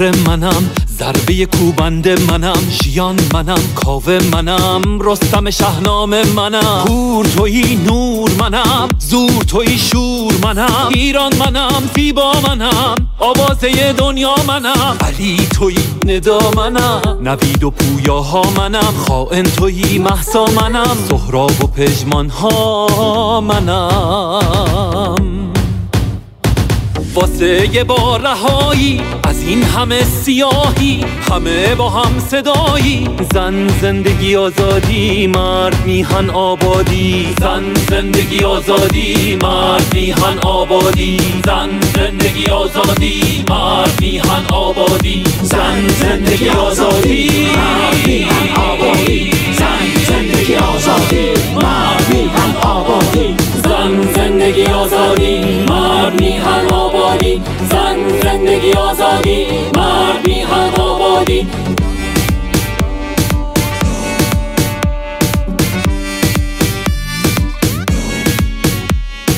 We fight for our basic right. We know what is wrong or right.